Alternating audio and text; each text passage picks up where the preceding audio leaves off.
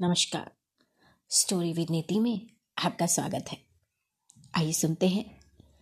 देवकी नंदन खत्री जी का लिखा उपन्यास, चंद्रकांता। मेरे साथ, यानी आपकी अपनी नीति के साथ। शाम का वक्त है। कुछ कुछ सूरज दिखाई दे रहा है। सुनसान मैदान में एक पहाड़ी के नीचे दो शख्स, वीरेंद्र सिंह और तेज सिंह एक पत्थर की चट्टान पर बैठकर आपस में बातें कर रहे हैं। वीरेंद्र सिंह की उम्र 21 या 22 वर्ष की होगी। यह नौगढ़ के राजा सुरेंद्र सिंह का इकलौता लड़का है। तेज सिंह, राजा सुरेंद्र सिंह के दीवान, जीत सिंह का प्यारा लड़का और कुंवर वीरेंद्र सिंह का दिली दोस्त, बड़ा चलाक और फुर्तीला, कमर में सिर्फ़ खंजर बांधे। बगल में बटुआ लटकाए।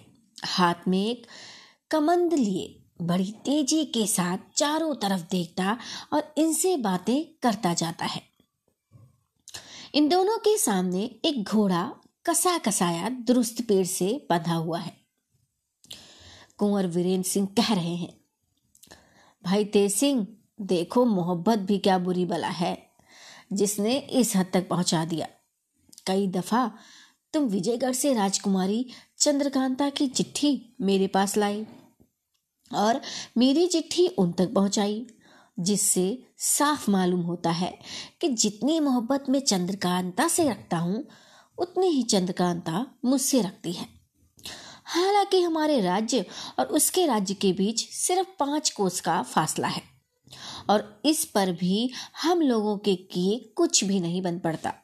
देखो, इस खत में भी चंद्रकांता ने यही लिखा है कि जिस तरह बने, जल्द मिल जाओ। तेज सिंह ने जवाब दिया, मैं हर तरह से आपको वहाँ ले जा सकता हूँ, मगर एक तो आजकल चंद्रकांता के पिता महाराज जयसिंह ने महल के चारों तरफ़ सख्त पहरा बैठा रखा है। दूसरे, उनके मंत्री का लड़का क्रूर सिंह, उस पर आशिक हो रहा है।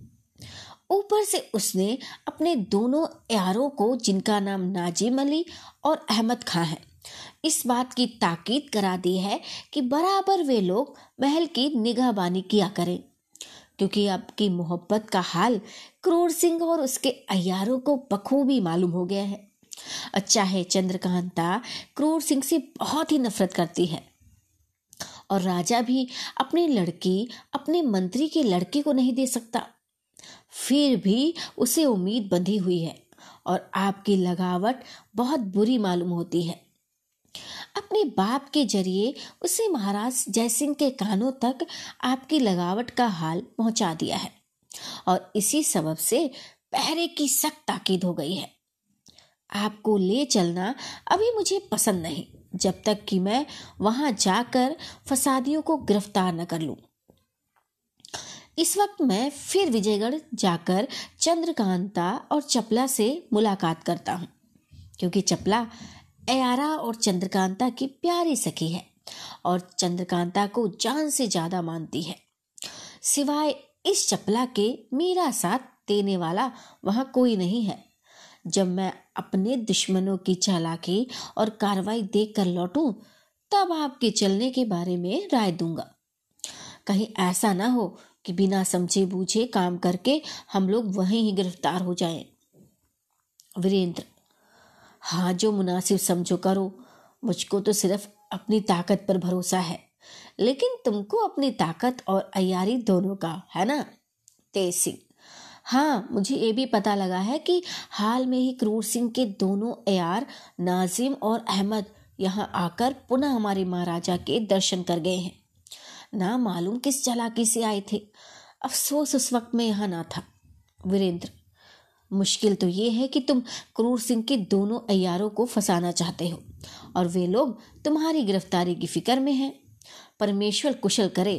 खैर, अब तुम जाओ और जिस तरह बने चंद्रकांता से मेरी मुलाकात का बंदोबस्त करो। तेज सिंह फ़ौरन उठ खड़े हुए और वीरेंद्र सिंह को वहीं छोड़ पैदल विजयगढ़ की तरफ़ रवाना हुए। वीरेंद्र सिंह भी घोड़े को दरखत से खोलकर उस पर सवार हुए अपने किले की तरफ़ चले गए। विजयगढ़ में क्रूर सिंह अपनी बैठक के अंदर नाजिम और अहमद दोनों अयारों के साथ बातें कर रहा है।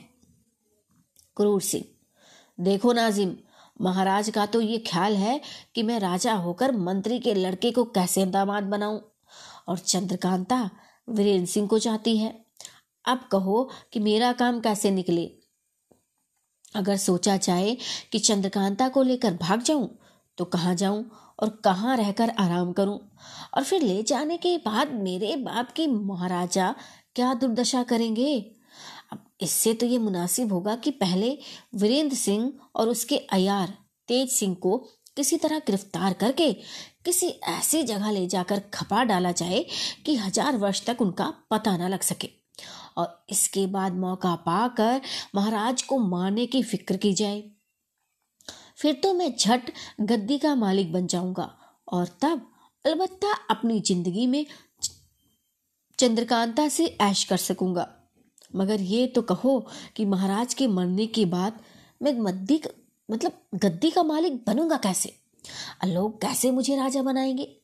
नासिम हमारे राजा के यहाँ बनिस्द काफिरों के मुसलमान ज़्यादा हैं। उन सभी को आपकी मदद के लिए मैं राज़ी कर सकता हूँ और उन लोगों से कसम खिला सकता हूँ कि महाराजा के बाद आपको राजा माने। मगर शर्त यह है कि काम हो जाने पर आप भी हमारे मज़हब मुसलमानी को कबूल करेंगे। क्रूर सिंह, अगर ऐसा है तो मैं तुम्हारी शर्त दिलो जान से कबूल करता हूँ। अहमद तो बस ठीक है। आप इस बात का इकरारनामा लिखकर मेरे हवाले करें। मैं सब मुसलमान भाइयों को दिखलाकर उन्हें अपने साथ मिला लूँगा। क्रूर सिंह ने काम हो जाने पर मुसलमानी मज़हब अख्तियार करने का इकरारनामा लिखकर फ़ौरन नाजिम और अहमद के हवाले किया, जिस पर अहमद ने क्रूर सिंह से कहा, अब सब मुसलमानों का एक कर लेना हम लोगों के जिम्मे है। इसके लिए अब आप कुछ ना सोचिए। हाँ हम दोनों आदमियों के लिए भी एक इकरारनामा इस बात का हो जाना चाहिए कि आपके राजा हो जाने पर हम दोनों वज़ीर मुकर्र किए जाएँगे। और तब हम लोगों की चालाकी का तमाशा देखिए कि बात की बात में जमाना कैसे उलट पुलट कर देते हैं। क्रूर सिंह ने झटपट इस बात का भी इकरारनामा लिख दिया, जिससे वे दोनों बहुत ही खुश हुए।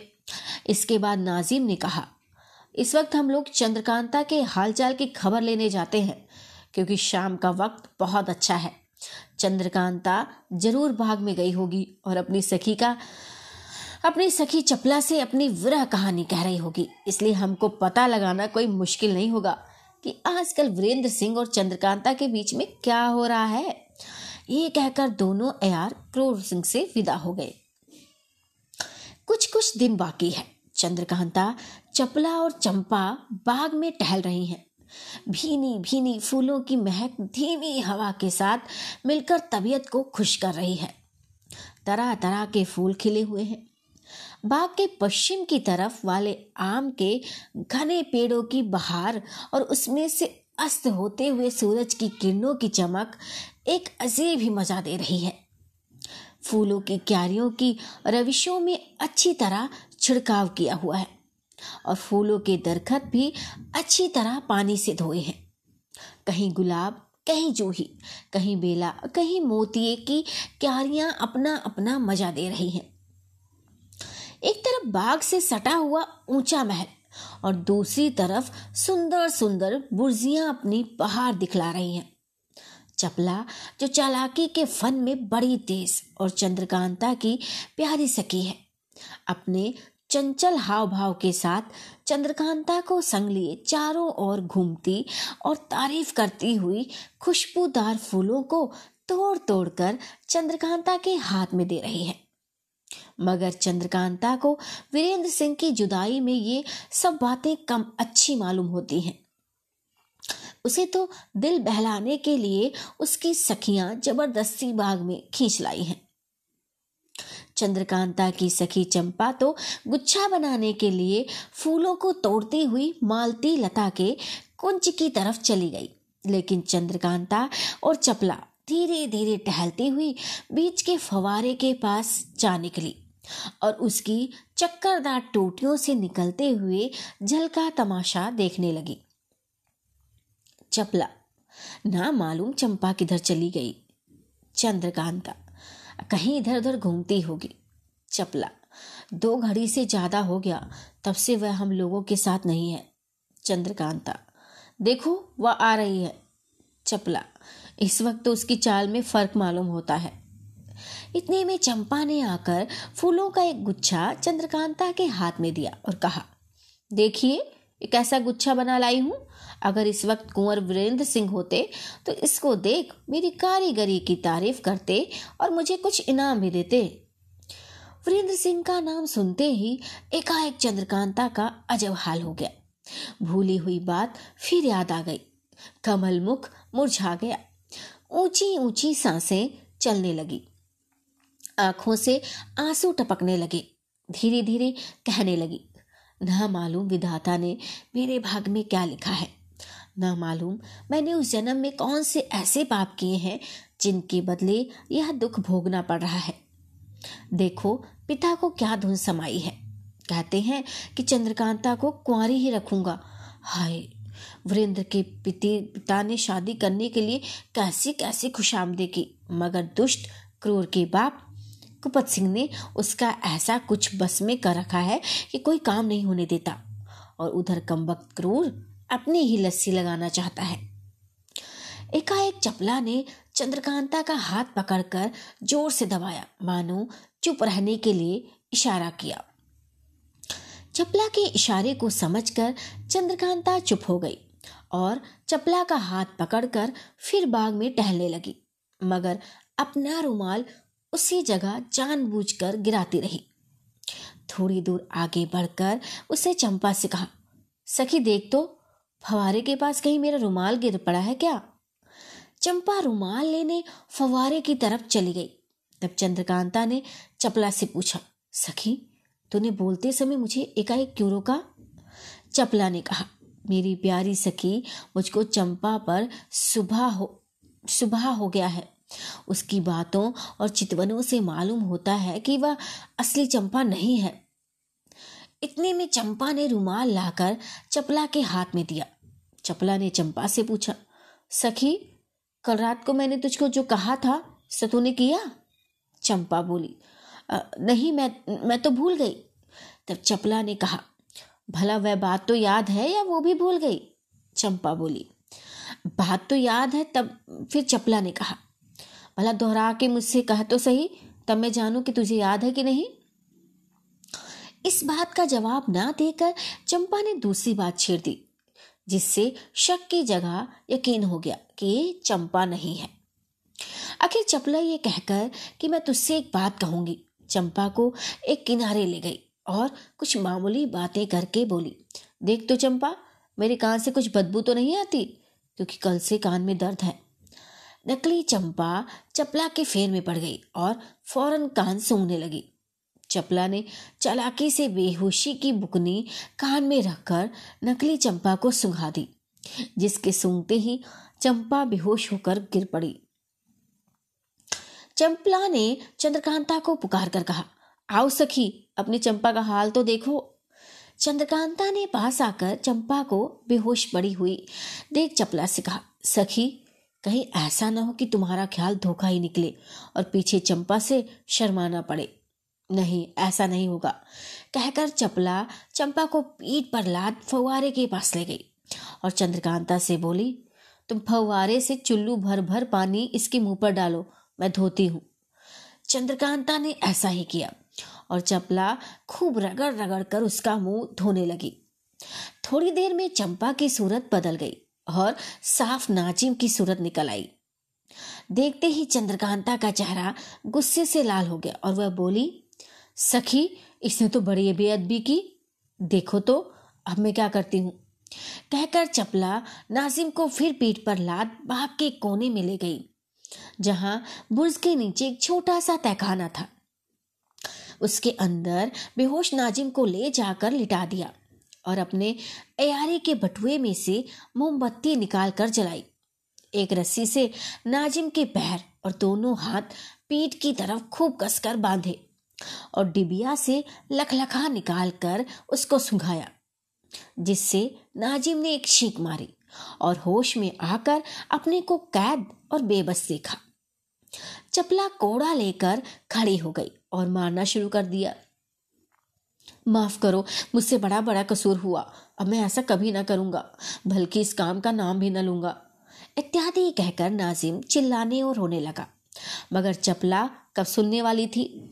वह कोड़ा जमा ही गई और बोली, सब्र कर, अभी तो तेरी पीठ की खुजली भी ना मिटी होगी। तू यहाँ क्यों आया था? क्या तुझे बाग की हवा अच्छी मालूम हुई थी? क्या बाग की सैर को जी चाह था? क्या तू नहीं जानता था कि चपला भी यहाँ होगी? हरामजादे के बच्चे बेईमान अपने बाप के कहने से तूने ये काम किया? देख मैं उसकी भी तबीयत खुश कर देती हूँ। ये कहकर फिर मारना शुरू किया और पूछा, सच बता, तू कैसे यहाँ आया और चंपा कहाँ गई? मार के खौफ से नाजिम को असल हाल कहना ही पड़ा। वह बोला, चंपा को मैंने ही बेहोश किया था। बेहोशी की दवा छिड़क कर, फूलों का गच्छा उसके रास्ते में रख दिया, जिसको सूंघकर वह बेहोश हो गई।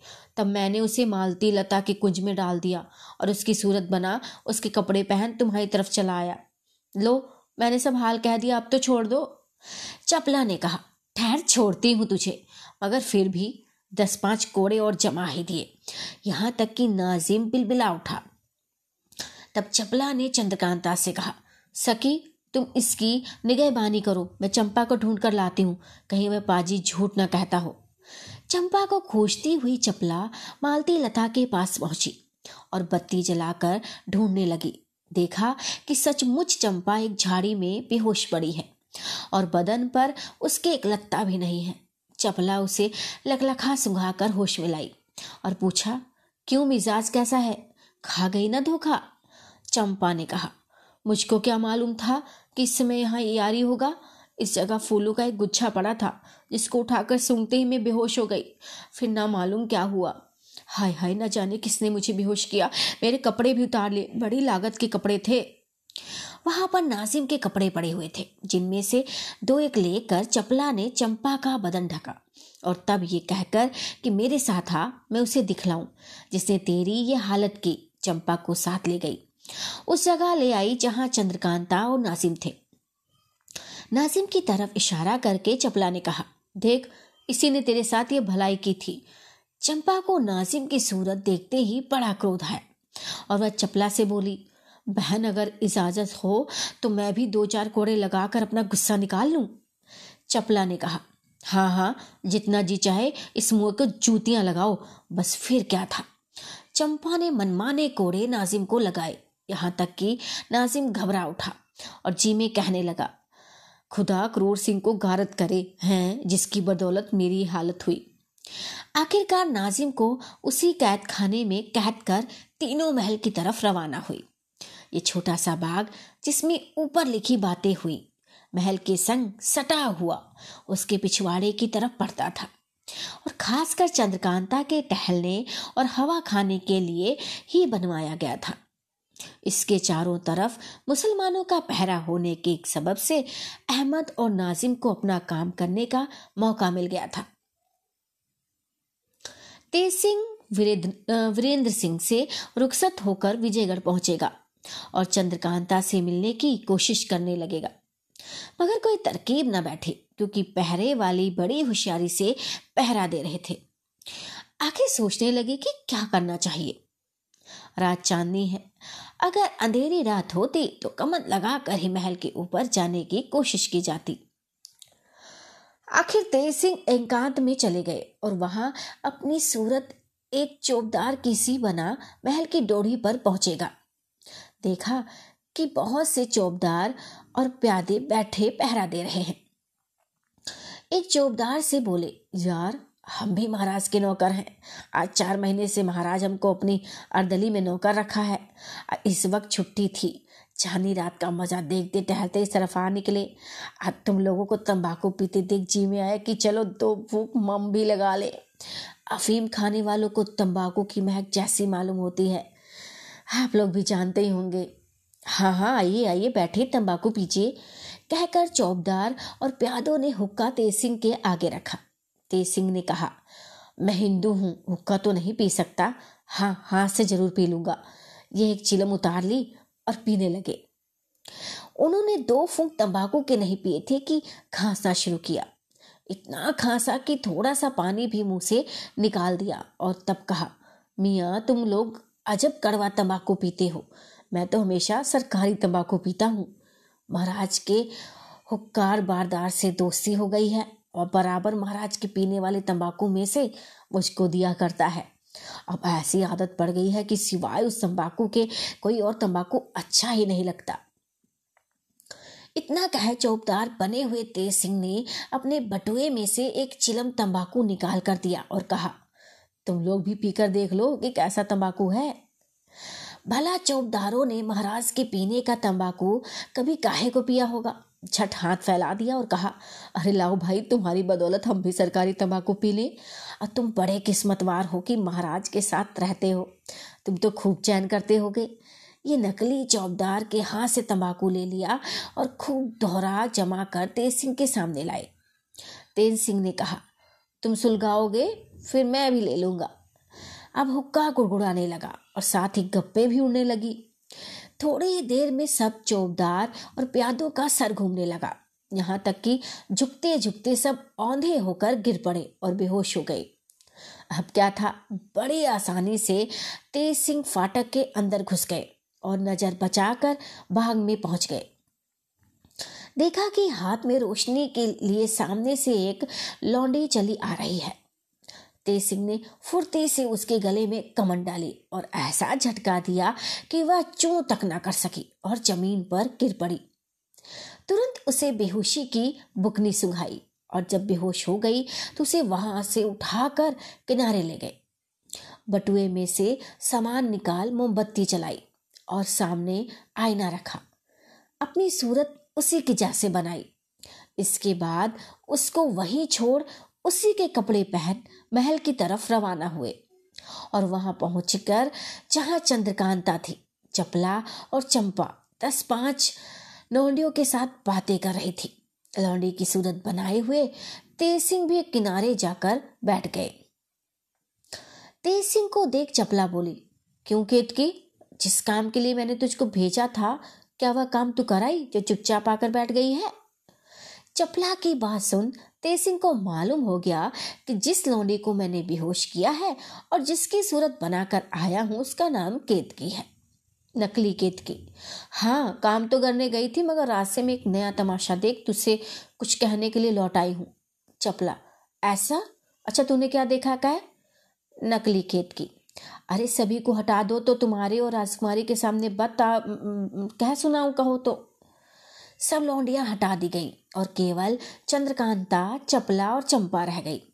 अब केतकी ने हंसकर कहा, कुछ इनाम तो दो, खुशखबरी सुनाऊं। चंद्रकांता ने समझा कि शायद वह कुछ वीरेंद्र सिंह की खबर लाई है।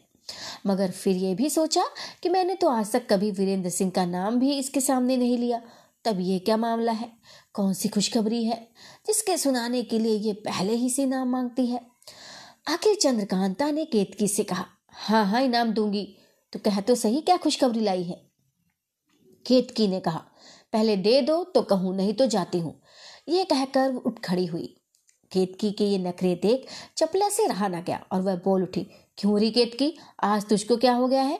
ऐसी बढ़ बढ़ कर बातें कर रही? लगाऊँ दो लात उठ के क्या? केतकी ने जवाब दिया, क्या मैं तुमसे कमज़ोर हूँ जो तू लात लगावेगी और मैं छोड़ दूँगी? अब चपला से रहा ना गया और केतकी का झोंटा पकड़ने के लिए दौड़ी। यहाँ तक कि दोनों आपस में गूंथ गई इतफाक से चपला का हाथ नकली केतकी की छाती पर पड़ा, जहाँ की सफ़ाई देखकर वह घबरा उठी छठ से अलग हो गई। नकली केतकी क्यों? भाग क्यों गई? आओ लड़ो मुझसे। चपला अपनी कमर से कटार निकाल सामने हुई और बोली, ओ यार, सच बता तू कौन है? नहीं तो अभी जान ले डालती हूँ तेरी। इसका जवाब नकली केतकी ने चपला को कुछ ना दिया। और वीरेंद्र सिंह की चिट्ठी निकालकर सामने रख दी। चपला की नज़र भी इस चिट्ठी पर पड़ी और गौर से देखने लगी। वीरेंद्र सिंह के हाथ की लिखावट देख समझ गई कि यह तेज सिंह है, क्योंकि सिवाय तेज सिंह के और किसी के हाथ वीरेंद्र सिंह कभी चिट्ठी नहीं भेजेंगे। ये सोच समझ चपला शर्मा गई और गर्दन नीची कर चुप हो रही, मगर जी में तेज सिंह की सफ़ाई और चालाकी की तारीफ़ करने लगी। बल्कि सच तो ये है कि तेज सिंह की मोहब्बत ने उसके दिल में जगह बना ली।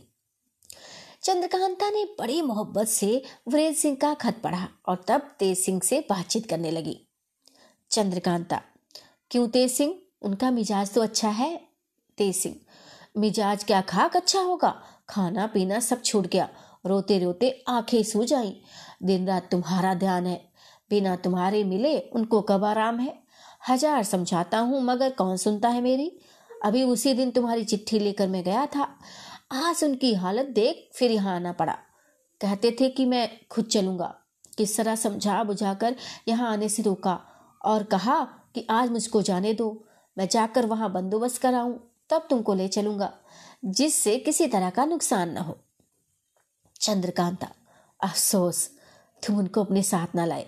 कम से कम मैं उनका दर्शन तो कर लेती। देखो, यहाँ क्रूर सिंह के दोनों यारों ने इतना उधम मचा रखा है कि कुछ कहा नहीं जाता।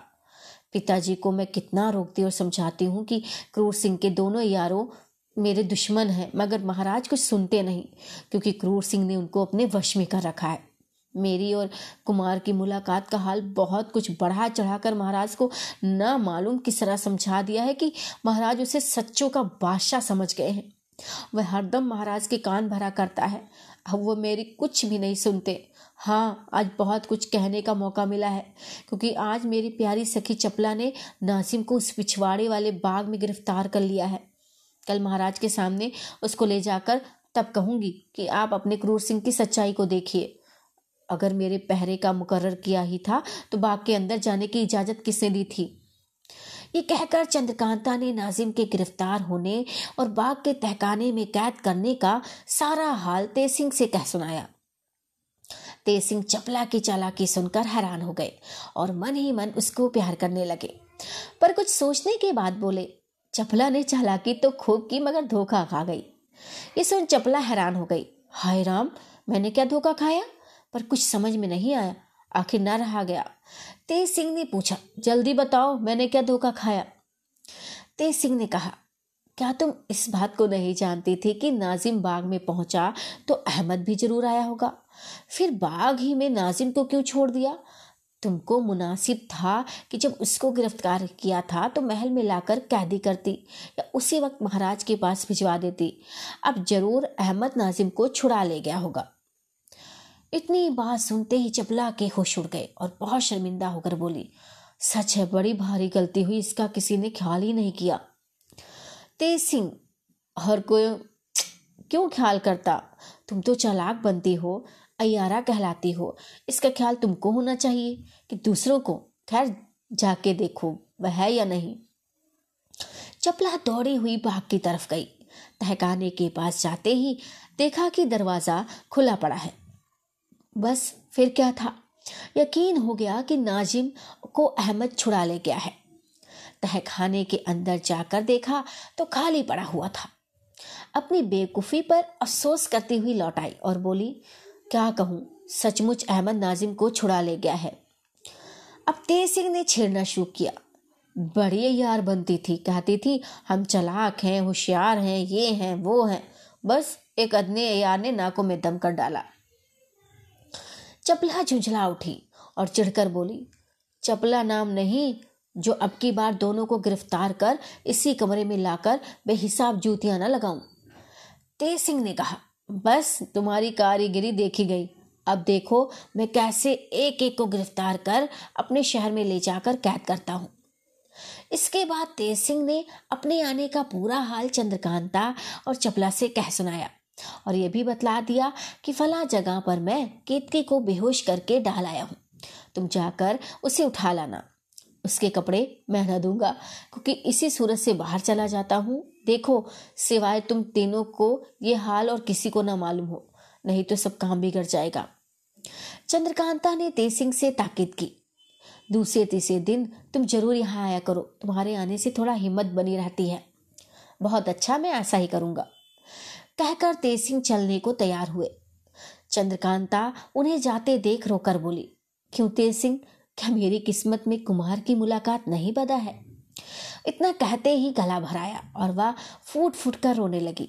तेज सिंह ने बहुत समझाया और कहा कि देखो, ये सब बखेड़ा इसी वास्ते किया जा रहा है कि जिससे तुम्हारी उनसे हमेशा के लिए मुलाकात हो। अगर तुम ही घबरा जाओगी तो कैसे काम चलेगा? बहुत अच्छी तरह समझा बुझाकर चंद्रकांता को चुप कराया। तब वहाँ से रवाना हो केतकी की सूरत में दरवाजे पर आया। देखा तो दो चार प्यादे होश में आए हैं, बाकी चित पड़े हैं। कोई औंधा पड़ा है, कोई उठा तो है, मगर फिर झुका ही जाता है। नकली केतकी ने डपट कर दरबानों से कहा, तुम लोग पहरा देते हो या ज़मीन सूंघते हो? इतनी अफीम क्यों खाते हो कि आँखें नहीं खुलती? और सोते हो तो मुर्दों से बाजी लगाकर, देखो, मैं बड़ी रानी से कहकर तुम्हारी क्या दशा करती हूँ? जो चौबदार होश में आ चुके थे, केतकी की बात सुनकर सन हो गए और लगे खुशामद करने। देखो, केतकी, माफ़ करो। आज एक नालायक सरकारी चौबदार ने आकर धोखा देकर ऐसा जहरीला तंबाकू पिला दिया है कि हम लोगों की हालत हो गई। उस बाजी ने तो जान से मारना चाहा था। अल्लाह ने बचा दिया। नहीं तो मारने में क्या कसर छोड़ी थी? देखो, रोज तो ऐसा नहीं होता ना, आज धोखा खा गए, हम हाथ जोड़ते हैं। अब कभी ऐसा, देखो तो जो चीज़ है सजा देना। नकली केतकी ने कहा।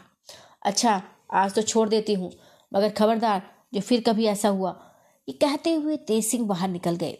डर के मारे किसी ने ये भी नहीं पूछा कि केतकी तू कहाँ जा रही है। समाप्त।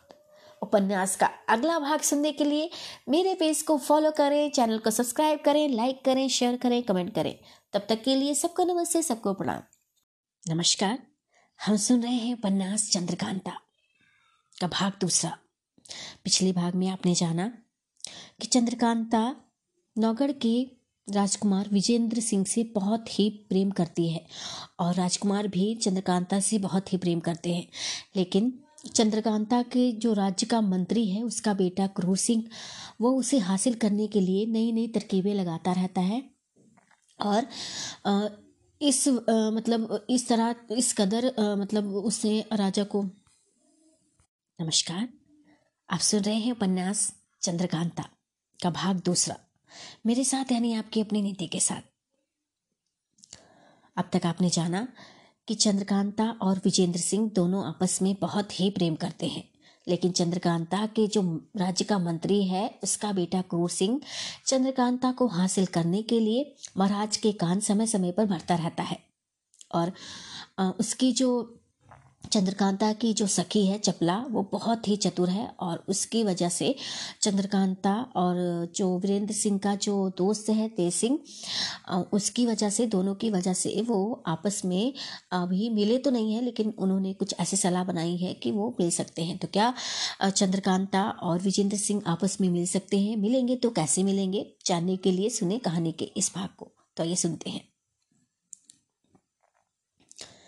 अहमद ने जो बाग के पेड़ पर बैठा हुआ था, जब देखा कि चपला ने नाजिम को गिरफ़्तार कर लिया और महल में चली गई तो सोचने लगा कि चंद्रकांता, चपला और चंपा बस यही तीनों महल में गई हैं। नाजिम इन सभी के साथ नहीं गया तो ज़रूर वह इस बगीचे में कहीं कैद होगा। यह सोचकर वह पेड़ से उतरकर इधर उधर उसे ढूँढने लगा, जब उस सहखाने के पास पहुँचा, जिसमें नाजिम कैद था तो भीतर से चिल्लाने की आवाज़ आई, जिसे सुन उसे पहचान लिया कि नाजिम की आवाज़ है। तहखाने के किवाड़ खोलकर अंदर गया। नाजिम को बंधा पा, झट से उसकी रस्सी खोली और तहखाने के बाहर आकर बोला, चलो जल्दी, इस बगीचे के बाहर हो जाए, तब सब हाल सुने कि क्या हुआ। नाजिम और अहमद बगीचे के बाहर आए और चलते चलते आपस में बातचीत करने लगे। नाजिम ने चपला के हाथ फंस जाने और कोड़ा खाने का पूरा हाल कहा।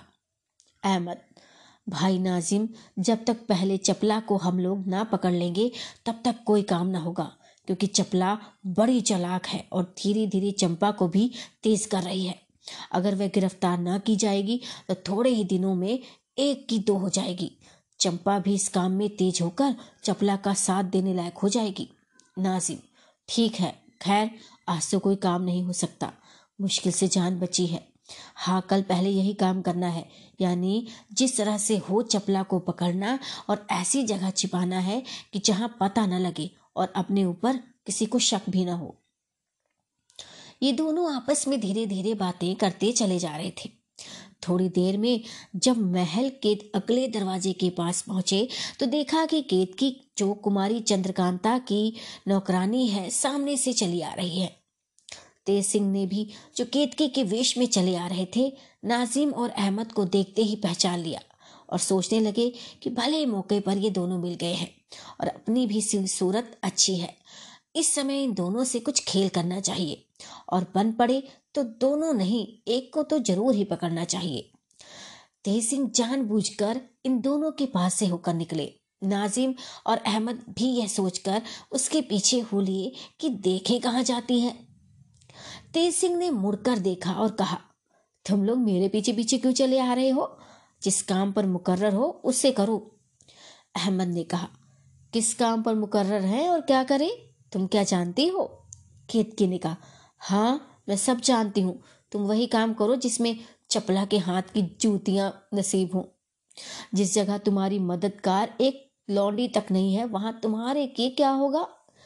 नासिम और अहमद केतकी की बात सुनकर दंग रह गए और सोचने लगे कि ये तो बड़ी चालाक मालूम होती है। मगर हम लोगों के मेल में आ जाए तो बड़ा काम निकाले। इसकी बातों से मालूम भी होता है कि कुछ लालच देने पर हम लोगों का साथ देगी। नासिम ने कहा, सुनो केत की, हम लोगों का तो काम ही चालाकी करने का है। हम लोग अगर पकड़े जाने और मरने मराने से डरे तो कभी काम न चले। इसी की बदौलत खाते हैं। बात की बात में हज़ारों रुपए ना मिलते हैं। खुदा की मेहरबानी से तुम्हारे जैसे मददगार भी मिल जाते हैं, जैसे आज तुम मिल गई हो। अब तुमको भी मुनासिब है कि हमारी मदद करो। जो कुछ हमको मिलेगा, उससे हम तुमको भी हिस्सा देंगे। केतकी ने कहा सुनो जी, मैं उम्मीद के ऊपर जाने देने वाली नहीं हूँ, वे कोई दूसरे होंगे। मैं तो पहले दाम लेती हूँ। अब इस वक्त अगर कुछ मुझको दो तो मैं अभी तेज सिंह को तुम्हारे हाथ गिरफ़्तार करा दूँ। नहीं तो जाओ, जो कुछ करते हो करो। तेज सिंह की गिरफ्तारी का हाल सुनते ही दोनों की तबीयत खुश हो गई। नाजिम ने कहा, अगर तेज सिंह को पकड़वा दो तो जो कहो हम तुमको दे। केतकी एक हज़ार रुपए से कम में हरगिज न लूँगी। अगर मंजूर हो तो लाओ रुपए मेरे सामने रखो। नासिम, अब इस वक्त आधी रात को मैं कहाँ से रुपए लाऊं? हाँ कल ज़रूर दे दूँगा। केतकी ऐसी बातें मुझसे न करो। मैं पहले ही कह चुकी हूँ, मैं उधार सौदा नहीं करती। लो, मैं चाहती हूँ। नाजिम, सुनो तो तुम खफा क्यों होती हो? अगर तुमको हम लोगों का एतबार ना हो तो तुम इसी जगह ठहरो। हम लोग जाकर रुपए ले आते हैं। केत की अच्छा एक आदमी यहाँ मेरे पास रहे और एक आदमी जाकर रुपए ले आवे। नाजिम अच्छा अहमद यहाँ तुम्हारे पास ठहरता है, मैं जाकर रुपए ले आता हूँ। ये कहकर नाजिम ने अहमद को तो उसी जगह छोड़ा और आप खुशी खुशी क्रूर सिंह की तरफ़ रुपए लेने को चला। नाजिम के चले जाने के बाद थोड़ी देर तक केतकी और अहमद इधर उधर की बातें करते रहे। बात करते करते केतकी ने दो चार इलायची बटुए से निकाल कर अहमद को दी। और आप भी खाई। अहमद को तेज सिंह के पकड़े जाने की उम्मीद में इतनी खुशी थी कि सोच न सका कुछ और इलायची खा गया। मगर थोड़ी ही देर में उसका सिर घूमने लगा। तब समझ गया कि ये कोई अहर है जिसने धोखा दिया है। चट कमर से खंजर खींच बिना कुछ कहे केतकी को मारा। मगर केतकी पहले से ही होशियार थी। दांव बचाकर उससे अहमद की कलाई पकड़ ली। जिससे अहमद कुछ ना कर सका, बल्कि जरा ही देर में बेहोश होकर ज़मीन पर गिर पड़ा। तेज सिंह ने उसकी मुश्कें बाँध कर चादर में कठरी कसी और पीट कर लाद नौगढ़ का रास्ता लिया। खुशी के मारे जल्दी जल्दी कदम बढ़ाते चले गए। ये भी ख्याल था कि कहीं ऐसा ना हो कि नाजिम आ जाए और पीछा करे। इधर नाजिम रुपए लेने के लिए गया तो सीधे क्रूर सिंह के मकान पर पहुँचा। उस समय क्रूर सिंह गहरी नींद में सो रहा था। जाते ही नाजिम ने उसको जगाया। क्रूर सिंह ने पूछा, क्या है जो इस वक्त आधी रात के समय आकर मुझको उठा रहे हो? नाजिम ने क्रूर सिंह से अपनी पूरी कैफियत, यानी चंद्रकांता के बाग में जाना और गिरफ़्तार होकर कोड़े खाना, अहमद का छुड़ा लाना, फिर वहाँ से रवाना होना। रास्ते में केतकी से मिलना और हज़ार रुपए पर तेज सिंह को पकड़वा देने की बातचीत तय करना, वगैरह वगैरह सब खुलासा हाल कह सुनाया। क्रूर सिंह ने नाजिम के पकड़े जाने का हाल सुनकर कुछ अफसोस तो किया, मगर पीछे तेज सिंह के गिरफ़्तार होने की उम्मीद सुनकर उछल पड़ा और बोला लो, अभी हज़ार रुपए देता हूँ। बल्कि खुद तुम्हारे साथ चलता हूँ। ये कहकर उससे हज़ार रुपए संदूक में से निकाले और नाजिम के साथ हो लिया। जब नाजिम क्रूर सिंह को साथ लेकर वहाँ पहुँचा, जहाँ अहमद और केतकी को छोड़ा था तो दोनों में से कोई न मिला। नाजिम तो सन्न हो गया और उसके मुँह से झट ये बात निकल पड़ी कि धोखा हुआ है।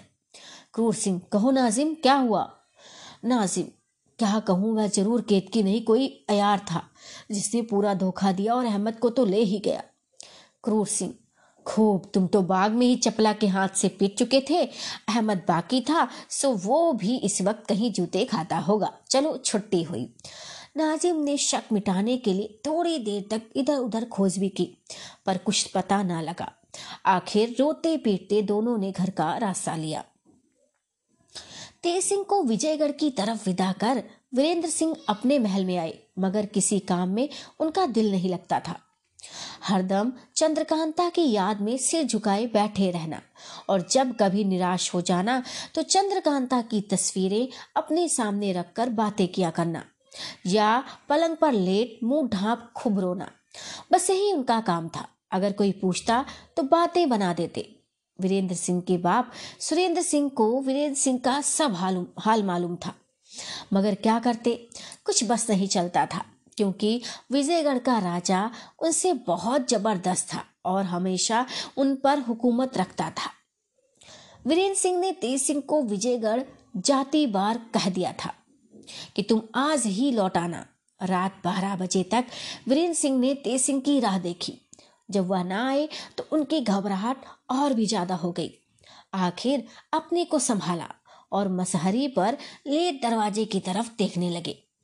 सवेरा होने ही वाला था कि तेज सिंह पीठ पर एक गट्ठा लादे आ पहुँचे। पहरे वाले इस हालत में इनको देख हैरान थे, मगर खौफ से कुछ कह नहीं सकते थे। तेज सिंह ने वीरेंद्र सिंह के कमरे में पहुंचकर देखा कि अभी तक वे जाग रहे हैं। वीरेंद्र सिंह तेज सिंह को देखते ही उठ खड़े हुए और बोले, कहो भाई, क्या खबर लाए? तेज सिंह ने वहाँ का सब हाल सुनाया। चंद्रकांता की चिट्ठी हाथ पर रख दी। अहमद को गठरी खोलकर दिखा दिया और कहा, यह चिट्ठी है और यह सौगात है। वीरेंद्र सिंह बहुत खुश हुए। चिट्ठी को कई मरतबा पढ़ा और आँखों से लगाया। फिर तेज सिंह से कहा, सुनो भाई, इस अहमद को ऐसी जगह रखो जहाँ किसी को मालूम ना हो। अगर जयसिंह को खबर लगेगी तो फसाद बढ़ जाएगा। तेज सिंह, इस बात को मैं पहले से सोच चुका हूँ। मैं इसको एक पहाड़ी खो में रख आता हूँ, जिसको मैं ही जानता हूँ। ये कहकर तेज सिंह ने फिर अहमद की गठरी बांधी और एक प्यादे को भेजकर देव सिंह नामी अयार को बुलाया, जो तेज सिंह का शागिर्द, दिली दोस्त और रिश्ते में साला लगता था। तथा अयारी के फन में भी तेज सिंह से किसी तरह कम न था।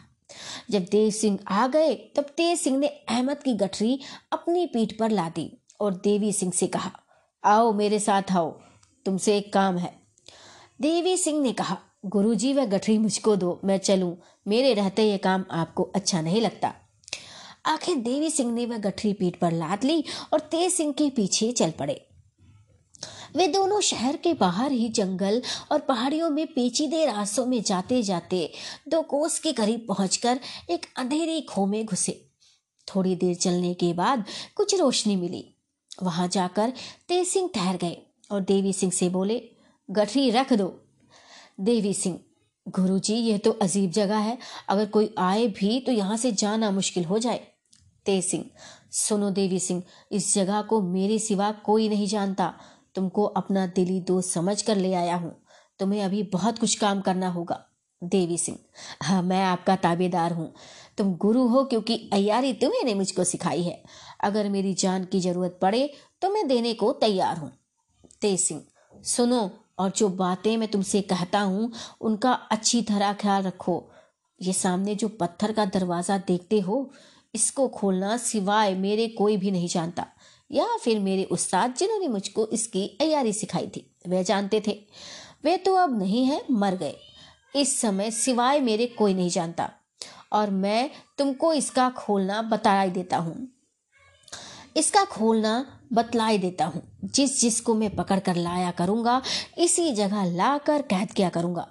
जिससे किसी को मालूम ना हो और कोई छुड़ा के भी ना ला जा सके। इसके अंदर कैद करने से कैदियों के हाथ पैर बांधने की ज़रूरत नहीं रहेगी। सिर्फ़ हिफाजत के लिए एक खुलासी बेड़ी उनके पैरों में डाल देनी पड़ेगी, जिससे वह धीरे धीरे चल फिर सके। कैदियों के खाने पीने की भी फ़िक्र तुमको नहीं करनी पड़ेगी। क्योंकि इसके अंदर एक छोटी सी कुदरती नहर है, जिसमें बराबर पानी रहता है। यहाँ मेवों के दरखत भी बहुत है। इस अयार को इसी में कैद करते हैं। बाद इसके महाराज से ये बहाना करके कि आजकल मैं बीमार रहता हूँ, अगर एक महीने की छुट्टी मिले तो आबो हवा बदल आऊँ, महीने भर की छुट्टी ले लो। मैं कोशिश करके तुम्हें छुट्टी दिला ही दूँगा। तब तुम भेष बदल कर विजयगढ़ जाओ। और बराबर वहीं रहकर इधर उधर की खबर लिया करो।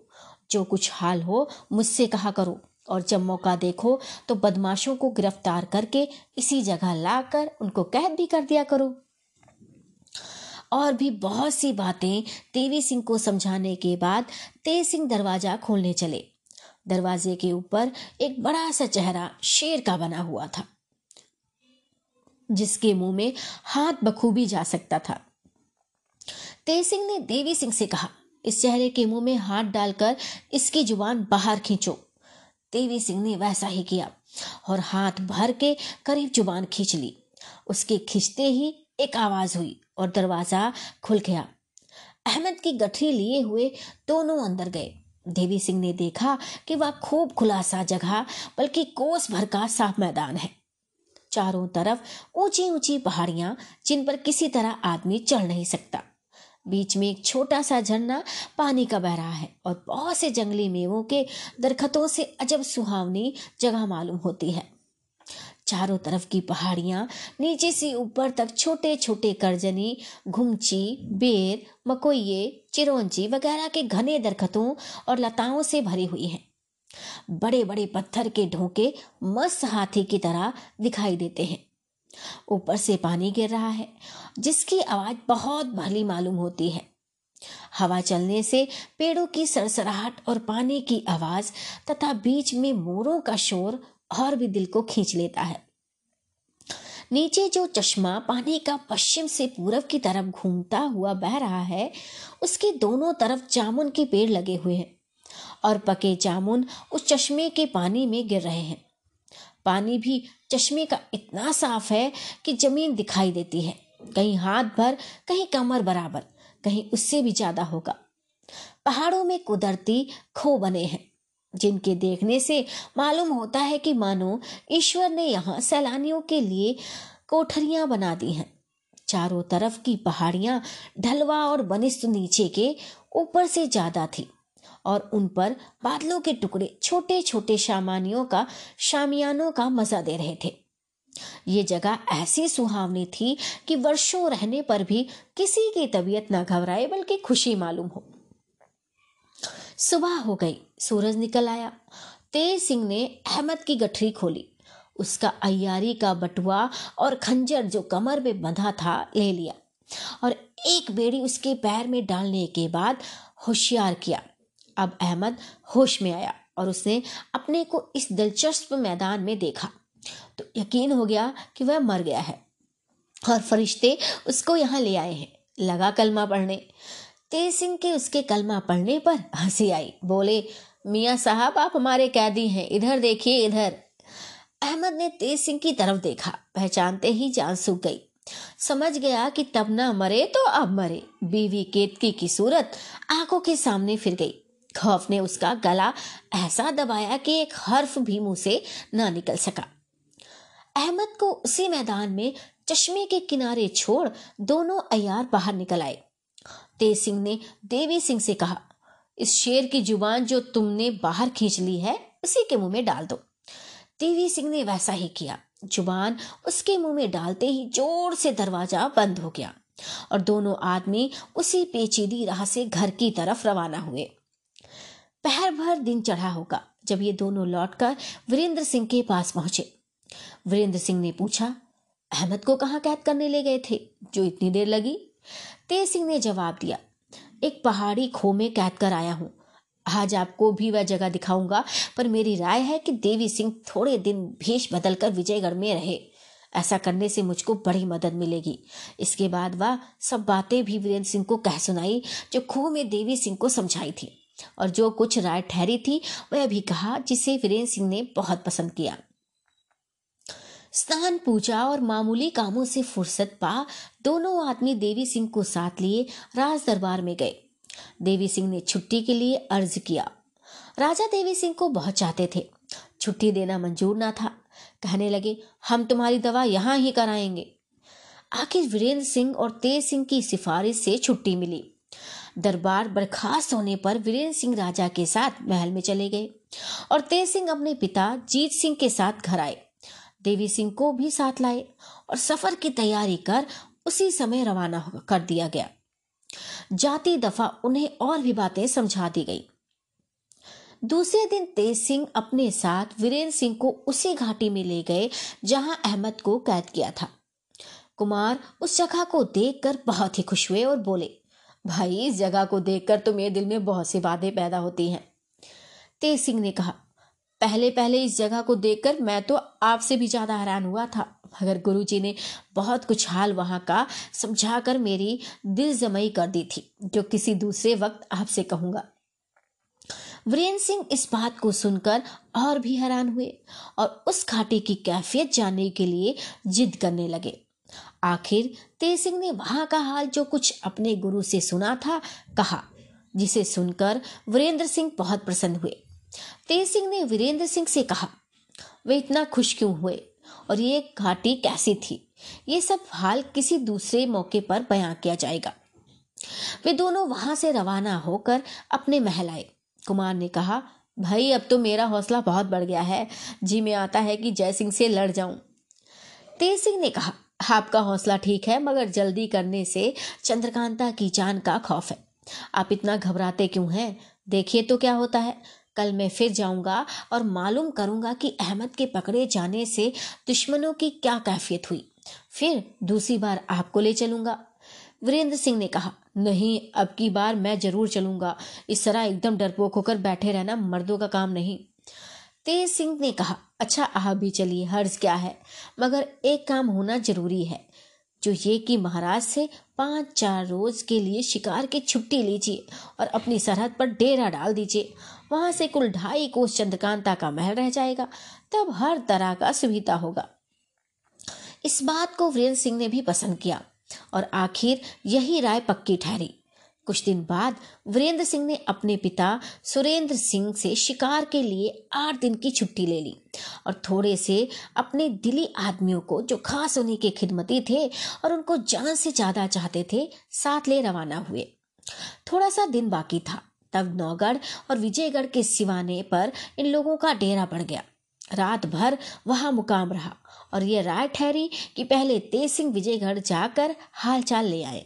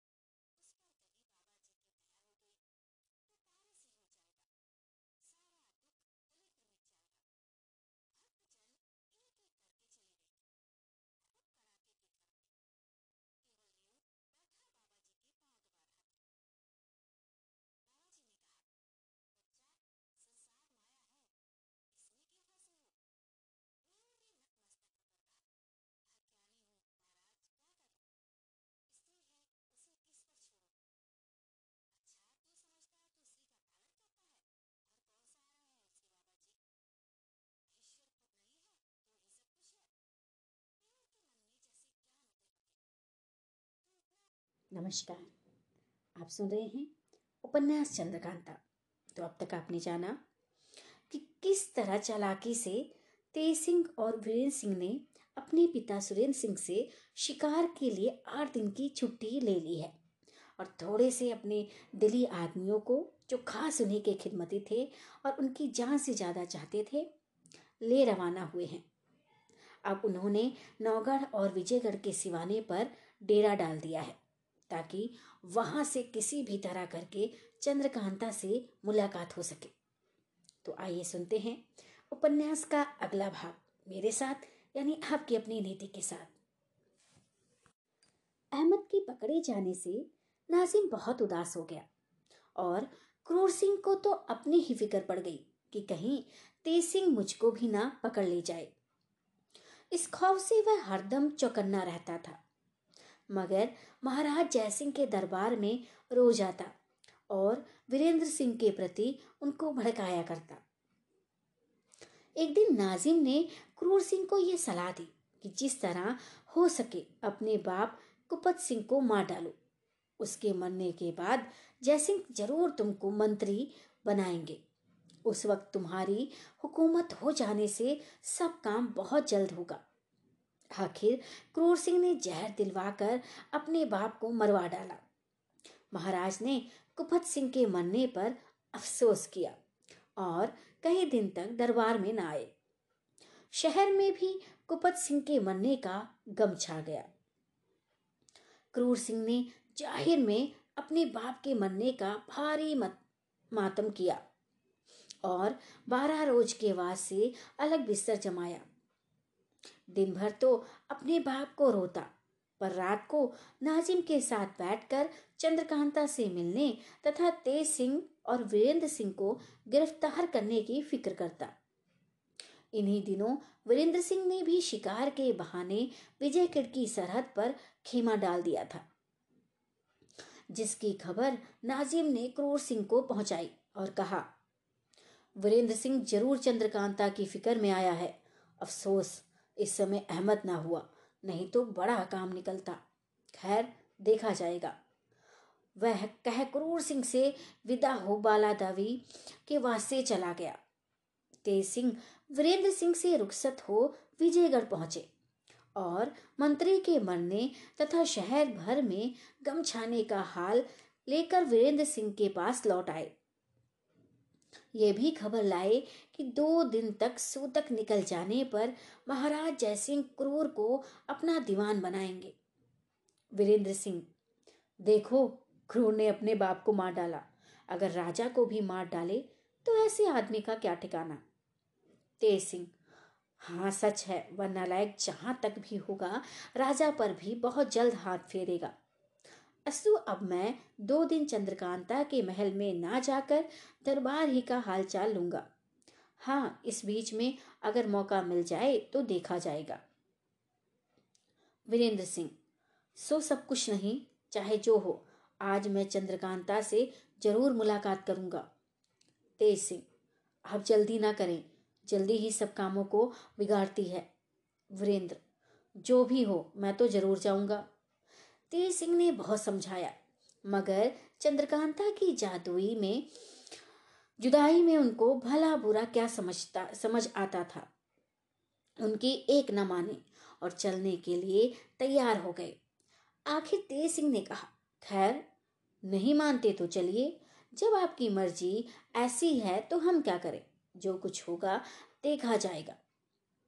शाम के वक्त ये दोनों टहलने के लिए खेमे के बाहर निकले और अपने प्यादों से कह गए कि अगर हम लोगों के आने में देर हो तो घबराना मत।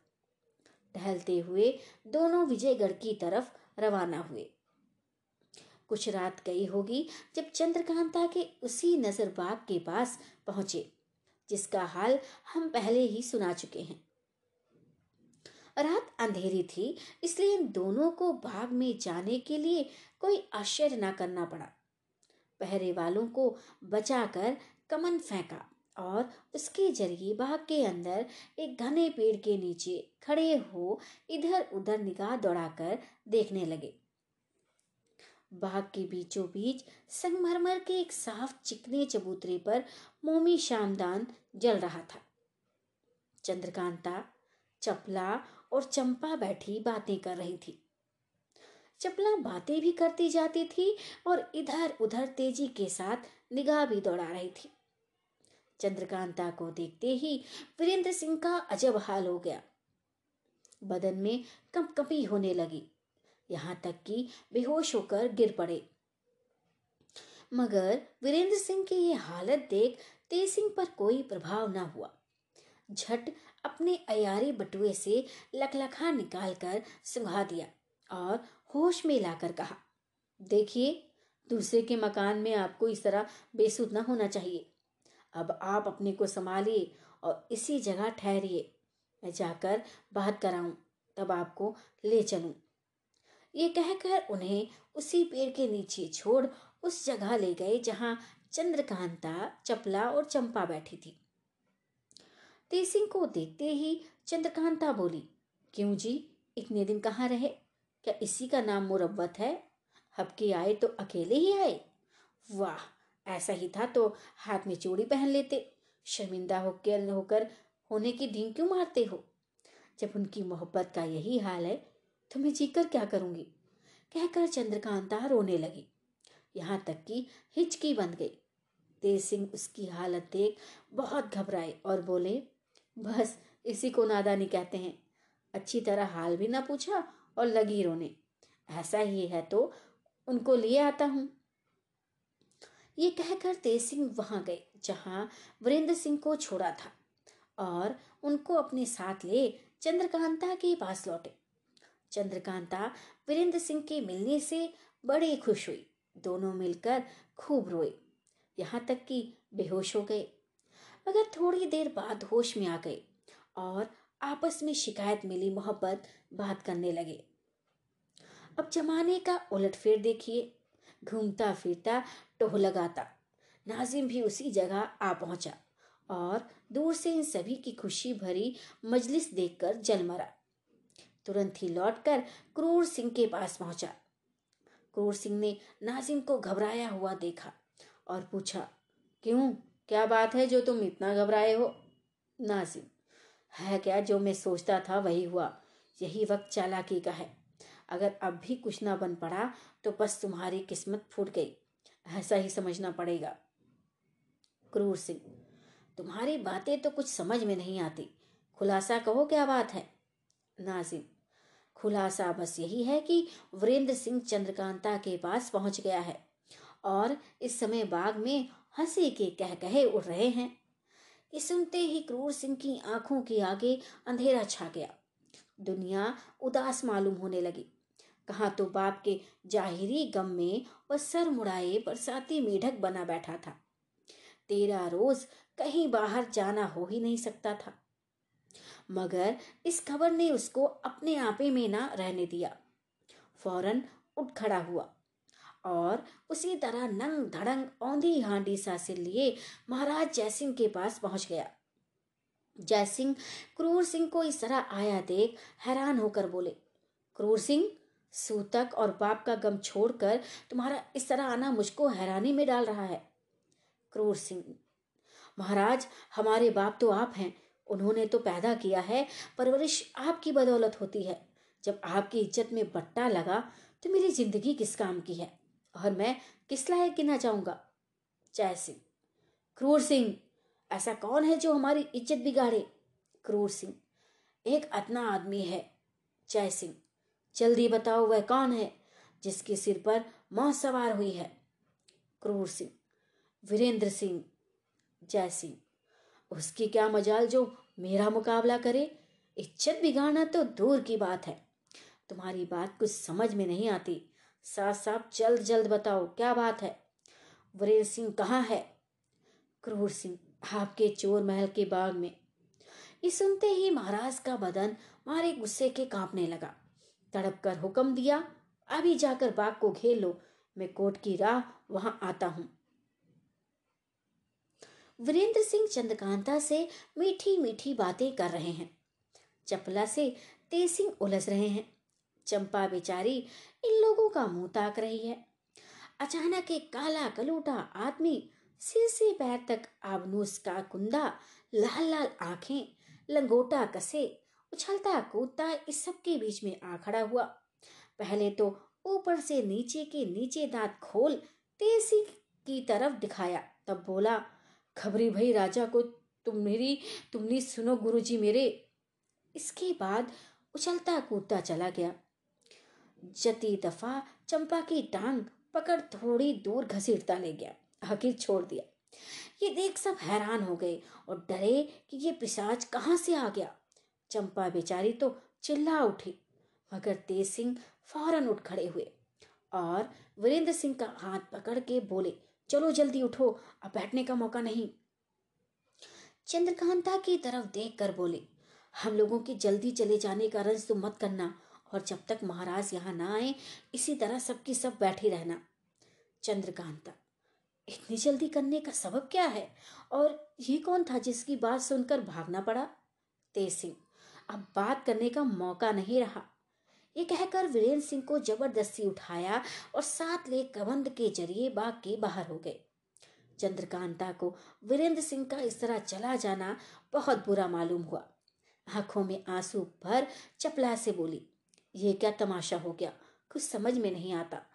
उस पिसाच को देखकर मैं कैसे डरी? मेरे कलेजे पर हाथ रखकर तो देखो, अभी तक धड़धड़ा रहा है।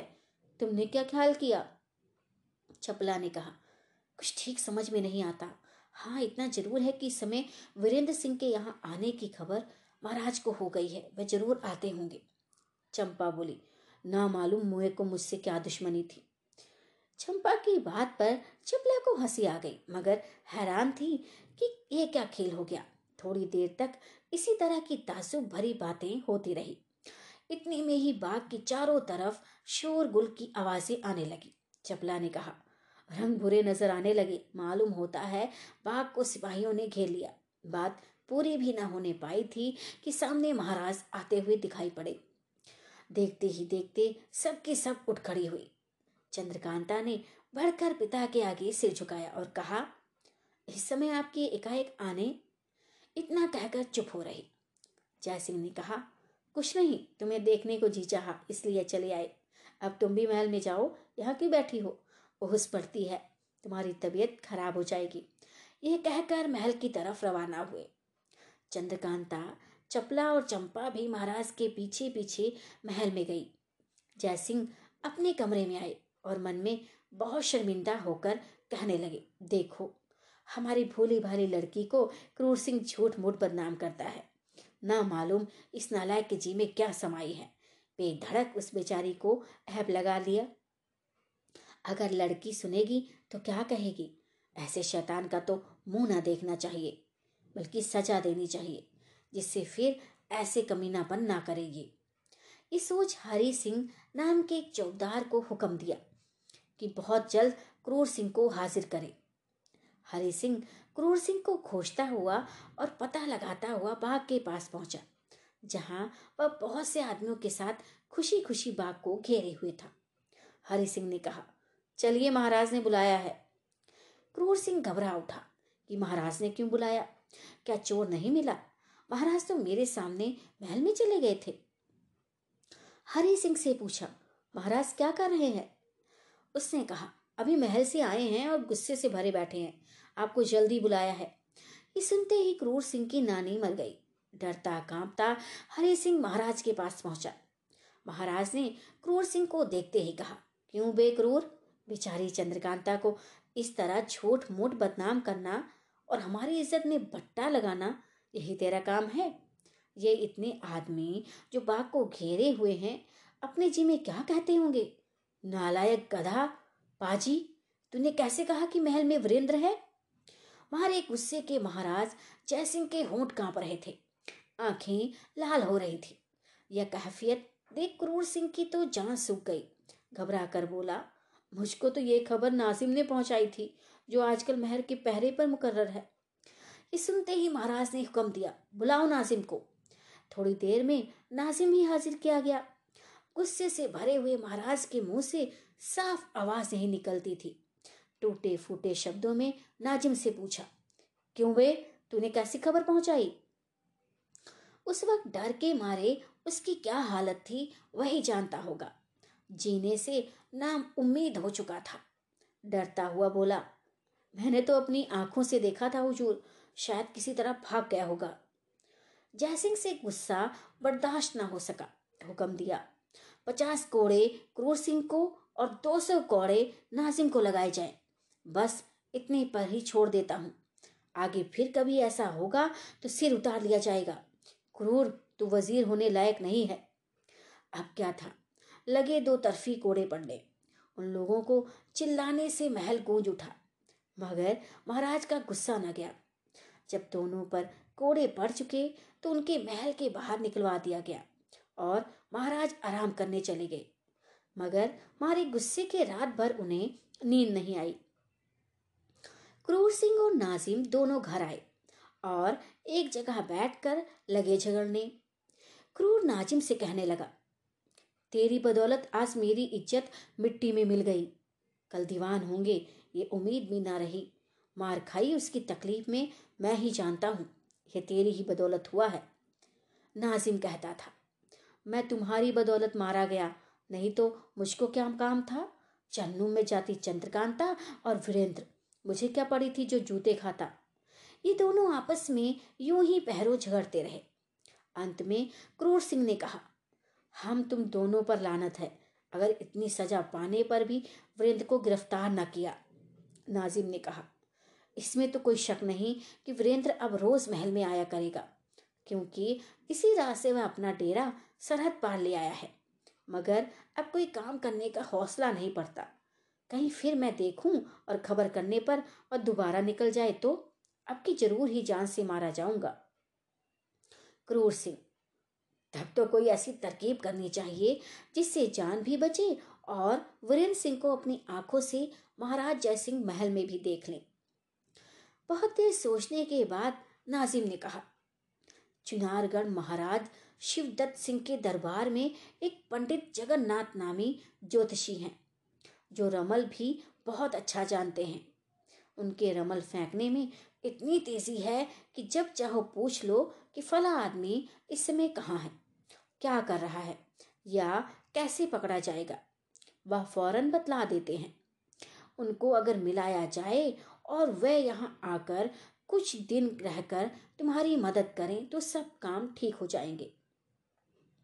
चुनारगढ़ यहाँ से बहुत दूर भी नहीं है। कुल तेईस कोस है। चलो, हम तुम चले और जिस तरह बन पड़े उन्हें ले आए। आखिर क्रूर सिंह ने बहुत से हीरे जवाहरात अपनी कमर में बाँध लिए। दो तेज घोड़े मंगवा नाजिम के साथ सवार हो उसी समय चुनारगढ़ की तरफ़ रवाना हो गया। और घर में सबसे कह गया कि अगर महाराज के यहाँ से कोई आए तो कह देना कि क्रूर सिंह बहुत बीमार है। वीरेंद्र सिंह और तेज सिंह बाग के बाहर से अपने खेमे की तरफ़ रवाना हुए। जब खेमे में पहुँचे तो आधी रात बीत चुकी थी, मगर तेज सिंह को कब चैन पड़ता था। वीरेंद्र सिंह को पहुंचाकर फिर लौटे और अहमद की सूरत बना क्रूर सिंह के मकान पर पहुँचे। क्रूर सिंह चुनारगढ़ की तरफ़ रवाना हो चुका था। जिन आदमियों को घर में हिफाजत के लिए छोड़ गया था और कह गया था कि अगर महाराज पूछें तो कह देना बीमार है, उन लोगों ने एकाएक अहमद को देखा तो ताजू से पूछा, कहो अहमद, तुम कहाँ थे अब तक? नकली अहमद ने कहा, मैं जहन्नुम की सैर करने गया था, अब लौट कर आया हूँ। ये बताओ कि क्रूर सिंह कहाँ है? सभी ने उसको पूरा पूरा हाल सुनाया और कहा अब चुनारगढ़ गए हैं, तुम भी वहीं जाते तो अच्छा होता। अहमद ने कहा हाँ मैं भी जाता हूँ, अब घर ना जाऊँगा, सीधे चुनारगढ़ ही पहुँचता हूँ। ये कह वहाँ से रवाना हो, अपने खेमे में आए और वीरेंद्र सिंह से सवाल कहा। बाकी रात आराम किया। सवेरा होते ही नहा धो, कुछ भोजन कर, सूरत बदल, विजयगढ़ की तरफ़ रवाना हुए। नंगे सिर, हाथ पैर मुँह पर धूल डाले, रोते पीते महाराज जयसिंह के दरबार में पहुँचा। इनकी हालत देखकर सब हैरान हो गए। महाराज ने मुंशी से कहा, पूछो कौन है और क्या कहता है? तेज सिंह ने कहा, हुजूर में क्रूर सिंह का नौकर हूँ। मेरा नाम रामलाल है। महाराज से बागी होकर क्रूर सिंह चुनारगढ़ के राजा के पास चला गया है। मैंने मना किया कि महाराज का नमक खाकर ऐसा ना करना चाहिए। जिस पर मुझको खून मारा और जो कुछ मेरे पास था, सब छीन लिया। हाय रे, मैं बिल्कुल लुट गया। एक कौड़ी भी नहीं रही। अब क्या खाऊँगा घर में? घर कैसे पहुंचूँगा? लड़के, बच्चे, तीन बरस की कमाई खोजेंगे, कहेंगे कि रसवाड़े की क्या कमाई लाए हो? उनको क्या दूँगा? दुहाई महाराज की दुहाई। बड़ी मुश्किल से सभी ने उसे चुप कराया। महाराज को बड़ा गुस्सा आया। हुक्म दिया, क्रूर सिंह कहाँ है? चौबदार खबर लाया। बहुत बीमार है, उठ नहीं सकते। रामलाल, यानी कि तेज सिंह, दुहाई महाराज की, ये भी उन्हीं की तरफ़ मिल बैठ गया। झूठ बोलता है। मुसलमान सब उसके दोस्त हैं। दुहाई महाराज की खूब तहकीकात की जाए। महाराज ने मुंशी से कहा, तुम जाकर पता लगाओ कि क्या मामला है। थोड़ी देर बाद मुंशी वापस आए और बोले, महाराज क्रूर सिंह घर पर नहीं है। और घर वाले कुछ बताते नहीं कि कहाँ गए हैं। महाराज ने कहा, ज़रूर चुनारगढ़ गया होगा। अच्छा उसके यहाँ किसी के प्यादे को, उसके यहाँ के किसी के प्यादे, उसके यहाँ के किसी प्यादे को बुलाओ। हुक्म पाते ही चौबदार गया और बदकिस्मत प्यादे को पकड़ लाया। महाराज ने पूछा, क्रूर सिंह कहाँ गया है? प्यादे ने ठीक पता नहीं दिया। रामलाल ने फिर कहा दुहाई महाराज, बिना मार खाए ना बताएगा? महाराज ने मारने का हुक्म दिया। पीटने के पहले ही उस बदनसीब ने बतला दिया कि चुनारगढ़ गए हैं। महाराज जयसिंह को क्रूर का हाल सुनकर जितना गुस्सा आया, बयां के बाहर है, हुक्म दिया। क्रूर सिंह के घर के सब औरत मर्द घंटे भर के अंदर जान बचाकर हमारी सरहद के बाहर हो जाएँ। उसका मकान लूट लिया जाए। उसकी दौलत में से जितना रुपया केला रामलाल उठा ले जा सके, ले जाए। बाकी सरकारी खजाने में दाखिल किया जाए। रामलाल अगर नौकरी कबूल करे तो दे दी जाए। हुक्म पाते ही सबसे पहले रामलाल क्रूर सिंह के घर पहुँचा। महाराज के मुंशी को जो हुक्म तामील करने गया था, रामलाल ने कहा, पहले मुझको रुपए दे दो कि उठा ले जाऊँ और महाराज को आशीर्वाद करूँ। बस जल्दी दो, मुझ गरीब को मत सताओ। मुंशी ने कहा, अजब आदमी है, इसको अपनी ही पड़ी है। ठहर जा, जल्दी क्यों करता है? नकली रामलाल ने चिल्लाकर कहना शुरू किया, दुहाई महाराज की, मेरे रुपए मुंशी नहीं देता। कहता हुआ महाराज की तरफ़ चला। मुंशी ने कहा, लो लो, जाते कहाँ हो भाई? पहले इसको दे दो। रामलाल ने कहा, हक तेरे की, मैं चिल्लाता नहीं तो सभी रुपए डाकर डकार जाते, है ना? इस पर सब हंस पड़े। मुंशी ने दो हज़ार रुपये आगे रखवा दिया और कहा, ले ले जा भाई। रामलाल ने कहा, वाह, कुछ याद है। महाराज ने क्या हुक्म दिया है? इतना तो मेरी जेब में आ जाएगा। मैं उठा के क्या ले जाऊँगा? मुंशी झुंझला उठा। नकली रामलाल को खजाने के संदूक के पास ले जाकर खड़ा कर दिया और कहा, उठा, देखें कितना उठाता है। देखते देखते उसने दस हज़ार रुपये उठा लिए। सिर पर बटुए में, कमर में, जेब में, यहाँ तक कि मुँह में भी कुछ रुपए भर लिए और रास्ता लिया। सब हंसने और कहने लगे, आदमी नहीं भैया, ये राक्षस है। महाराज के हुक्म की तामील की गई। घर लूट लिया गया। औरत, मर्द सभी ने रोते पीटते चुनारगढ़ का रास्ता पकड़ा।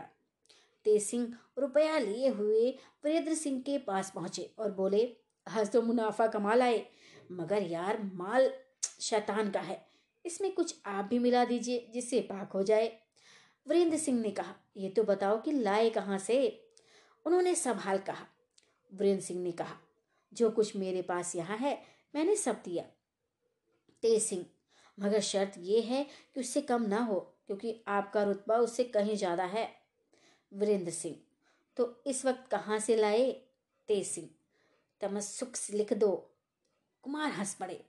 और उंगली से हीरे की अंगूठी उतार कर दे दी।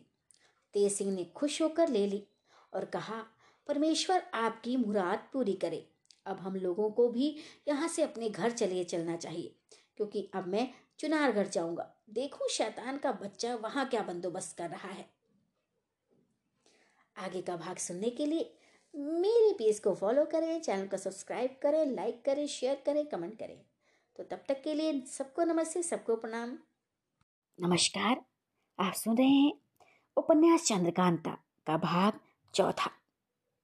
अब तक आपने जाना कि क्रूर सिंह की चालाकियों का घड़ा फूट चुका है।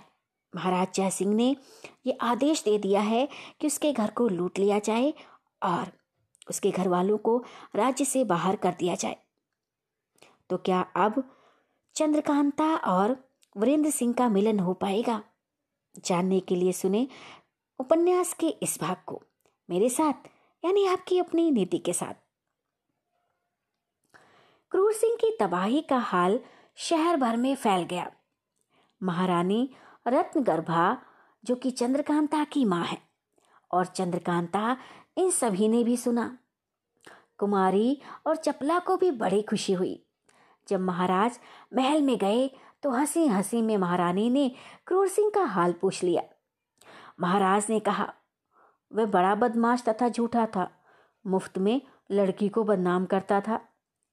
महारानी ने बात छेड़कर कहा, आपने क्या सोचकर वीरेंद्र का आना जाना बंद कर दिया? देखिए, ये वही वीरेंद्र है, जो लड़कपन से जब चंद्रकांता पैदा भी नहीं हुई थी, यहीं आता और कई कई दिनों तक रहा करता था। जब ये पैदा हुई तो दोनों बराबर खेला करते और इसी से इन दोनों की आपस की मोहब्बत भी बढ़ गई। उस वक्त ये भी नहीं मालूम होता था कि आप और राजा सुरेंद्र सिंह कोई दो हैं या नौगढ़ या विजयगढ़ तो रसवाड़े हैं। सुरेंद्र सिंह भी बराबर आप ही के कहे मुताबिक चला करते थे। कई बार आप कह भी चुके थे कि चंद्रकांता की शादी वीरेंद्र के साथ कर देनी चाहिए। ऐसे में मेल मोहब्बत और आपस के बनाव को उस दुष्ट क्रूर ने बिगाड़ दिया और दोनों के चित्त में मैल पैदा कर दिया। महाराज ने कहा हाँ मैं हैरान हूँ कि मेरी बुद्धि को क्या हो गया था। मेरी समझ पर पत्थर पड़ गए। कौन सी बात ऐसी हुई जिससे सबब से मेरे दिल से वीरेंद्र सिंह की मोहब्बत जाती रही? हाय, इस क्रूर सिंह ने तो गजब ही किया। इसके निकल जाने पर अब मुझे मालूम होता है। महारानी ने कहा, देखें, अब वह चुनारगढ़ में जाकर क्या करता है। ज़रूर महाराज शिवदत्त को भड़काएगा और कोई नया बखेड़ा पैदा करेगा महाराज ने कहा, खैर, देखा जाएगा। परमेश्वर मालिक है। उस नालायक ने तो अपनी भरसक बुराई में कुछ भी कमी नहीं की। ये कहकर महाराज महल के बाहर चले गए। अब उनको ये फ़िक्र हुई कि किसी को दीवान बनाना चाहिए, नहीं तो काम न चलेगा। कई दिन तक सोच विचार कर हरदयाल सिंह नामी नायब दीवान को मंत्री की पदवी और खिलत दी। ये शख्स बड़ा ईमानदार, नेक वक्त, रहम दिल और साफ़ तबीयत का था। कभी किसी का दिल उसने नहीं दुखाया था। क्रूर सिंह को बस एक यही फ़िक्र लगी हुई थी कि जिस तरह बने वीरेंद्र सिंह और तेज सिंह को मार डालना ही नहीं चाहिए, बल्कि नौगढ़ का राज्य ही गारत कर देना चाहिए। नाजिम को साथ लिए चुनारगढ़ पहुँचा और शिवदत्त के दरबार में हाजिर होकर नज़र दिया। महाराज इसे बखूबी जानते थे, इसलिए नज़र लेकर हाल पूछा। क्रूर सिंह ने कहा, महाराज, जो कुछ हाल है, मैं एकांत में कहूँगा। दरबार बर्खास्त हुआ। शाम को तकलिए में महाराज ने क्रूर को बुलाया और हाल पूछा उसने जितनी शिकायत महाराज जयसिंह की करते बने की? और ये भी कहा कि लश्कर का इंतज़ाम आजकल बहुत खराब है। मुसलमान सब हमारे मेल में हैं।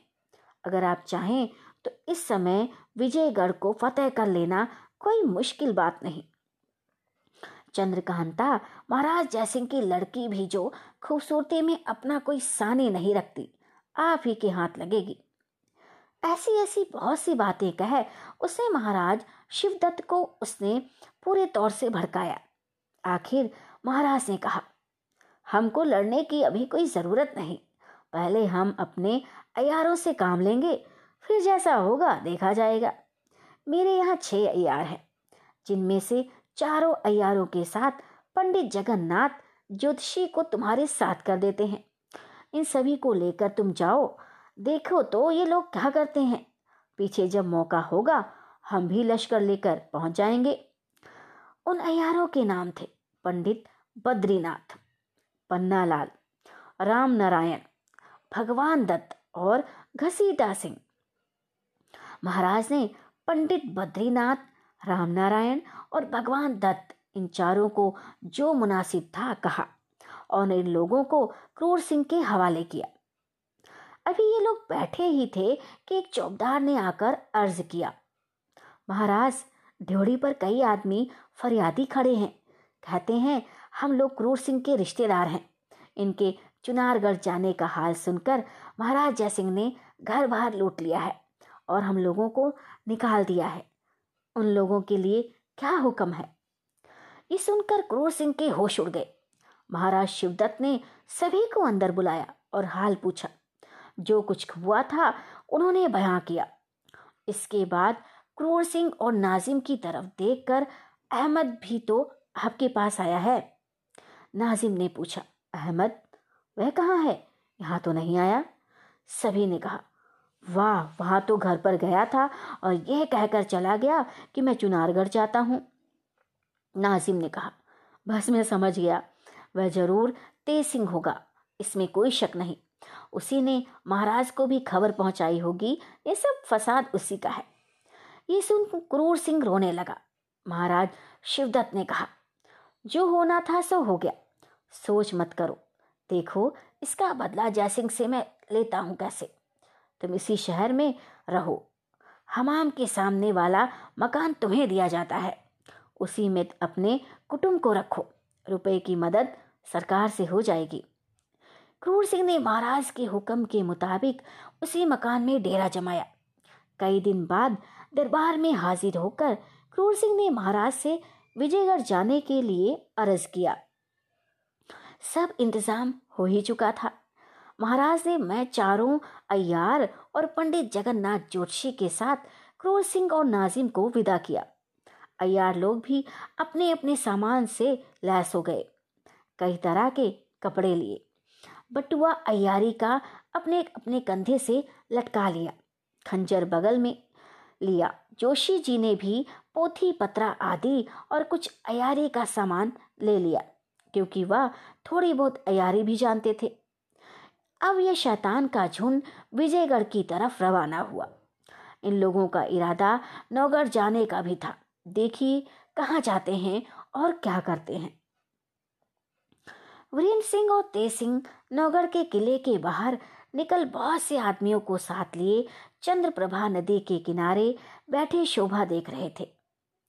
एक तरफ़ से चंद्रप्रभा, दूसरी तरफ़ से करमनाशा नदी बहुत नहाई हुई, बहती हुई आई है और किले के नीचे दोनों का संगम हो गया है, जहाँ कुमार और तेसिंग बैठे हैं।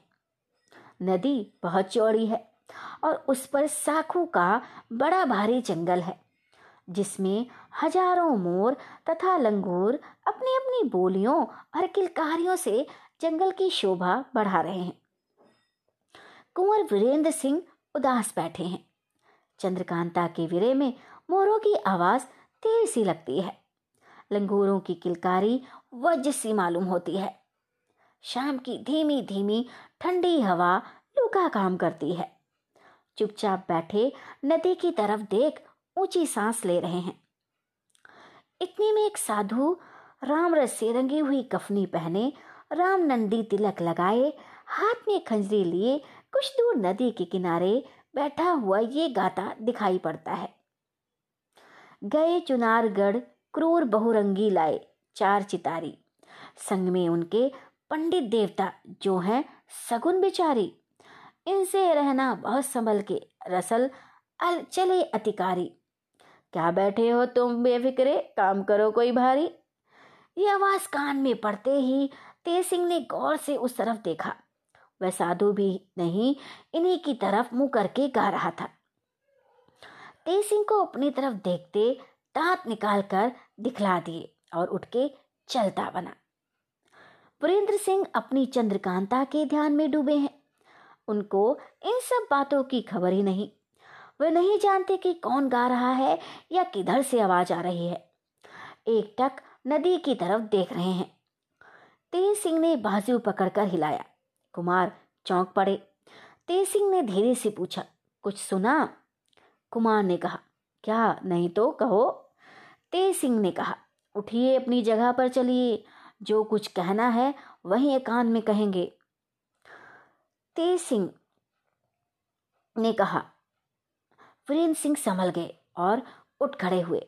आज दोनों आदमी धीरे धीरे किले में आए और अपने कमरे में जाकर बैठे। अब एकांत है। सिवाय इन दोनों के इस समय इस कमरे में कोई नहीं है। वीरेंद्र सिंह ने तेज सिंह से पूछा, कहो, क्या कहने थे? तेज सिंह ने कहा, सुनिए, ये तो आपको मालूम हो ही चुका है कि क्रूर सिंह महाराज शिवदत्त से मदद लेने चुनारगढ़ गया है। अब उसके वहाँ जाने का क्या नतीजा निकला, वह भी सुनिए। वहाँ से शिवदत्त ने चार अयार और एक जोशी को उनके साथ कर दिया है। वह जोशी बहुत अच्छा रमल फेंकता है।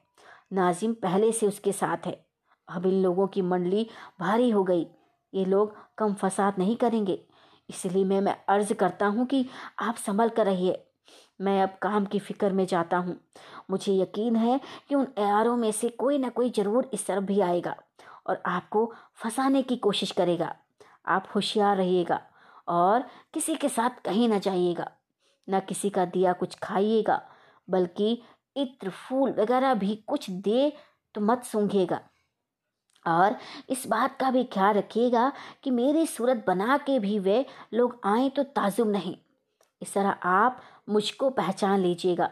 देखिए, मेरी आँख के अंदर नीचे की तरफ़ ये एक तिल है, जिसको कोई नहीं जानता।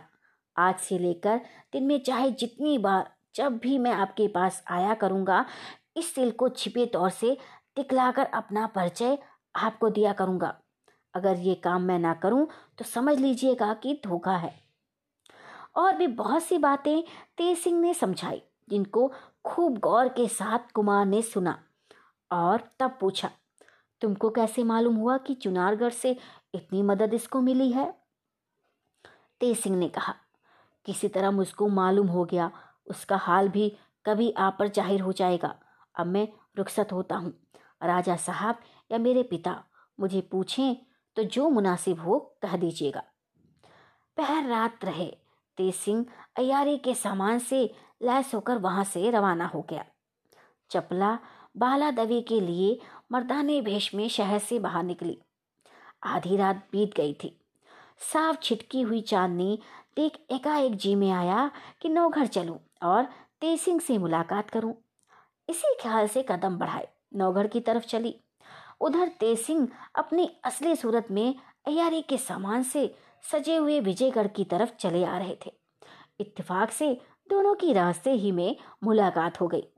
छपला ने पहचान लिया और नज़दीक जाकर अपनी असली बोली में पूछा, कहिए, आप कहाँ जा रहे हैं?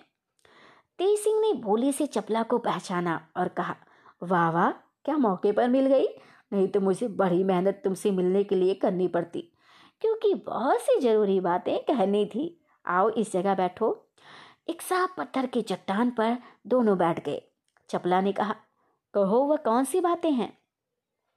तेज सिंह ने कहा, सुनो, ये तुम जानती ही हो कि क्रूर सिंह चुनारगढ़ गया है। अब वहाँ का हाल सुनो। चार अय्यार और एक पंडित जगन्नाथ जोशी को महाराज शिवदत्त ने मदद के लिए उसके संग कर दिया है। और वे लोग यहाँ पहुँच गए हैं। उनकी मंडली अब भारी हो गई है और इधर हम तुम दो ही हैं, इसलिए अब हम दोनों को बड़ी होशियारी करनी पड़ेगी। वे अयार लोग महाराज जयसिंह को भी पकड़ ले जाएँ तो तासुब नहीं। चंद्रकांता के वासे तो आए ही हैं। इन्हीं सब बातों से तुम्हें होशियार करने में मैं चला था। चपला ने पूछा, फिर अब क्या करना है? तेज सिंह ने कहा, एक काम करो, मैं हरदयाल सिंह नए दीवान को पकड़ता हूँ और उसकी सूरत बनाकर दीवान का काम करूँगा। ऐसा करने से फौज और सब नौकर हमारे हुक्म में रहेंगे। और मैं बहुत कुछ कर सकूँगा। तुम भी महल में होशियारी के साथ रहना और जहाँ तक हो सके एक बार मुझसे मिला करना। मैं दीवान तो बना रहूँगा ही, मिलना कुछ मुश्किल तो होगा नहीं। बराबर असली सूरत में मेरे घर अर्थात हरदयाल सिंह के यहाँ मिला करना। मैं उसके घर में भी उसी की तरह रहा करूँगा। इसके अलावा और भी बहुत सी बातें तेज सिंह ने चपला को समझाई। थोड़ी देर तक चहल रही। इसके बाद चपला अपने महल की तरफ़ रुखसत हुई। तेसिंग ने बाकी रात उसी जंगल में काटी और सुबह होते ही अपनी सूरत एक कंधी की बना कई शीशी इत्र को कमर और दो एक हाथ में ले विजयगढ़ की गलियों में घूमने लगे। दिन भर इधर उधर फिरते रहे।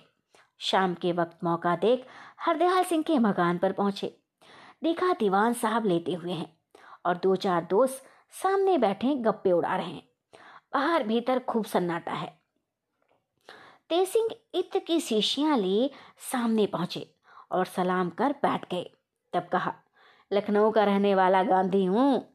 आपका नाम सुनकर आप ही के लायक अच्छे अच्छे इत्र लाया हूँ। ये कहे एक शीशी खोल फहा बनाने लगे। हरदयाल सिंह बहुत रहमदिल आदमी थे। इत्र सूंघने लगे और फहा सूंघ सूंघ अपने दोस्तों को भी देने लगे। थोड़ी देर में हरदयाल सिंह और उसके सब दोस्त बेहोश होकर ज़मीन पर लेट गए। तेज सिंह ने सभी को उसी तरह छोड़ हरदयाल सिंह की गठरी बाँध पीठ पर ला दी और मुँह पर कपड़ा ओढ़ नौगढ़ का रास्ता लिया।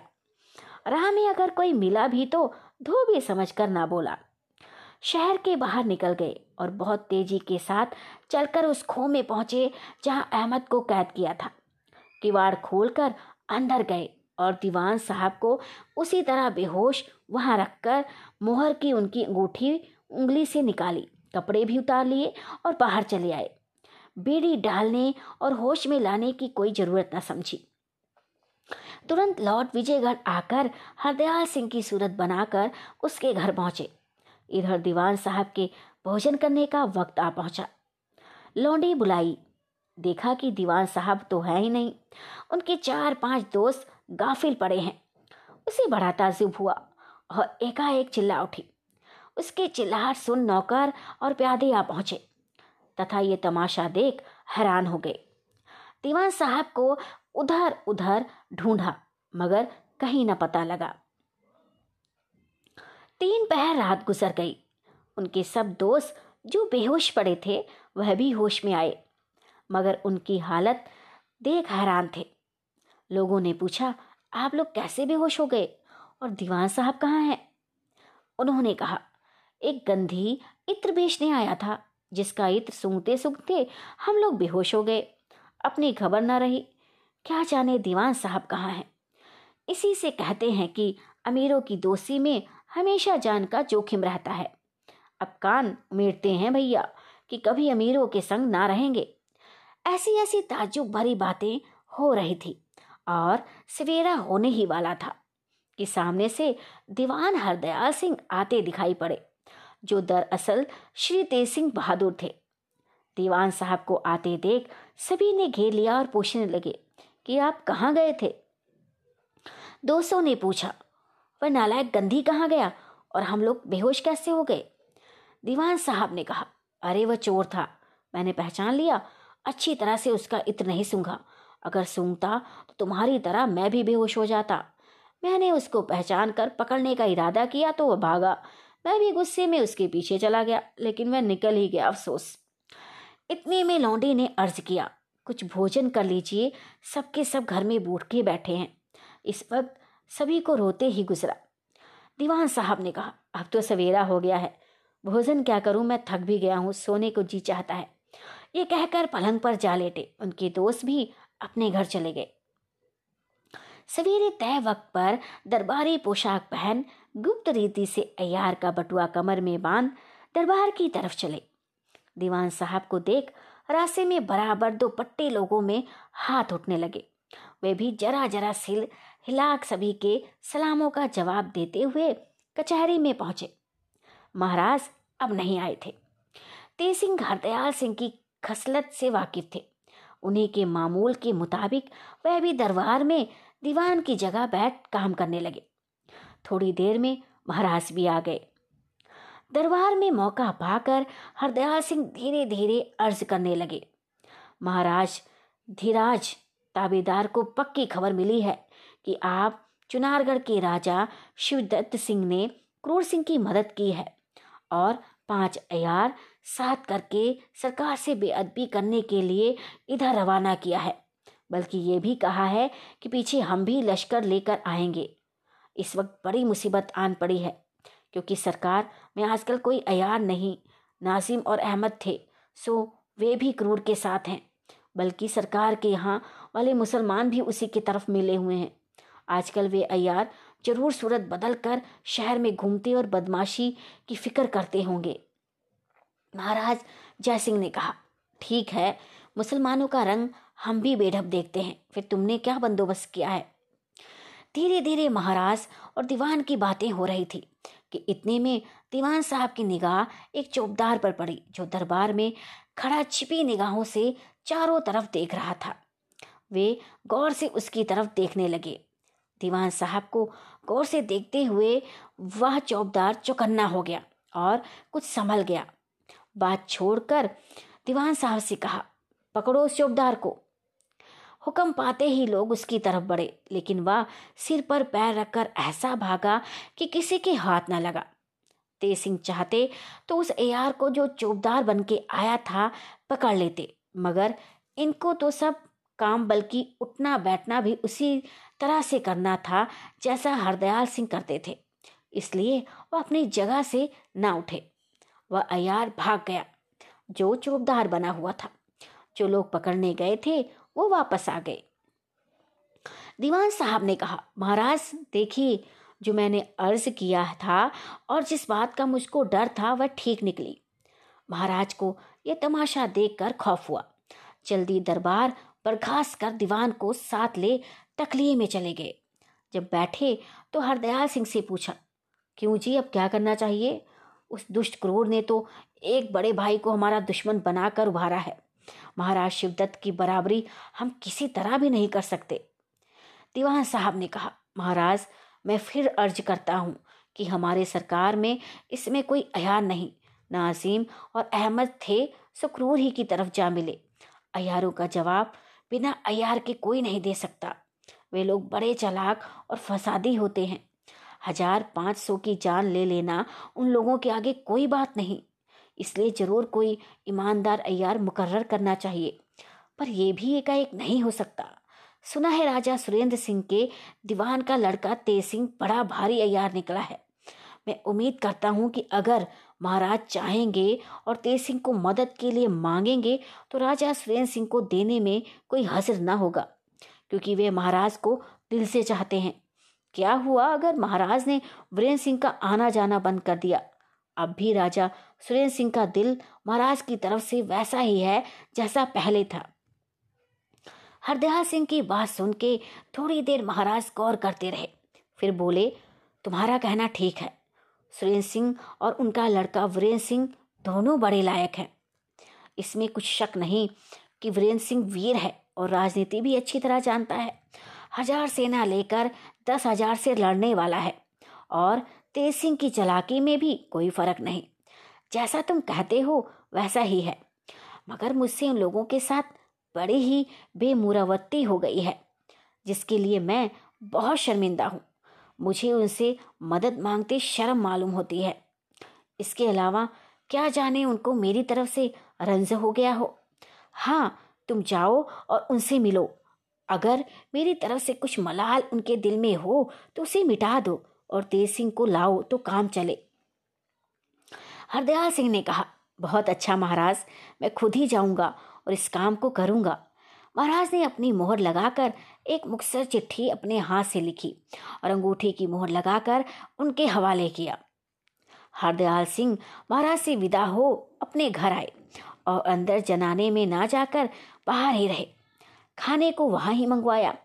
खा पी कर बैठे और सोचने लगे कि चपला से मिलके सबक हाल कह दिया जाए।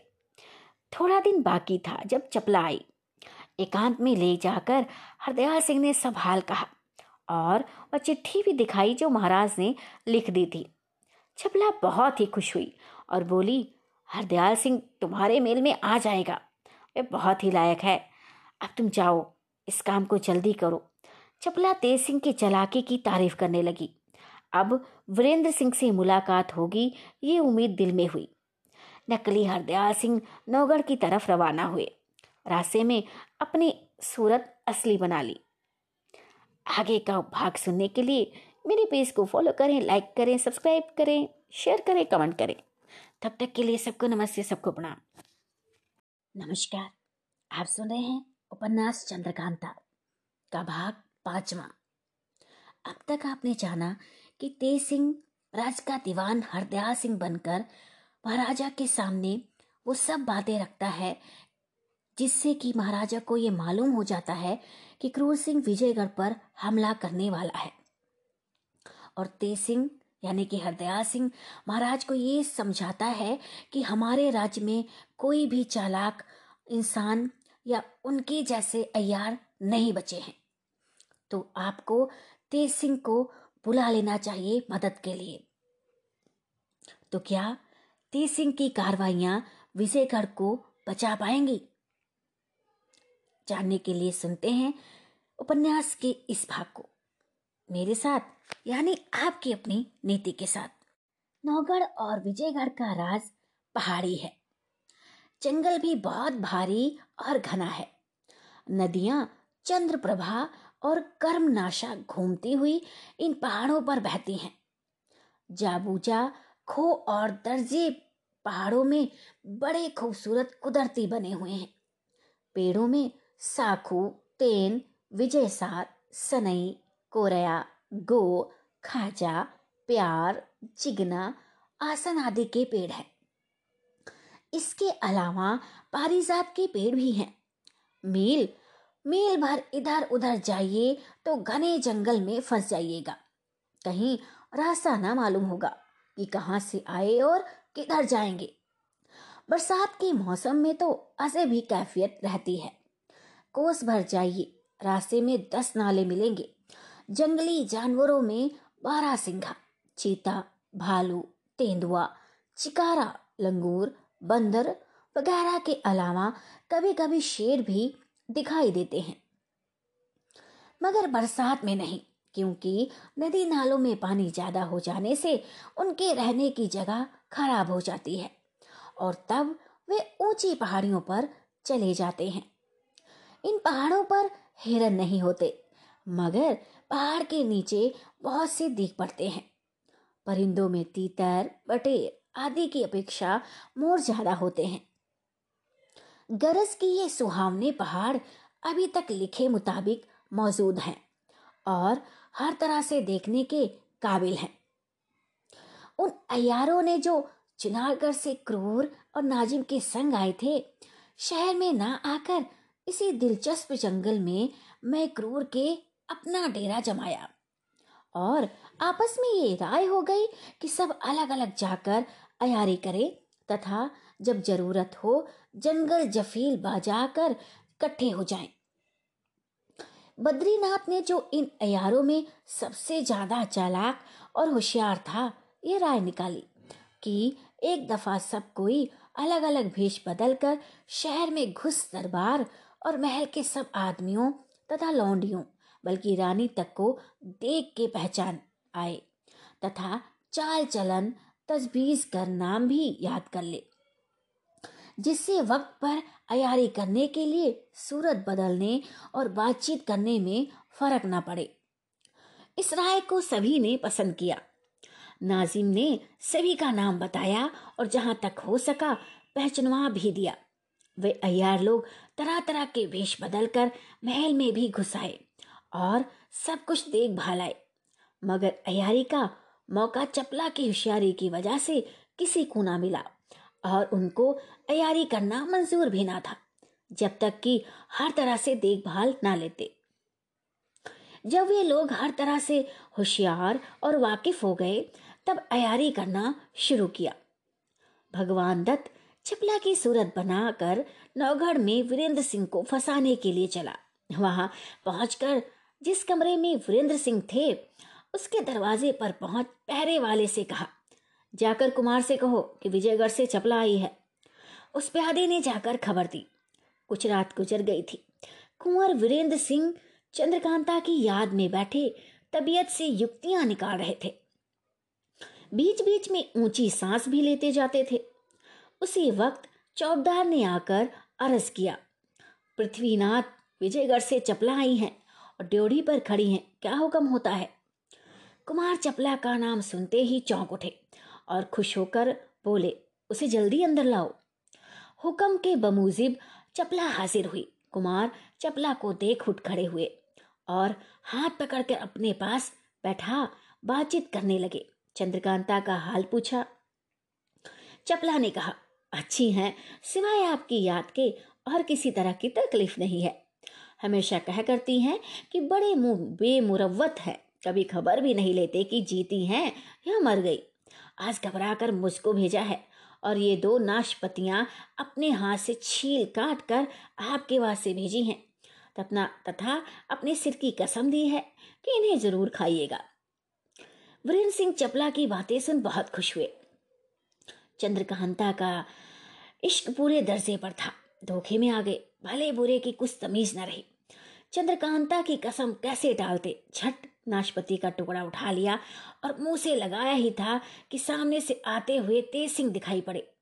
तेज सिंह ने देखा कि वीरेंद्र सिंह बैठे हैं। देखते ही आग हो गए ललकार कर बोरे खबरदार, मुँह में मत डालना। इतना सुनते ही वीरेंद्र सिंह रुक गए और बोले, क्यों, क्या है? तेज सिंह ने कहा, मैं जाती बार हज़ार बार समझा गया, अपना सिर मार गया, मगर आपको ख्याल ना हुआ। कभी आगे भी चपला यहाँ आई थी? आपने क्या खाक पहचाना कि यह चपला है या कोई अयार है? बस सामने रंडी को देख मीठी मीठी बातें सुन मज़े में आ गए। तेज सिंह की घुड़की सुन वीरेंद्र सिंह तो शर्मा गए और चपला के मुँह की तरफ़ देखने लगे। मगर नकली चपला से रहा न गया। फंस तो चुकी ही थी। झट खंजर निकाल कर तेज सिंह की तरफ़ दौड़ी। वीरेंद्र सिंह भी जान गए कि यह अयार है और उसको खंजर ले तेज सिंह पर दौड़ते देख लपक कर हाथ से उसकी कलाई पकड़ी, जिसमें खंजर था। दूसरा हाथ कमर में डाल उठा लिया और सिर से ऊँचा करना चाहते थे कि फेंके जिससे हड्डी पसली सब चूर हो जाए। तेज सिंह ने आवाज़ से हाँ हाँ पटकना मत, मर जाएगा। अयार लोगों का काम ही यही है। छोड़ दो, मेरे हवाले करो। ये सुन कुमार ने धीरे से ज़मीन पर पटक मुश्के बाँध तेज सिंह के हवाले किया। तेज सिंह ने ज़बरदस्ती उसके नाक में दवा ठूस बेहोश किया और गठरी में बाँध किनारे रख बातें करने लगे। तेज सिंह ने कुमार को समझाया और कहा, देखिए, जो हो गया, सो हो गया, मगर अब धोखा मत खाइए। कुमार बहुत शर्मिंदा थे। इसका कुछ जवाब ना दे, विजयगढ़ का हाल पूछने लगे। तेज सिंह ने सब खुलासा, ब्यौरा कहा और चिट्ठी भी दिखाई, जो महाराज जयसिंह ने राजा सुरेंद्र सिंह के नाम लिखी थी। कुमार, ये सब सुन और चिट्ठी देख उछल पड़े। मारे खुशी के तेज सिंह को गले से लगा लिया और बोले, अब जो कुछ करना हो जल्दी कर डालो। तेज सिंह ने कहा हाँ देखो, सब कुछ हो जाता है, घबराओ मत। इसी तरह दोनों को बातें करते तमाम रात गुजर गई। सवेरा होने ही वाला था। जब तेज सिंह उस यार की गठरी पीठ पर लादे, उसी तहखाने को रवाना हुए, जिसमें अहमद को कैद कराए थे। तहखाने का दरवाज़ा खोल अंदर गए। टहलते टहलते चश्मे के पास जा निकले। देखा कि अहमद नहर के किनारे सोया है। हरदयाल सिंह एक पेड़ के नीचे पत्थर की चट्टान पर सिर झुकाए बैठा है। तेज सिंह को देखकर हरदयाल सिंह उठ खड़े हुए और बोले, क्यों तेज सिंह, मैंने क्या कसूर किया है जो मुझको कैद कर रखा है? तेज सिंह ने हंसकर जवाब दिया, अगर कोई कसूर किया होता तो पैरों में बेड़ी पड़ी होती। जैसा कि अहमद को आपने देखा होगा। आपने कोई कसूर नहीं किया। सिर्फ़ एक दिन आपको रोक रखने से मेरा बहुत काम निकलता था, इसलिए मैंने ऐसी बेअदबी की, माफ़ कीजिएगा। अब आपको अख्तियार है कि आप चाहे जहाँ जाएँ। मैं ताबेदार हूँ। विजयगढ़ में नेक, ईमानदार इंसाफ पसंद सिवाय आपके कोई नहीं है। इसी सबब से मैं भी मदद का उम्मीदवार हूँ। हरदयाल सिंह ने कहा सुनो तेज सिंह तुम खुद जानते हो कि मैं हमेशा से तुम्हारा और कुंवर वीरेंद्र सिंह का दोस्त हूँ। मुझको तुम लोगों की खिदमत करने में कोई हर्ज नहीं है। मैं तो आप हैरान था कि दोस्त आदमी को तेज सिंह ने क्यों कैद किया? पहले तो मुझको ये भी नहीं मालूम हुआ कि मैं यहाँ कैसे आया, मर के आया हूँ या जीते जी। पर अहमद को देखा तो समझ गया कि ये तुम्हारी करामात है। भला ये तो कहो, मुझको यहाँ रख कर तुमने क्या कार्रवाई की? और अब मैं तुम्हारा क्या काम कर सकता हूँ? तेज सिंह मैं आपकी सूरत बनाकर आपके जनाने में नहीं गया। इससे आप खातिर जमा रखिए। हरदयाल सिंह, तुमको तो मैं अपने लड़के से ज़्यादा मानता हूँ। अगर जनाने में जाते भी तो क्या था? खैर, हाल कहो। तेज सिंह ने महाराज जयसिंह की चिट्ठी दिखाई। हरदयाल सिंह के कपड़े जो पहने हुए थे, उनको दे दिए और अब खुलासा हाल कहकर बोले, अब आप अपने कपड़े सहेज लीजिए और ये चिट्ठी लेकर दरबार में जाइए। राजा से मुझको मांग लीजिए जिससे मैं आपके साथ चलूँ। नहीं तो वह अय्यार जो चुनारगढ़ से आए हैं, विजयगढ़ को गारद कर डालेंगे और महाराज शिवदत्त अपना कब्जा विजयगढ़ पर कर लेंगे। मैं आपके संग चलकर उन अयारों को गिरफ़्तार करूँगा। आप दो बातों का सबसे ज़्यादा ख्याल रखेगा एक यह कि जहाँ तक बने, मुसलमानों को बाहर कीजिए और हिंदुओं को रखिए। दूसरे ये कि कुंवर वीरेंद्र सिंह का हमेशा ध्यान रखिए और महाराज से बराबर उनकी तारीफ़ कीजिए, जिससे महाराज मदद के वास्ते उनको भी बुलाएँ। हरदयाल सिंह ने कसम खाकर कहा, मैं हमेशा तुम लोगों का खैर खवा हूँ। जो कुछ तुमने कहा है, उसे ज़्यादा करके दिखाऊँगा तेज सिंह ने यारी की गठरी खोली और एक खुलासा बेड़ी उसके पैर में डाल तथा यारी का बटुआ और खंजर उसकी कमर से निकालने के बाद उसे होश में लाए। उसके चेहरे को साफ़ किया तो मालूम हुआ कि वह भगवान दत्त है।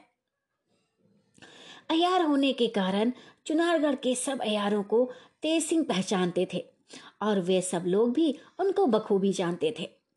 तेज सिंह ने भगवान दत्त को नहर के किनारे छोड़ा और हरदयाल सिंह को साथ ले खो के बाहर चले। दरवाजे के पास आए। हरदयाल सिंह से कहा कि, मेहरबानी करके मुझे इजाज़त दें कि मैं थोड़ी देर के लिए आपको फिर बेहोश करूँ। तहखाने के बाहर होश में ले आऊँगा। हरदयाल सिंह ने कहा, इसमें मुझको कोई हर्ष नहीं। मैं नहीं चाहता कि इस तहखाने में आने का रास्ता देख लूँ। ये तुम ही लोगों के काम है, मैं देख कर क्या करूँगा। तेज सिंह हरदयाल सिंह को बेहोश करके बाहर लाए। और होश में लाकर बोले, अब आप कपड़े पहन लीजिए और मेरे साथ चलिए। उन्होंने वैसा ही किया।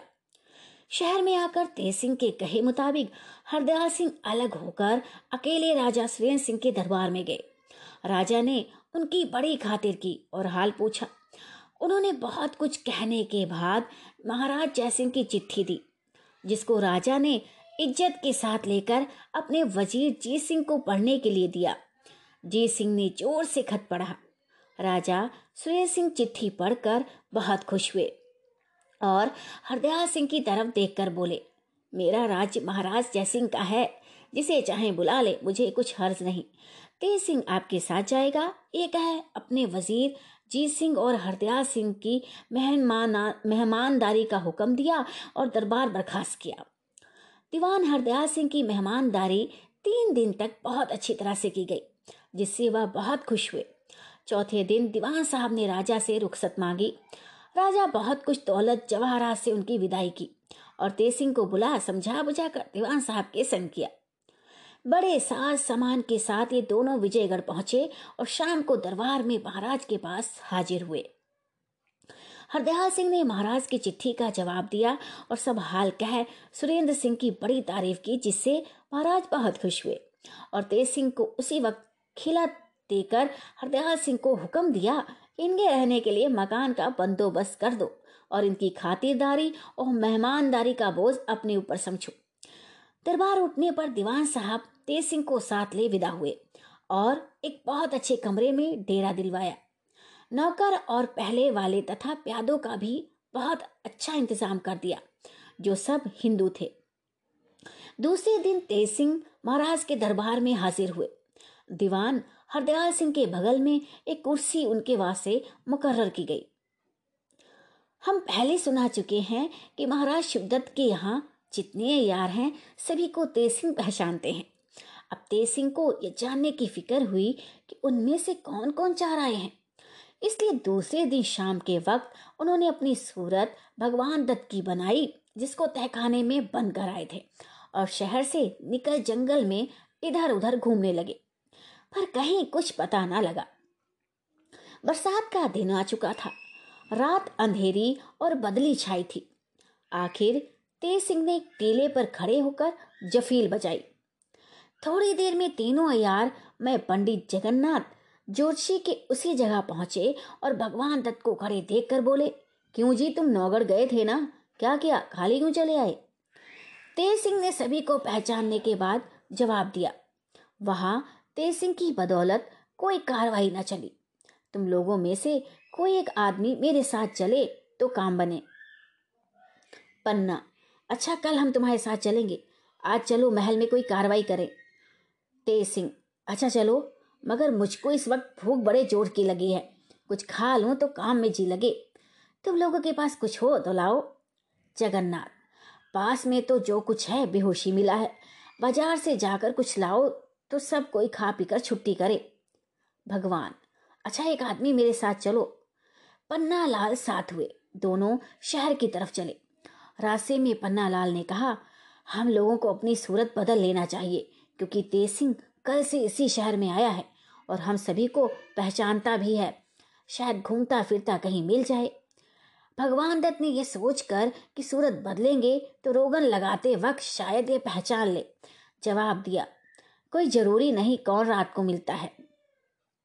भगवान दत्त के इनकार करने से पन्नालाल को शक हो गया और गौर से इनकी सूरत देखने लगा, मगर रात अंधेरी थी, पहचान न सका। आखिर को ज़ोर से जफील बजाई शहर के पास आ चुके थे। अयार लोग दूर थे। जफील सुन ना सके। तेज सिंह भी समझ गए कि इसको शक हो गया है। अब देर करने की कुछ ज़रूरत नहीं। झट उसके गले में हाथ डाल दिया। पन्ना लाल ने भी खंजर निकाल लिया। दोनों में खूब ज़ोर की भिड़ंत हो गई आखिर को तेज सिंह ने पन्ना को उठा के दे मारा और मुश्किल कस बेहोश कर गठरी बाँध ली तथा पेट पर लाद शहर की तरफ़ रवाना हुए। असली सूरत बनाए डेरे पर पहुँचे। एक कोठरी में पन्ना लाल को बंद कर दिया और पहरे वालों को सख्त ताकीद कर आप उसी कोठरी के दरवाजे पर पलंग बिछवा सो रहे। सवेरे पन्ना लाल को साथ ले दरबार की तरफ़ चले। इधर राम नारायण, बद्रीनाथ और जोशी जी राह देख रहे थे कि अब दोनों आदमी खाने का सामान लाते होंगे। मगर कुछ नहीं, यहाँ तो मामला ही दूसरा था। लोगों को शक हो गया कि कहीं दोनों गिरफ़्तार न हो गए हों। मगर ये ख्याल में न आया कि भगवान दत्त असल में दूसरे ही कृपा निधान थे। उस रात को कुछ ना कर सके, पर सवेरे सूरत बदलकर खोज में निकले। पहले महाराज जयसिंह के दरबार की तरफ़ चले। देखा कि तेज सिंह दरबार में जा रहे हैं और उसके पीछे पीछे दस पंद्रह सिपाही कैदी की तरह पन्ना लाल को लिए चले जा रहे हैं। उन अयारों ने भी साथ ही साथ दरबार का रास्ता पकड़ा। तेज सिंह पन्ना लाल को लिए दरबार में पहुँचे। देखा, कचहरी खूब लगी हुई है। महाराज बैठे हैं। वह भी सलाम कर अपनी कुर्सी पर जा बैठे। कैदी को सामने खड़ा कर दिया। महाराज ने पूछा, क्यों तेज सिंह किसको लाए हो? तेज सिंह ने जवाब दिया, महाराज, उन पाँचों अयारों में से जो चुनारगढ़ से आए हैं, एक गिरफ़्तार हुआ है। इसको सरकार में लाया हूँ। जो इसके लिए मुनासिब हो, हुक्म किया जाए। महाराज गौर के साथ खुशी भरी निगाहों से उसकी तरफ़ देखने लगे और पूछा, तेरा नाम क्या है? उसने कहा, मक्कार खां, उर्फ़ अयार खां। महाराज उसकी ढिठाई और बात पर हंस पड़े, हुक्म दिया, बस इससे ज़्यादा पूछने की ज़रूरत नहीं, सीधे कैद खाने में ले जाकर इसको बंद करो और सख्त पहरे बैठा दो। हुक्म पाते ही प्यादों ने उस अयार के हाथों में हथकड़ी और पैरों में बेड़ी डाल दी। और कैद खाने की तरफ़ ले गए। महाराज ने खुश होकर तेज सिंह को सौ असरफी इनाम में दी। तेज सिंह ने खड़े होकर महाराज को सलाम किया और अशरफियाँ बटुए में रख ली। राम नारायण, बद्रीनाथ और जोशी जी भेष बदले हुए दरबार में खड़े यह सब तमाशा देख रहे थे। जब पन्ना लाल को कैद खाने का हुक्म हुआ, वे लोग भी बाहर चले आए और आपस में सलाह कर भारी चलाकी की। किनारे जाकर बद्रीनाथ ने तो तेज सिंह की सूरत बनाई और राम नारायण और जोशी जी प्यादे बनकर तेज़ी के साथ उन सिपाहियों के साथ चले, जो पन्ना लाल को कैद खाने की तरफ़ ले जा रहे थे। पास पहुंचकर बोले, ठहरो ठहरो, इस नालायक अयार के लिए महाराज ने दूसरा हुक्म दिया है, क्योंकि मैंने अर्ज़ किया था कि कैद खाने में इसके संगी साथी इसको किसी न किसी तरह छुड़ा ले जाएँगे।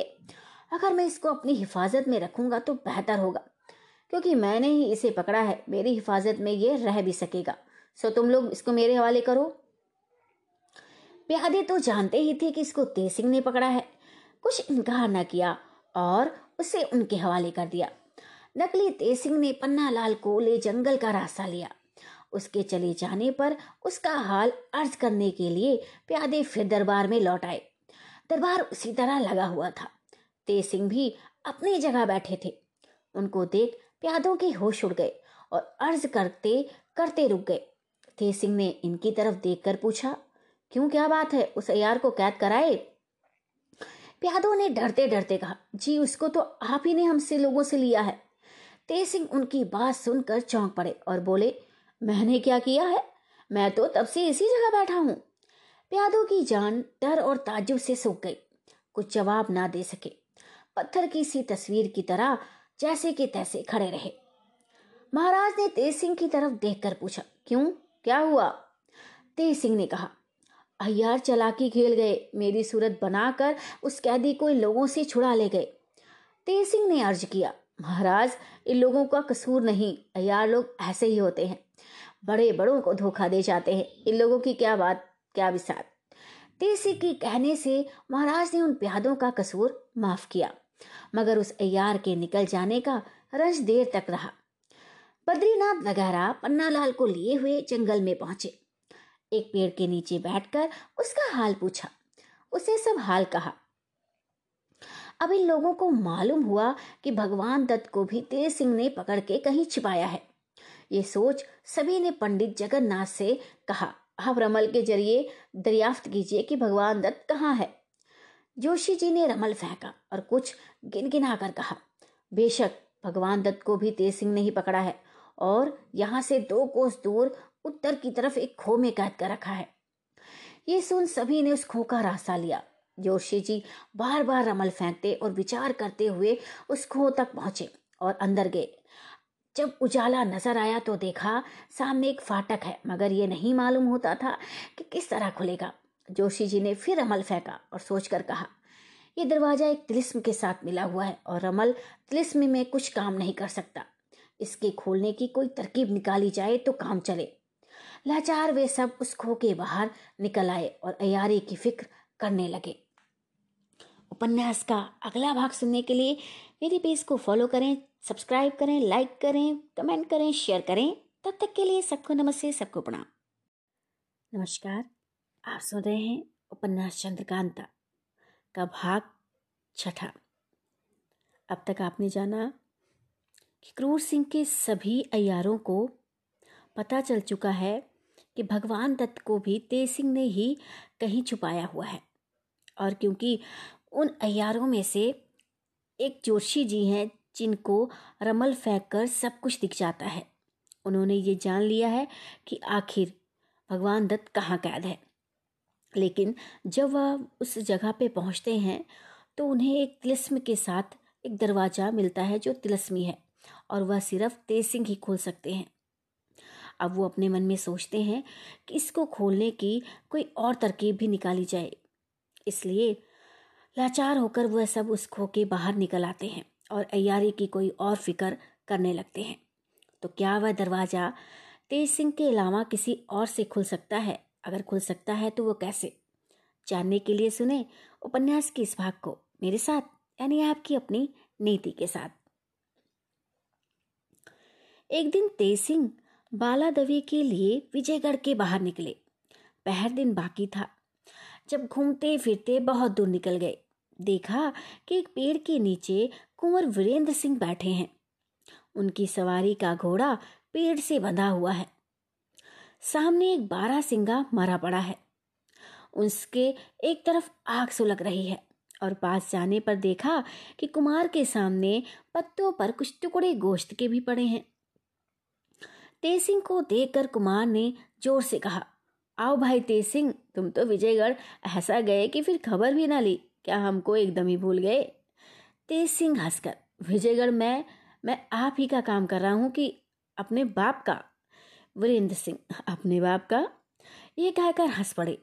तेज सिंह ने इस बात का कुछ भी जवाब न दिया और हँसते हुए पास जा बैठे। कुमार ने पूछा, कहो, चंद्रकांता से मुलाकात हुई थी? तेज सिंह ने जवाब दिया, इधर जब से मैं गया हूँ, इसी बीच में एक अयार को पकड़ा था। महाराज ने उसको कैद करने का हुक्म दिया, मगर कैद खाने तक पहुँचने ना पाया था कि रास्ते ही में मेरी सूरत बना। उसके साथ ही अयारों ने उसे छुड़ा लिया। फिर अभी तक कोई गिरफ़्तार नहीं हुआ। कुमार, वे लोग भी बड़े शैतान हैं, तेज सिंह। और तो जो है, बद्रीनाथ भी चुनारगढ़ से लोगों के साथ आया है। वह बड़ा भारी चालाक है। मुझको अगर खौफ रहता है तो उसी का। खैर, देखा जाएगा क्या हर्ज है। ये तो बताइए, आप यहाँ क्या कर रहे हैं? कोई आदमी भी साथ नहीं है। कुमार आज मैं कई आदमियों को लेकर सवेरे ही शिकार खेलने के लिए निकला। दोपहर तक तो हैरान रहा, कुछ हाथ ना लगा। आखिर को यह बारह सिंगा सामने से निकला और मैंने उसके पीछे घोड़ा फेंका।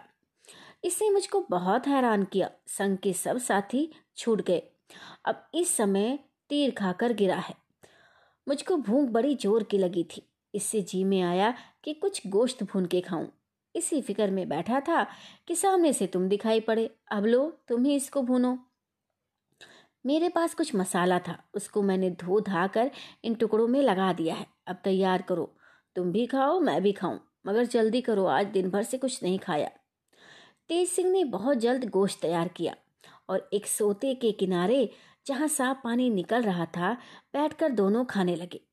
वीरेंद्र सिंह मसाला पोछ पोछ कर खाते थे। तेज सिंह ने पूछा आप मसाला क्यों पूछ रहे हैं? कुमार ने जवाब दिया, फीका अच्छा मालूम होता है।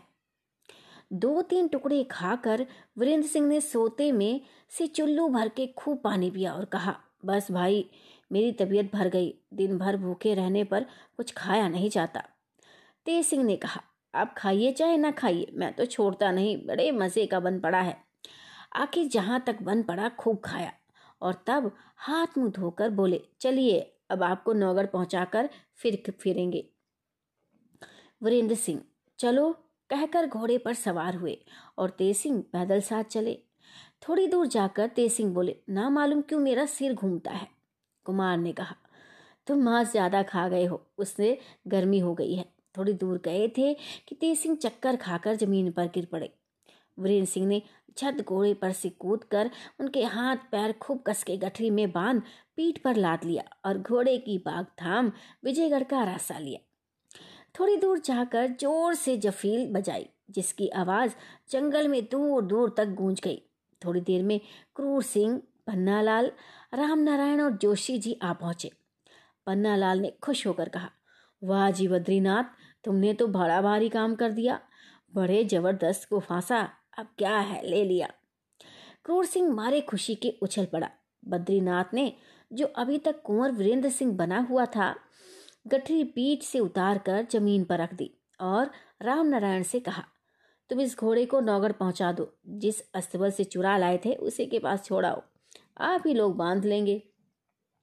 ये सुनकर राम नारायण घोड़े पर सवार होकर नौगढ़ चला गया। बद्रीनाथ ने तेज सिंह की गठरी अपनी पीठ पर ला दी और अयारों को कुछ समझा बुझाकर चुनारगढ़ का रास्ता लिया। तेज सिंह को मालूम था कि रोज महाराज जयसिंह के दरबार में जाते और सलाम करके कुर्सी पर बैठ जाते। दो एक दिन महाराज ने तेज सिंह की कुर्सी खाली देखी। हरदयाल सिंह से पूछा कि आजकल तेज सिंह नज़र नहीं आते, क्या तुमसे मुलाकात हुई थी? दीवान साहब ने अर्ज़ किया, नहीं, मुझसे भी मुलाकात नहीं हुई। अब दरियाफ्त करके अर्ज़ करूँगा।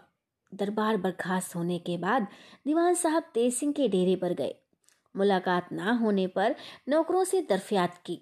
सभी ने कहा, कई दिन से वे यहाँ नहीं आए हैं।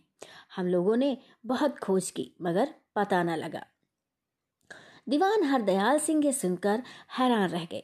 अपने मकान पर जाकर सोचने लगे कि अब क्या किया जाए। अगर तेज सिंह का पता ना लगेगा तो बड़ी बदनामी होगी। जहाँ से हो, खोज लगाना ही चाहिए। आखिर बहुत से आदमियों को इधर उधर पता लगाने के लिए रवाना किया।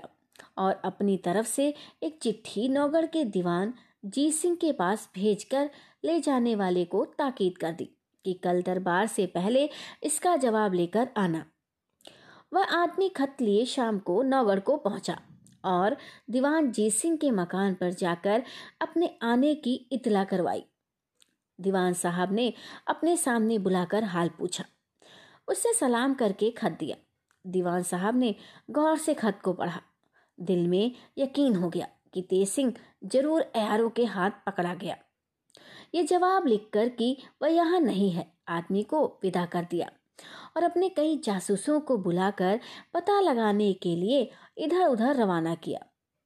दूसरे दिन दरबार में दीवान जीत सिंह ने राजा सुरेंद्र सिंह से अर्ज़ किया। महाराज, कल विजयगढ़ से दीवान हरदयाल सिंह का पत्र लेकर एक आदमी आया था। ये दरफ्याफ्त किया था कि तेज सिंह नौगढ़ में है कि नहीं, क्योंकि कई दिनों से वह विजयगढ़ में नहीं है। मैंने जवाब में लिख दिया है कि यहाँ नहीं है। राजा को ये सुनकर ताज्जुब हुआ और दीवान से पूछा तेज सिंह वहाँ भी नहीं है और यहाँ भी नहीं तो कहाँ चला गया?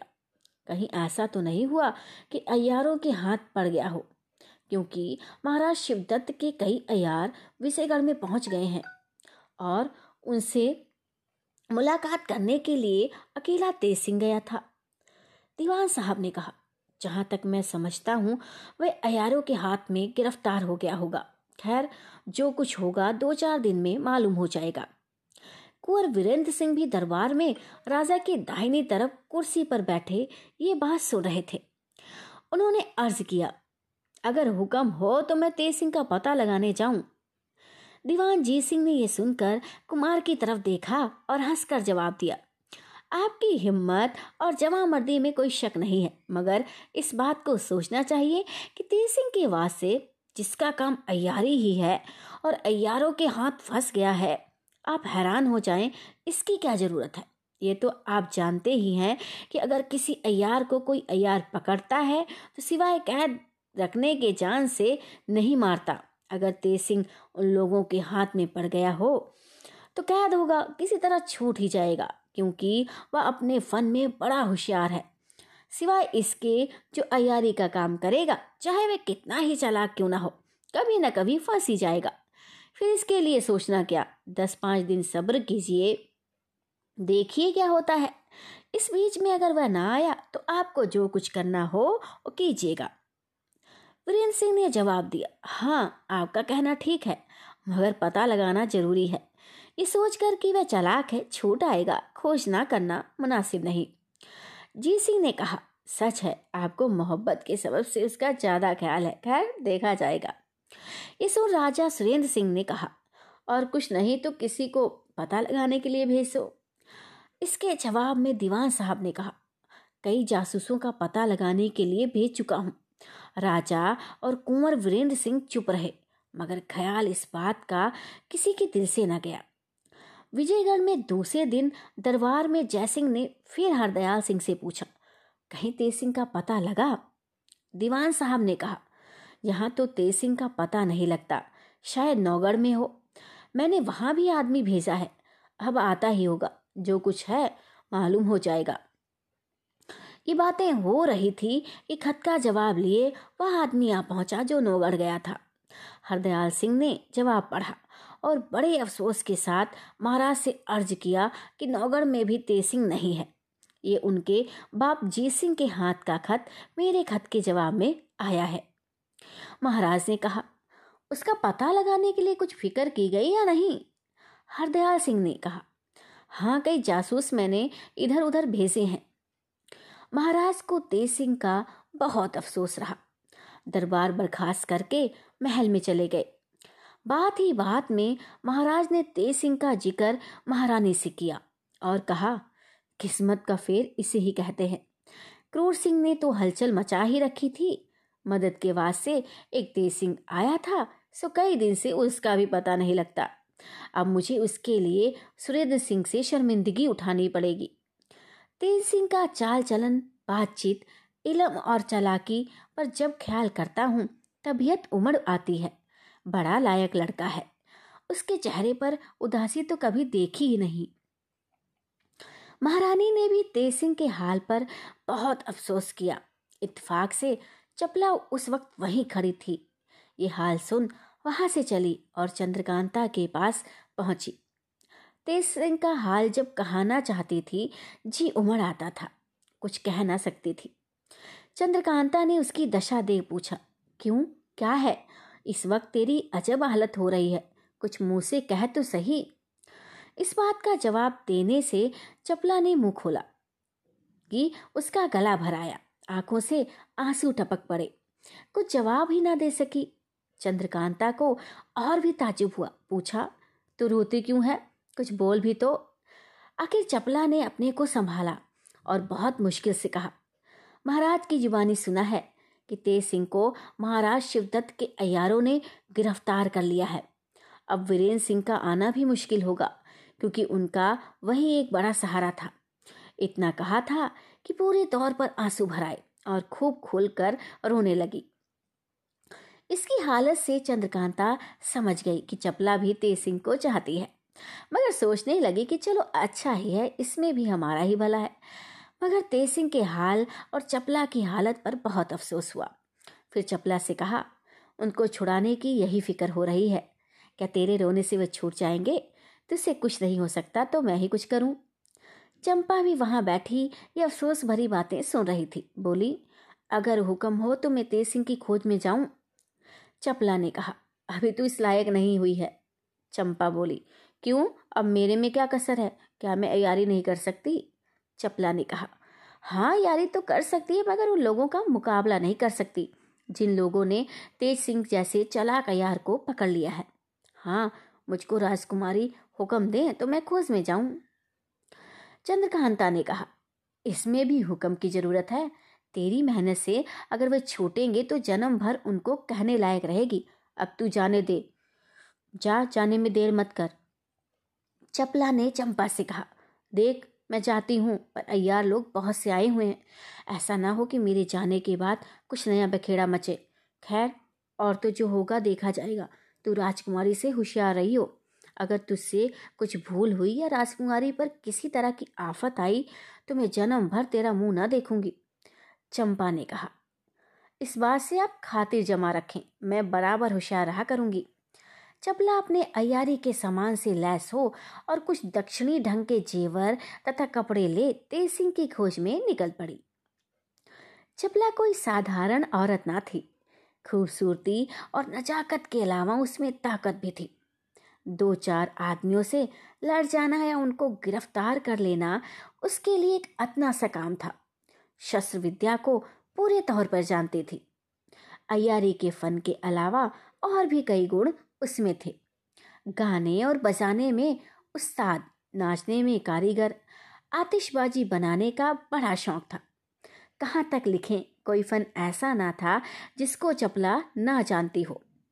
रंग उसका गोरा, बदन हर जगह सुढोल। नाजुक हाथ पाँव की तरफ़ ख्याल करने से यही ज़ाहिर होता था कि इसे एक फूल से मारना खून करना है। उसको जब कहीं बाहर जाने की ज़रूरत पड़ती थी तो अपनी खूबसूरती जानबूझकर बिगाड़ डालती थी या भेष बदल लेती थी। अब इस वक्त शाम हो गई, बल्कि कुछ रात भी जा चुकी है। चंद्रमा अपनी पूरी किरणों से निकला हुआ है। चपला अपनी असली सूरत में चली जा रही है। अयारी का बटुआ बगल में लटकाए कमन कमर में कसे। और खंजर भी लगाए हुए जंगल ही जंगल कदम बढ़ाए जा रही है। तेसिंह की याद ने उसको ऐसा बेकल कर दिया है कि अपने बदन की भी खबर नहीं। उसको ये मालूम नहीं कि वह किस काम के लिए बाहर निकली है या कहाँ जा रही है। उसके आगे क्या है? पत्थर है या गड्ढा? नदी है या नाला? खाली पैर बढ़ाए जाना ही उसका काम है। आँखों से आँसू की बूंदें गिर रही हैं। सारा कपड़ा भीग गया है। थोड़ी थोड़ी दूर पर ठोकर खाती है। उंगलियों से खून गिर रहा है, मगर उसको इसका कुछ ख्याल नहीं। आगे एक नाला आया जिस पर चपला ने कुछ ध्यान न दिया और धम से उस नाले में गिर पड़ी। सिर फट गया, खून निकलने लगा। कपड़े बदन के सब भीग गए।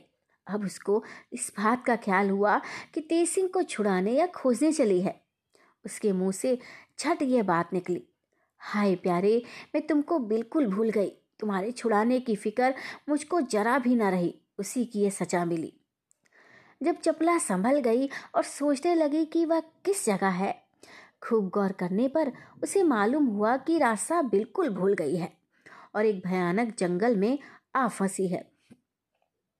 कुछ क्षण के लिए तो वह बहुत डर गई, मगर फिर दिल को संभाला।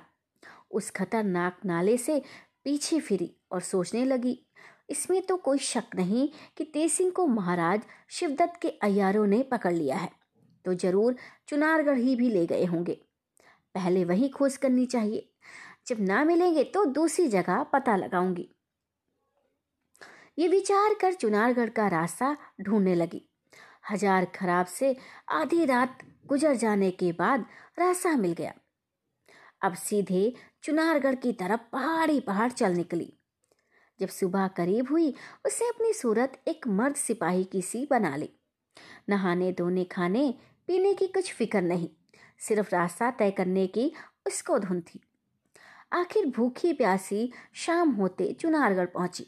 दिल में ठान लिया था कि जब तक तेज सिंह का पता नहीं लगेगा, अंजल ग्रहण नहीं करूँगी। कहीं आराम न लिया।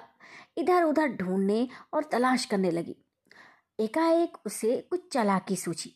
उसने अपनी पूरी सूरत पन्ना लाल की बना ली और घसीटा सिंह अय्यार के डेरे पर पहुँची। हम पहले लिख लिख चुके हैं कि छह अय्यारों में से चार अय्यार विजयगढ़ गए हैं और घसीटा सिंह और चुन्नी लाल चुनारगढ़ में ही रह गए हैं। घसीटा सिंह पन्नालाल को देखकर उठ खड़े हुए और साहब सलामत के बाद पूछा कहो, पन्नालाल, अब की बार किसको लाए हो? पन्नालाल, इस बार लाए तो किसी को नहीं, सिर्फ़ इतना पूछने आए हैं कि नाजिम यहाँ है या नहीं, उसका पता नहीं लगता।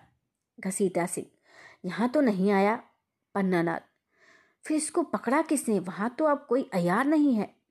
घसीटा सिंह ये तो मैं नहीं कह सकता कि वहाँ और भी कोई भी अयार है या नहीं, सिर्फ़ तेज सिंह का नाम तो मशहूर था, सो कैद हो गए। इस वक्त किले में बंद पड़े रोते होंगे। पन्नालाल खैर कोई हर सही पता लग ही जाएगा। अब जाता हूँ, रुक नहीं सकता। ये कह नकली पन्नालाल वहाँ से रवाना हुए। जब चपला का जी ठिकाने हुआ, ये सोचकर कि तेज सिंह का पता लग गया है और वे यहीं मौजूद हैं, कोई हर्ष नहीं। जिस तरह होगा, छुड़ा लगी। वे मैदान में निकल गई और गंगा जी के किनारे बैठ अपने बटुए में से कुछ मेवा निकाल कर खाया। गंगा जल पी के निश्चिंत हुई। और तब अपनी सूरत एक गाने वाली औरत की बनाई। चपला को खूबसूरत बनाने की कोई ज़रूरत नहीं थी, वह खुद ऐसी थी कि हज़ार खूबसूरतों का मुकाबला कर सके। मगर इस सब सबब से कि कोई पहचान न ले उसको अपनी सूरत बदलनी पड़ी। जब हर तरह से लैस हो गई, एक बंसी हाथ में ले, राजमहल के पिछवाड़े की तरफ़ जाकर एक साफ़ जगह देख बैठ गई और चढ़ी आवाज़ में से एक बिरहा गाने लगी।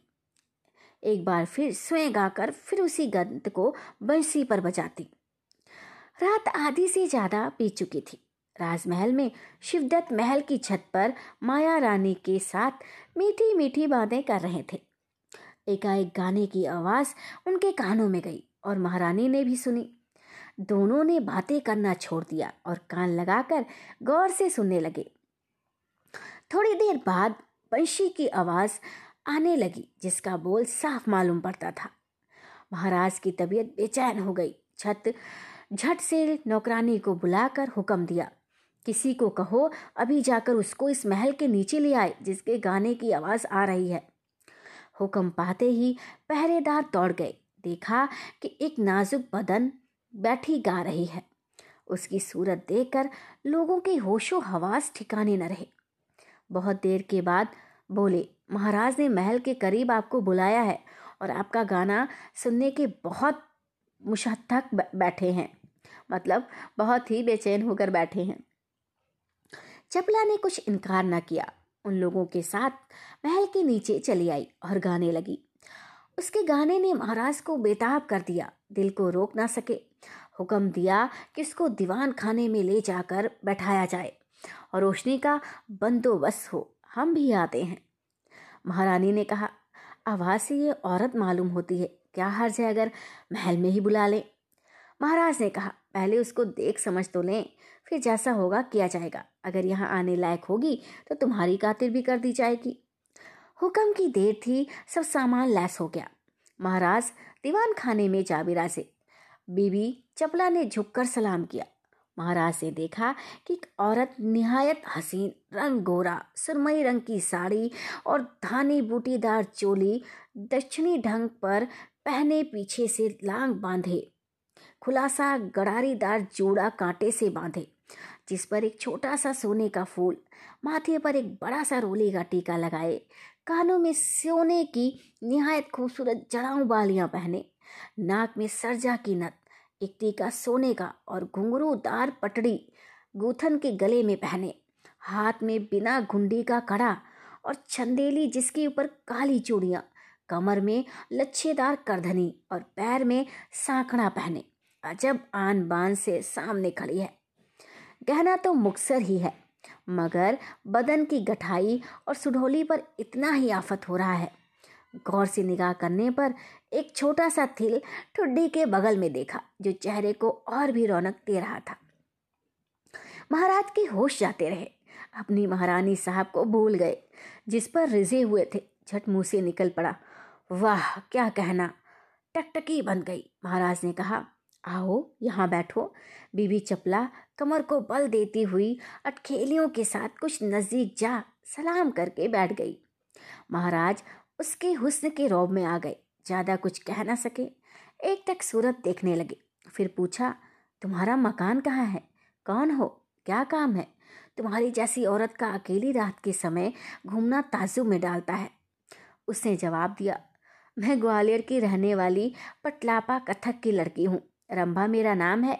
मेरा बाप भारी गवैया था। एक आदमी पर मेरा जी आ गया। बात की बात में वह मुझसे गुस्सा ही होके चला गया। उसी की तलाश में मारी मारी फिरती हूँ। क्या करूँ? अक्सर दरबारों में जाती हूँ कि शायद कहीं मिल जाए, क्योंकि वह भी बड़ा भारी गवैया है। सो ताजुब नहीं, किसी दरबार में हो। इस वक्त तबीयत की उदासी में यूँ ही कुछ गा रही थी कि सरकार ने याद किया, हाजिर हो गई। महाराज ने कहा, तुम्हारी आवाज़ बहुत भली है। कुछ गाओ तो अच्छी तरह सुनूं। चपला ने कहा, महाराज, ने इस नाचीज पर बड़ी मेहरबानी की, जो नज़दीक बुलाकर बैठाया। और लौंडी को इज़्ज़त दी, अगर आप मेरा गाना सुनना चाहते हैं तो अपने मुलाजिम सर्पदारों, यानी कि साज बजाने वालों को तलब करें। वे लोग साथ दें तो कुछ गाने का लुत्फ उठ आए। वैसे तो मैं हर तरह से गाने को तैयार हूँ। ये सुन महाराज बहुत खुश हुए और हुक्म दिया कि सरपदा हाजिर किए जाएँ। सपर्दा हाजिर किए जाएँ। प्यारे दौड़ गए और सपर्दाओं का सरकारी हुक्म सुनाया। वे सब हैरान हो गए कि तीन पहर रात गुजरे, महाराज को क्या सूझी है? मगर लाचार होकर आना ही पड़ा। आकर जब एक चाँद के टुकड़े को सामने देखा तो तबीयत खुश हो गई। कुढ़े हुए आए थे, मगर अब खिल गए। झट साज मिला, करीने से बैठे। चपला ने गाना शुरू किया। अब क्या था?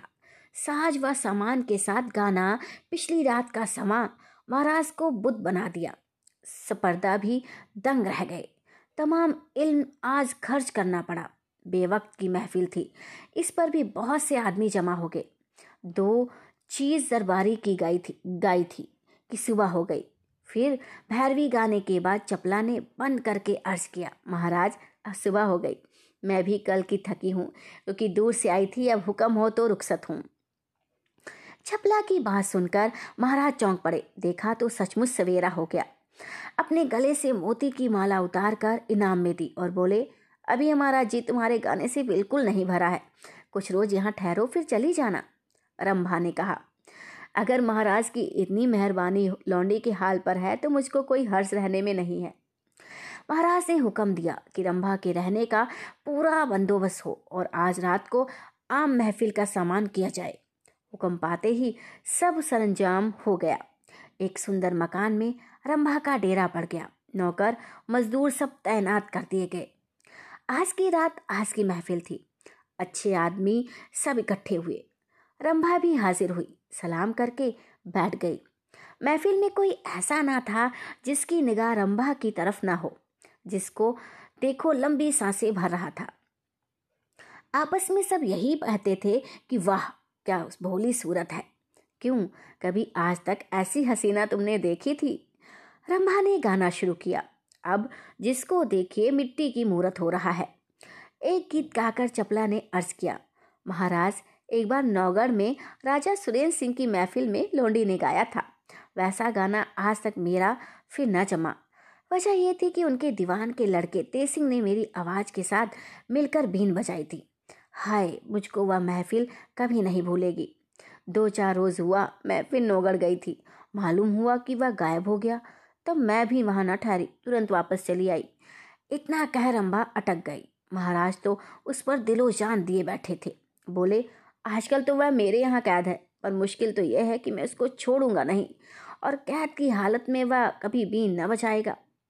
रम्भा ने कहा, जब वह मेरा नाम सुनेगा तो ज़रूर इस बात को कबूल करेगा, मगर उसको एक तरीके से बुलाया जाए। वह अलबत्ता मेरा संग देगा नहीं तो मेरी भी ना सुनेगा, क्योंकि वह बड़ा जिद्दी है। महाराज ने पूछा, वह कौन सा तरीका है? रंभा ने कहा, एक तो उसके बुलाने के लिए ब्राह्मण जाए और वह उम्र में बीस वर्ष से ज़्यादा ना हो।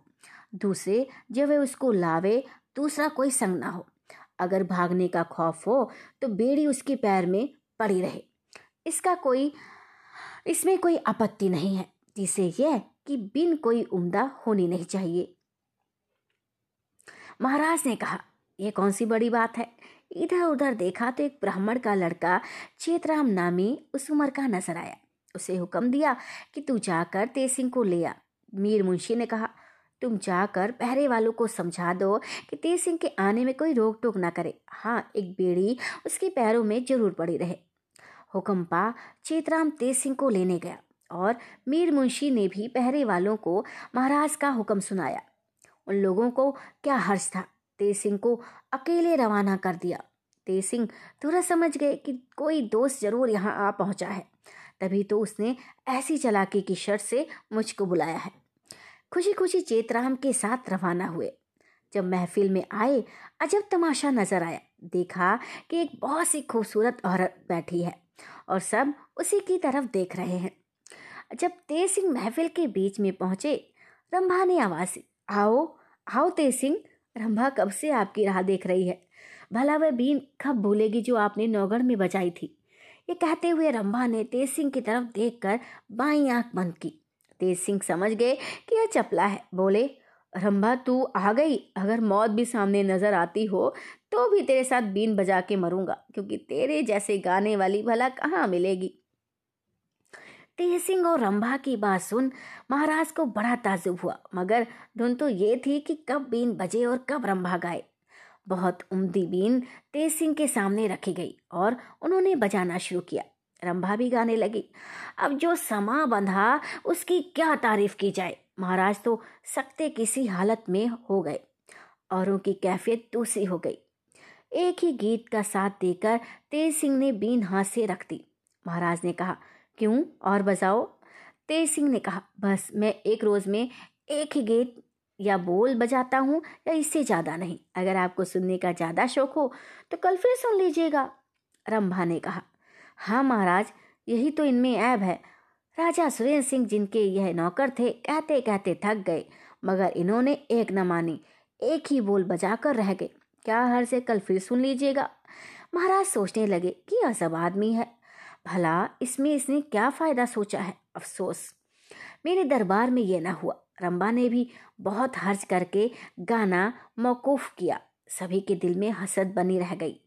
महाराज ने अफसोस के साथ मजलिस बर्खास्त की और तेज सिंह फिर उसी तेजराम ब्राह्मण के साथ जेल भेजे गए। महाराज को तो अब इश्क हो गया कि तेज सिंह के बीन के साथ रंभा का गाना सुने। फिर दूसरे रोज महफिल हुई। और उसी चेतराम ब्राह्मण को भेजकर तेज सिंह बुलाए गए। उस रोज भी एक बोल बचाकर उन्होंने बीन रख दी। महाराज का दिल फिर ना भरा। हुक्म दिया कि कल पूरी महफिल हो। दूसरे दिन फिर महफिल का सामान हुआ। सब कोई आकर पहले ही से जमा हो गए, मगर रंभा महफिल में जाने के वक्त से घंटे भर पहले दांव बचा चेतराम की सूरत बना कैद खाने में पहुँची। पहरे वाले जानते ही थे कि चेतराम अकेला तेज सिंह को ले जाएगा। महाराज का हुक्म ही ऐसा है। उन्होंने ताला खोलकर तेज सिंह को निकाला और पैर में बेड़ी डाल चेतराम के हवाले कर दिया। चैतराम उनको लेकर चलते बने। थोड़ी दूर जाकर चेतराम ने तेज सिंह की बेड़ी खोल दी। अब क्या था? दोनों ने जंगल का रास्ता लिया। कुछ दूर जाकर चपला ने अपनी सूरत बदल ली और असली सूरत में हो गई। अब तेज सिंह उसकी तारीफ़ करने लगे। चपला ने कहा, आप मुझको शर्मिंदा ना करें, क्योंकि मैं अपने को इतना चालाक नहीं समझती जितनी आप तारीफ़ कर रहे हैं। फिर मुझको आपको छुड़ाने की कोई गरज भी ना थी। सिर्फ़ चंद्रकांता की बेमुरवत से मैंने यह काम किया। तेज सिंह ने कहा, ठीक है, तुमको मेरी गरज काहे होगी? गरजू तो मैं ठहरा कि तुम्हारे साथ सफलता बना। जो काम बाप दादों ने ना किया था, सो करना पड़ा। ये सुन चपला हंस पड़ी और बोली, बस माफ़ कीजिए, ऐसी बातें ना करिए। तेज सिंह से कहा वाह, माफ़ क्या करना, मैं बगैर मजदूरी लिए ना छोड़ूँगा, छपला ने कहा। मेरे पास क्या है जो मैं दूँ? उन्होंने कहा। जो कुछ तुम्हारे पास है, वही मेरे लिए बहुत है चपला ने कहा। खैर, इन बातों को जाने दीजिए और ये कहिए कि यहाँ से खाली ही चलिएगा या महाराज शिवदत्त को कुछ हाथ भी दिखाइएगा। तेज सिंह ने कहा, इरादा तो मेरा यही था, आगे तुम जैसा कहो चपला ने कहा। ज़रूर कुछ करना चाहिए। बहुत देर तक आपस में सोच विचार कर दोनों ने एक चलाकी ठहराई, जिसे करने के लिए ये दोनों उस जगह से दूसरे घने जंगल में चले गए। आगे का भाग सुनने के लिए मेरे पेज को फॉलो कीजिए चैनल को सब्सक्राइब कीजिए लाइक कीजिए शेयर कीजिए। तब तक के लिए सबको नमस्ते, सबको प्रणाम। नमस्कार। आप सुन रहे हैं उपन्यास चंद्रकांता का भाग सातवां। अब तक आपने जाना कि चपला ने बड़ी ही होशियारी और समझदारी से तेज सिंह को महाराजा शिवदत्त के कैद से छुड़ा लिया है। और अब आगे, वह कुछ चालाकी करने की सोच जंगल से दूसरे घने जंगल में चले गए हैं। तो अब आगे क्या होगा? आखिर वह क्या करना चाहते हैं? जानने के लिए सुने उपन्यास के इस भाग को। मेरे साथ, यानी आपकी अपनी नीति के साथ। अब महाराज शिवदत्त की महफिल का हाल सुनिए। महाराज शिवदत्त सिंह महफिल में आ बिराजे। रंभा के आने में देर हुई तो एक चौकदार को कहा कि जाकर उसको बुला लाए और चेतराम ब्राह्मण को तेज सिंह को लाने के लिए भेजा। थोड़ी देर बाद चौकदार ने आकर अर्ज़ किया कि महाराज, रंभा तो अपने डेरे पर नहीं है, कहीं चली गई है। महाराज को बड़ा ताजुब हुआ। क्योंकि उसको जी से चाहने लगे थे। दिल में रंभा के लिए अफसोस करने लगे और हुक्म दिया कि फ़ौरन उसे तलाश करने के लिए आदमी भेजे जाएँ। इतने में चेतराम ने आकर दूसरी खबर सुनाई कि कैद खाने में तेज सिंह नहीं है। अब तो महाराज के होश उड़ गए। सारी महफिल दंग हो गई कि अच्छी गाने वाली आई जो सभी को बेवकूफ़ बनाकर चली गई। घसीटा सिंह और चुन्नी लाल अयार ने अर्ज़ किया। महाराज, बेशक वह कोई अयार था जो इस तरह आकर तेज सिंह को छुड़ा ले गया। महाराज ने कहा, ठीक है, मगर काम उसने काबिल इनाम के किया। अहियारों ने भी तो उसका गाना सुना था, महफिल में मौजूद ही थे। उन लोगों की अकल पर क्या पत्थर पड़ गए थे कि उसको ना पहचाना? लानत है तुम लोगों के अयार कहलाने पर। यह कहकर महाराज गम और गुस्से से भरे हुए उठकर महल में चले गए। महफिल में जो लोग बैठे थे, उन लोगों ने अपने घर का रास्ता लिया। तमाम शहर में यह बात फैल गई, जिधर देखिए यही चर्चा थी। दूसरे दिन जब गुस्से में भरे हुए महाराज दरबार में आए तो एक चौकदार ने अर्ज़ किया, महाराज, वह जो गाने वाली आई थी, असल में वह औरत ही थी। वह चेतरा मिश्र की सूरत बनाकर तेज सिंह को छुड़ा ले गई। मैंने अभी उन दोनों को उस सलई वाले जंगल में देखा है। ये सुन महाराज को और भी ताजुब हुआ। हुक्म दिया कि बहुत से आदमी जाएँ और उनको पकड़ लावें, पर चौकदार ने अर्ज़ किया, महाराज, इस तरह वे गिरफ़्तार न होंगे, भाग जाएँगे। हाँ घसीटा सिंह और चुन्नी लाल मेरे साथ चले तो मैं दूर से लोगों को दिखला दूँ। ये लोग कोई चलाकी करके उन्हें पकड़ लें। महाराज ने इस तरकीब को पसंद करके दोनों अहियारों को चौकदार के साथ जाने का हुक्म दिया। चौकदार ने उन दोनों को लिए हुए उस जगह पहुँचा, जिस जगह उसने तेज सिंह का निशान देखा था, पर देखा कि वह कोई नहीं है। तब घसीटा सिंह ने पूछा, आप किधर देखें? उसने कहा क्या ये ज़रूरी है कि वे तब से अब तक इसी पेड़ के नीचे बैठे रहें? इधर उधर देखिए, कहीं होंगे। ये सुन घसीटा सिंह ने कहा अच्छा चलो, तुम ही आगे चलो। वे लोग इधर उधर ढूँढने लगे। इसी समय एक अहरन सिर पर खची में दूध लिए आती नज़र पड़ी। चौकदार ने उसको अपने पास बुलाकर पूछा, कि तूने इस जगह कहीं एक औरत और एक मर्द को तो नहीं देखा? उसने कहा हाँ हाँ उस जंगल में मेरा अडार है। बहुत सी गाय भैंसी मेरी वहाँ रहती हैं। अभी मैंने उन दोनों के पास दो पैसे का दूध बेचा है और बाकी दूध लेकर शहर बेचने जा रही हूँ। ये सुनकर चौबदार बतौर इनाम के चार पैसे निकाल उसको देने लगा, मगर उसने इनकार किया और कहा कि मैं तो सेंत के पैसे नहीं लेती हाँ चार पैसे का दूध आप लोग लेकर पी लें तो मैं शहर जाने से बचूं और आपका एहसान मानूं। चौबदार ने कहा, क्या हर्ज है? तो दूध ही दे। बस एरन ने खांचा रख दिया और दूध देने लगी। चौबदार ने उन दोनों अयारों से कहा, आइए, आप भी लीजिए। उन दोनों अयारों ने कहा, हमारा जी नहीं चाहता।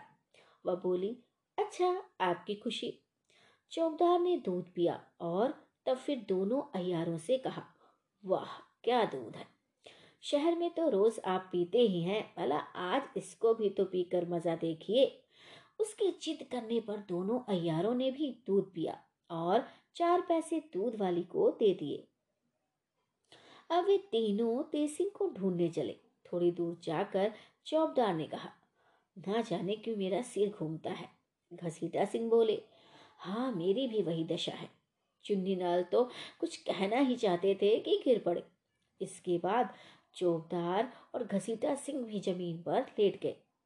दूध बेचने वाली बहुत दूर नहीं गई थी। उन तीनों को गिरते देख दौड़ती हुई पास आई और लखलखा सुघाकर चौबदार को होशियार किया। वह चौबदार तेज सिंह थे। जब होश में आए, अपनी असली सूरत बना ली। इसके बाद दोनों की मुश्के बाँध कठरी कस एक चपला को और दूसरे को तेज सिंह ने पीठ पर लादा और नौगढ़ का रास्ता लिया। तेज सिंह को छुड़ाने के लिए जब चपला चुनारगढ़ गई, तब चंपा ने जी में सोचा कि अयार तो बहुत से आए हैं और मैं अकेली हूँ, ऐसा ना हो, कभी कोई आफत आ जाए। ऐसी तरकीब करनी चाहिए जिसमें अयारों का डर न रहे और रात को भी आराम से सोने में आए। ये सोचकर उसने एक मसाला बनाया जब रात को सब लोग सो गए और चंद्रकांता भी पलंग पर जा लेटी, तब चंपा ने उस मसाले को पानी में घोलकर, जिस कमरे में चंद्रकांता सोती थी, उसके दरवाजे पर दो गज इधर उधर लेप दिया और निश्चिंत हो राजकुमारी के पलंग पर जा लेटी। इस मसाले में ये गुण था कि जिस ज़मीन पर उसका लेप किया जाए, सूख जाने पर अगर किसी का पैर उस ज़मीन पर पड़े तो ज़ोर से पटाखे की आवाज़ आए। मगर देखने से ये ना मालूम हो कि ज़मीन पर कुछ लेप गया है। रात भर चंपा आराम से सोई रही। कोई आदमी उस कमरे के अंदर ना आया। सुबह को चंपा ने पानी से वह मसाला धो डाला। दूसरे दिन उसने दूसरी चलाकी की। मिट्टी की खोपड़ी बनाई और उसको रंग लगाकर ठीक चंद्रकांता की मूर्त बनाकर, जिस पलंग पर कुमारी सोया करती थी तके के सहारे वह खोपड़ी रखती। और धड़ की जगह कपड़ा रखकर एक हल्की चादर उस पर चढ़ा दी। मगर मुँह खुला रखा और खूब रोशनी कर उस चारपाई के चारों तरफ़ वही लेप कर दिया। कुमारी से कहा, आज आप दूसरे कमरे में आराम करें। चंद्रकांता समझ गई और दूसरे कमरे में जा लेटी। जिस कमरे में चंद्रकांता सोई, उसके दरवाजे पर भी लेप कर दिया और जिस कमरे में पलंग पर खोपड़ी रखी थी, उसके बगल में कोठरी थी। चिराग बुझाकर आप उसमें सो गई। आधी रात गुजर जाने के बाद उस कमरे के अंदर से जिसमें खोपड़ी रखी थी, पटाखे की आवाज़ आई। सुनते ही चंपा झट उठ बैठी और दौड़कर बाहर से किवाड़ बंद कर खूब गुल करने लगी। यहाँ तक कि बहुत सी लौड़ियाँ वहाँ कर इकट्ठी हो गई और एक ने जाकर महाराज को खबर दी कि चंद्रकांता के कमरे में चोर घुसा है।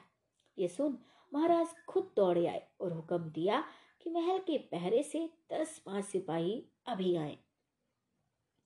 जब सब इकट्ठे हुए, कमरे का दरवाज़ा खोला गया, देखा कि राम नारायण और पन्ना लाल दोनों अयार भीतर हैं।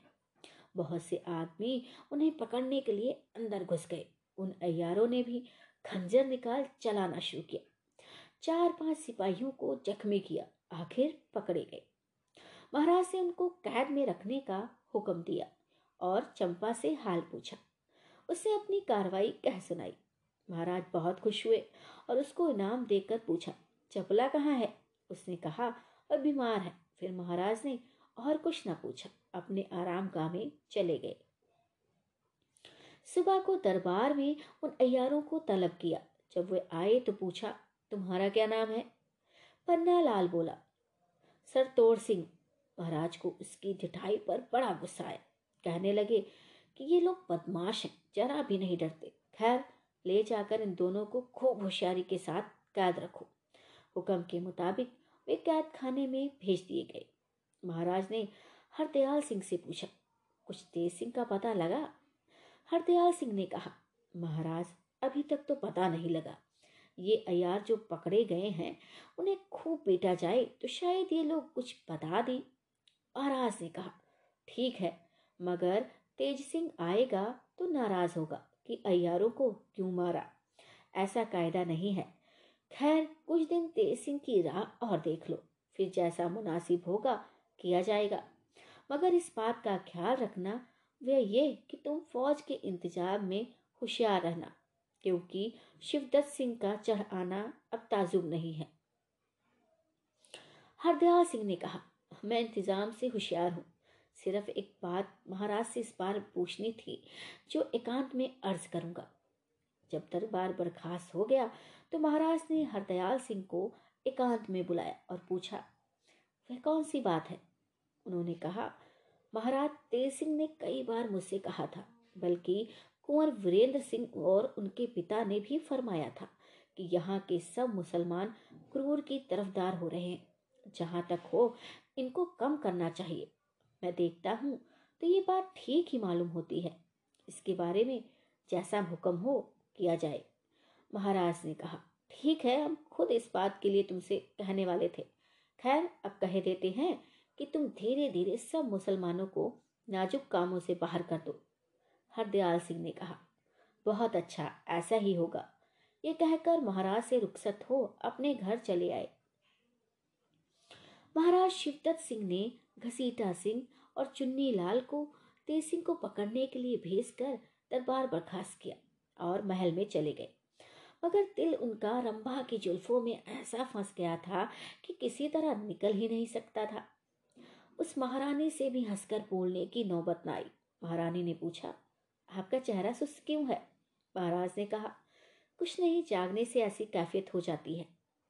महारानी ने फिर से पूछा, आपने वादा किया था कि उस गाने वाली को महल में लाकर तुम्हें भी उसका गाना सुनाएँगे?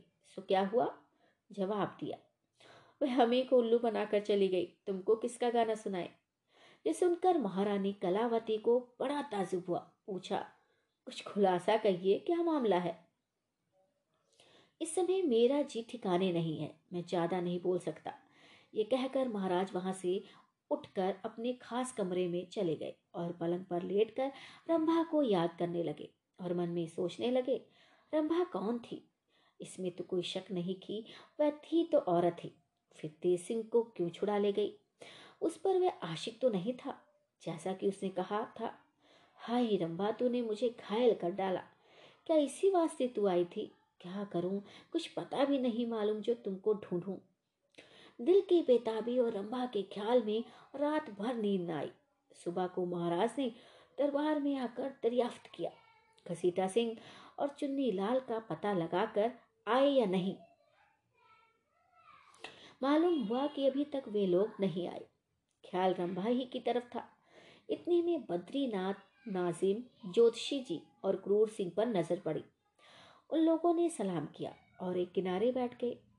उन लोगों के चेहरे पर सुस्ती और उदासी देखकर और भी रंज बढ़ गया, मगर कचहरी में कोई हाल उनसे न पूछा। दरबार बर्खास्त करके तकलिए में गए और पंडित बद्रीनाथ, क्रूर सिंह नासिम और जगन्नाथ जोशी को तलब किया। जब ये लोग आए और सलाम करके अदब के साथ बैठ गए, तब महाराज ने पूछा, कहो, तुम लोगों ने विजयगढ़ जाकर क्या किया? पंडित बद्रीनाथ ने कहा, हुजूर, काम तो यही हुआ कि भगवान दत्त को तेज सिंह ने गिरफ़्तार कर लिया और पन्ना लाल और राम नारायण को एक चंपा नामी औरत ने बड़ी चलाकी और होशियारी से पकड़ लिया। बाकी मैं बच गया। उनके आदमियों में सिर्फ़ तेज सिंह पकड़ा गया, जिसको ताबेदार ने हुजूर में भेज दिया था। सिवाय इसके और कोई काम न हो। महाराज ने कहा, तेज सिंह को भी एक औरत छुड़ा ले गई। काम तो उसने सजा पाने लायक, काम तो उसे सजा पाने लायक किया, मगर अफसोस, ये तो मैं ज़रूर कहूँगा कि वह औरत ही थी जो तेज सिंह को छुड़ा ले गई। मगर कौन थी, कहाँ से आई थी, ये ना मालूम हो। तेज सिंह को लेती ही गई। जाती दफ़ा चुन्नी लाल और घसीटा सिंह पर भी मालूम होता है कि हाथ फेरती गई। वे दोनों उसकी खोज में गए थे, मगर अभी तक नहीं आए। क्रूर की मदद करने से मेरा नुकसान ही हुआ है। खैर, अब तुम लोग ये पता लगाओ कि वह औरत कौन थी जिसने गाना सुनाकर मुझे बेताब कर दिया। और सभी की आँखों में धूल डालकर तेज सिंह को छुड़ा ले गई। अभी तक उसकी मोहिनी सूरत मेरी आँखों के आगे फिर रही है। नाजिम ने तुरंत कहा, हुजूर मैं पहचान गया। वह ज़रूर चंद्रकांता की सखी चपला थी। ये काम सिवाय उसके दूसरे का नहीं। महाराज ने पूछा, क्या चपला चंद्रकांता से भी ज़्यादा खूबसूरत है? नाजिम ने कहा महाराज चंद्रकांता को तो चपला क्या पाएगी, मगर उसके बाद दुनिया में कोई खूबसूरत है तो चपला ही है। और वह तेज सिंह पर आशिक भी है। इतना सुन महाराज कुछ देर तक हैरानी में रहे। फिर बोले, चाहे जो हो, जब तक चंद्रकांता और चपला मेरे हाथ न लगेंगी, मुझको आराम न मिलेगा। बेहतर है कि मैं इन दोनों के लिए जयसिंह को चिट्ठी लिखूं। क्रूर सिंह बोला, महाराज जयसिंह चिट्ठी को कुछ न मानेंगे। महाराज ने जवाब दिया, क्या हर्ज है? अगर चिट्ठी का कुछ ख्याल ना करेंगे तो विजयगढ़ को फतह ही करूँगा। यह कहकर उन्होंने मीर मुंशी को तलब किया। जब वह आ गया तो हुक्म दिया, राजा जय सिंह के नाम मेरी तरफ़ से खत लिखो कि चंद्रकांता की शादी मेरे साथ कर दे और दहेज में चपला को दे दे। मीर मुंशी ने बमूजिब हुक्म के खत लिखा, जिस पर महाराज ने मोहर करके पंडित बद्रीनाथ को दिया और कहा, तुम ही इस चिट्ठी को लेकर जाओ। ये काम तुम्ही से बनेगा। पंडित बद्रीनाथ को क्या हंसा? खत लेकर उसी वक्त विजयगढ़ की तरफ़ रवाना हो गए। दूसरे दिन महाराज जयसिंह दरबार में बैठे हरदयाल सिंह से तेज सिंह का हाल पूछ रहे थे कि अभी तक पता लगा या नहीं कि इतने में सामने से तेज सिंह का एक बड़ा भारी गट्ठर पीठ पर लादे हुए आ पहुँचे। गठरी तो दरबार के बीच में रख दी और झुक कर महाराज को सलाम किया। महाराज जयसिंह तेज सिंह को देखकर खुश हुए और बैठने के लिए इशारा किया। जब तेज सिंह बैठ गए तो महाराज ने पूछा, क्यों जी, इतने दिन कहाँ रहे और क्या लाए हो? तुम्हारे लिए हम लोगों को बड़ी भारी परेशानी रही। दीवान जय सिंह भी बहुत घबराए होंगे, क्योंकि हमने वहाँ भी तलाश करवाया था। तेज सिंह ने अर्ज़ किया, महाराज, ताबेदार दुश्मन के हाथ में फंस गया था। अब हुजूर के इकबाल से छूट आया है, बल्कि आती दफ़ा चुनारगढ़ के दो अयारों को जो वहाँ से लेता आया था महाराज ये सुनकर बहुत खुश हुए और अपने हाथ का कीमती कड़ा तेज सिंह को इनाम देकर कहा, यहाँ भी दो यारों को महल में चंपा ने गिरफ़्तार किया, जो कैद किए गए हैं। इनको भी वहीं भेज देना चाहिए। यह कहकर हरदयाल सिंह की तरफ़ देखा। उन्होंने प्यादों को गठरी खोलने का हुक्म दिया। प्यादों ने गठरी खोली। तेज सिंह ने उन दोनों को होशियार किया। और प्यादों ने उनको ले जाकर उसी जेल में बंद कर दिया, जिसमें राम नारायण और पन्ना लाल थे। तेज सिंह ने महाराज से अर्ज़ किया, मेरे गिरफ़्तार होने से नौगढ़ में सब कोई परेशान होंगे ना? अगर इजाज़त हो तो मैं जाकर सभी से मिलाऊं। महाराज ने कहा हाँ ज़रूर, तुमको वहाँ जाना चाहिए। जाओ, मगर जल्दी वापस चले आना। इसके बाद महाराज ने हरदयाल सिंह को हरदयाल सिंह को हुक्म दिया। तुम मेरी तरफ़ से तोहफा लेकर तेज सिंह के साथ नौगढ़ जाओ। बहुत अच्छा। कह के हरदयाल सिंह ने तोहफे का सामान तैयार किया और कुछ आदमी संग ले तेज सिंह के साथ नौगढ़ रवाना हुए। चपला जब महल में पहुँची, उसको देखते ही चंद्रकांता ने खुश होकर उसे गले लगा लिया और थोड़ी देर बाद हाल पूछने लगी। चपला ने अपना पूरा हाल खुलासा तौर पर बयां किया। थोड़ी देर तक चपला और चंद्रकांता में चुहल होती रही। कुमारी ने चंपा की चलाकी का हाल बयां करके कहा कि तुम्हारी शागिर्दा ने भी दो यारों को गिरफ़्तार किया है। ये सुनकर चपला बहुत खुश हुई और चंपा को जो उसी जगह मौजूद थी, गले लगाकर बहुत शाबाशी दी। इधर तेज सिंह नौगढ़ गए थे। रास्ते में हरदयाल सिंह से बोले, अगर हम लोग सवेरे दरबार के समय पहुँचे तो अच्छा होता, क्योंकि उस वक्त सब कोई वहाँ रहेंगे। इस बात को हरदयाल सिंह ने भी पसंद किया और रास्ते में ठहर गए। दूसरे दिन दरबार के समय ये दोनों पहुँचे तो सीधे कचहरी में चले गए। राजा साहब के बगल में वीरेंद्र सिंह भी बैठे थे। तेज सिंह को देखकर इतने खुश हुए कि मानो दोनों जहान की दौलत मिल गई हो। हरदयाल सिंह ने झुककर महाराज को, कुमार को सलाम किया और जीत सिंह से बराबर की मुलाकात तेज सिंह ने महाराज सुरेंद्र सिंह के कदमों पर सिर रखा। राजा साहब ने प्यार से उसका सिर उठाया। तब अपने पिता को पालांगन करके तेज सिंह कुमार के बगल में जा बैठे। हरदयाल सिंह ने तोहफा पेश किया और एक पोशाक जो कुंवर वीरेंद्र सिंह के वास्ते लाए थे, वह उनको पहनाई, जिसे देख राजा सुरेंद्र सिंह बहुत खुश हुए और कुमार की खुशी का तो कुछ ठिकाना ही न रहा। राजा साहब ने तेज सिंह से गिरफ़्तार होने का हाल पूछा। तेज सिंह ने पूरा हाल अपनी गिरफ़्तार होने का तथा कुछ बनावटी हाल अपने छूटने का बयां किया। और ये भी कहा हाथी दवा वहाँ के दो अयारों को भी गिरफ़्तार कर लाया जो विजयगढ़ में कैद है। ये सुनकर राजा ने खुश होकर तेज सिंह को बहुत कुछ इनाम दिया और कहा, तुम अभी जाओ, महल में सबसे मिलकर अपनी माँ से भी मिलो। उस बेचारी का तुम्हारी जुदाई में क्या हाल होगा, वही जानती होगी। बमूजिब मर्ज़ी के तेज सिंह सभी से मिलने के वास्ते रवाना हुए। हरदयाल सिंह की मेहमानदारी के लिए राजा ने जीत सिंह को हुक्म देकर दरबार बर्खास्त किया। सभी के मिलने के बाद तेज सिंह कुंवर वीरेंद्र सिंह के कमरे में गए। कुमार ने बड़ी खुशी से उठकर तेज सिंह को गले लगा लिया और जब बैठे तो कहा, अपने गिरफ़्तार होने का हाल तो तुमने ठीक बयां कर दिया, मगर छूटने का हाल बयान करने में झूठ कहा था। अब सच सच बताओ, तुमको किसने छुड़ाया? तेज सिंह ने चपला की तारीफ़ और उसकी मदद से अपने छूटने का सच्चा सच्चा हाल कह दिया। कुमार ने कहा, मुबारक हो। तेज सिंह बोले, पहले आपको मैं मुबारकबाद दे दूँगा। तब कहीं ये नौबत पहुंचेगी कि आप मुझे मुबारकबाद दें। कुमार हंसकर चुप रहे। कई दिनों तक तेज सिंह हँसी खुशी से नौगढ़ में रहे, मगर वीरेंद्र सिंह का तकाजा रोज होता ही रहा कि फिर जिस तरह से हो, चंद्रकांता से मुलाकात कराओ। ये भी धीरे देते रहे। कई दिन बाद हरदयाल सिंह ने दरबार में महाराज से अर्ज़ किया। कई रोज हो गए हैं, ताबेदार को आए, वहाँ बहुत हर्ष होता होगा। अब रुखसत मिलती तो अच्छा था। और महाराज ने भी ये फरमाया था कि आती दफ़ा तेज सिंह को साथ लेते आना, अब जैसी मर्ज़ी हो। राजा सुरेंद्र सिंह ने कहा, बहुत अच्छी बात है। तुम उसको अपने साथ लेते जाओ। यह कह एक खिलात दीवान हरदयाल सिंह को दिया। और तेज सिंह को अपने साथ, उनके साथ विदा किया।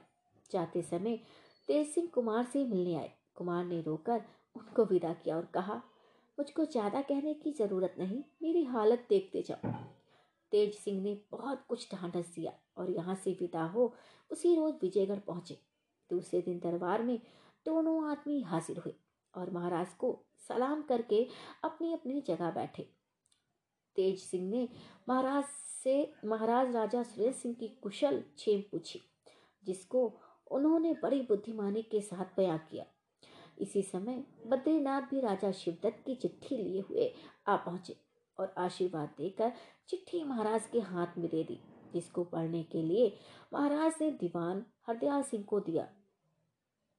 खत पढ़ते पढ़ते हरदयाल सिंह का चेहरा मारे गुस्से के लाल हो गया।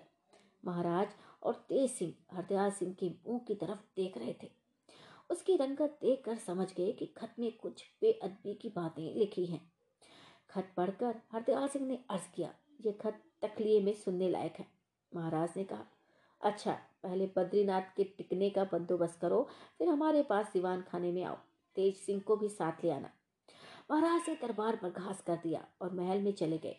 दीवान हरदयाल सिंह पंडित बद्रीनाथ के रहने और ज़रूरी सामानों का इंतज़ाम कर तेज सिंह को अपने साथ ले कोर्ट में महाराज के पास गए और सलाम करके बैठ गए। महाराज ने शिद्दत का खत सुनाने का हुक्म दिया। हरदयाल सिंह ने खत को महाराज के सामने ले जाकर अर्ज़ किया कि अगर सरकार खत पढ़ लेते तो अच्छा था। महाराज ने खत पढ़ा। पढ़ते ही आँखें मारे गुस्से के सूखी हो गई। खत फाड़ कर फेंक दिया और कहा बद्रीनाथ से कह दो कि इस खत का जवाब यही है कि यहाँ से चले जाएँ।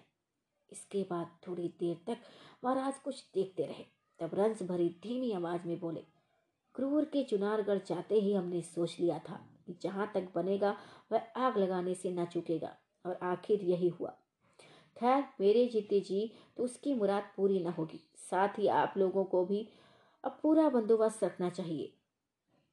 तेज सिंह ने हाथ जोड़कर अर्ज़ किया इसमें कोई शक नहीं कि शिवदत्त अब ज़रूर फौज लेकर चढ़ आएगा। इसलिए हम लोगों को भी मुनासिब है कि अपनी फौज का इंतज़ाम और लड़ाई का सामान पहले से कर लेना चाहिए।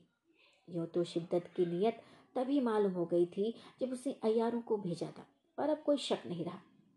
महाराज ने कहा हाँ मैं इस बात को खूब जानता हूँ कि शिवदत्त के पास तीस हज़ार फौज है और हमारे पास सिर्फ़ दस हज़ार। मगर क्या मैं डर जाऊँगा? तेज सिंह ने कहा, दस हज़ार फौज महाराज की और पाँच हज़ार फौज हमारे सरकार की। पंद्रह हज़ार हो गई, ऐसे कीदड़ के मारने को इतनी फौज काफ़ी है। अब महाराज दीवान साहब को एक खत देकर नौगढ़ भेजे, मैं जाकर फौज ले आता हूँ। बल्कि महाराज की राय हो तो कुंवर वीरेंद्र सिंह को भी बुला ले और फौज का इंतज़ाम उनके हवाले करें। फिर देखिए क्या कैफियत होती है। दीवान हरदयाल सिंह बोले, कृपानाथ इस राय को कृपानाथ इस राय को तो मैं भी पसंद करता हूँ। महाराज ने कहा, सो तो ठीक है, मगर वीरेंद्र सिंह को अभी लड़ाई का काम सुपुर्द करने को जी नहीं चाहता। चाहे वह इस फन में होशियार हो, मगर क्या हुआ? जैसा सुरेंद्र सिंह का लड़का, वैसा मेरा भी। मैं कैसे उसको लड़ने के लिए कहूँगा? और सुरेंद्र सिंह भी कब इस बात को मंजूर करेंगे? तेज सिंह ने जवाब दिया महाराज, इस बात की तरफ़ जरा भी ख्याल न करें। ऐसा नहीं हो सकता कि महाराज तो लड़ाई पर जाएँ और वीरेंद्र सिंह घर बैठे कर आराम करें। उनका दिल कभी न मानेगा। राजा सुरेंद्र सिंह भी वीर है, कुछ कायर नहीं। वीरेंद्र सिंह को घर में न बैठने देंगे, बल्कि खुद भी मैदान में बढ़कर लड़े तो ताजुब नहीं। महाराज जय सिंह, तेज सिंह की बात सुनकर बहुत खुश हुए और दीवान हरदयाल सिंह को हरदयाल सिंह को हुक्म दिया। तुम राजा सुरेंद्र सिंह को शिवदत्त की गुस्साखी का हाल और जो कुछ हमने उसका जवाब दिया है, वह भी लिखो और पूछो कि आपकी क्या राय है। इस बात का जवाब आ जाने दो, फिर जैसा होगा किया जाएगा और खत भी तुम ही लेकर जाओ और कल ही लौट आओ, क्योंकि अब देर करने का मौका नहीं है। हरदयाल सिंह ने बमूजी हुक्म के खत लिखा और महाराज ने उस पर मोहर करके उसी वक्त दीवान हरदयाल सिंह को विदा कर दिया। दीवान साहब बारह से विदा होकर नौगढ़ की तरफ़ रवाना हुए। थोड़ा सा दिन बाकी था जब वहाँ पहुँचे। सीधे दीवान जीत सिंह के मकान पर चले गए। दीवान जीत सिंह खबर पाते ही बाहर आए। हरदयाल सिंह को लाकर अपने यहाँ उतारा और हालचाल पूछा। हरदयाल सिंह ने जब सब खुलासा हाल कह दिया, जीत सिंह गुस्से में आकर बोले, आजकल शिवदत्त के दिमाग में खलल आ गया है। हम लोगों को उसने साधारण समझ लिया है। खैर, देखा जाएगा। कुछ हर्ज नहीं। आप आज शाम को राजा साहब से मिलें। शाम के वक्त हरदयाल सिंह ने जीत सिंह के साथ राजा सुरेश सिंह की मुलाकात करवाई। वहाँ कुंवर भी बैठे थे। राजा साहब ने बैठने का इशारा किया और हालचाल पूछा। उन्होंने महाराजा जयसिंह का खत दे दिया। महाराजा ने खुद उस चिट्ठी को पढ़ा। गुस्से के मारे कुछ बोल न सके और खत कुंवर वीरेंद्र सिंह के हाथ में दे दिया। कुमार ने भी उसको बखूबी पढ़ा।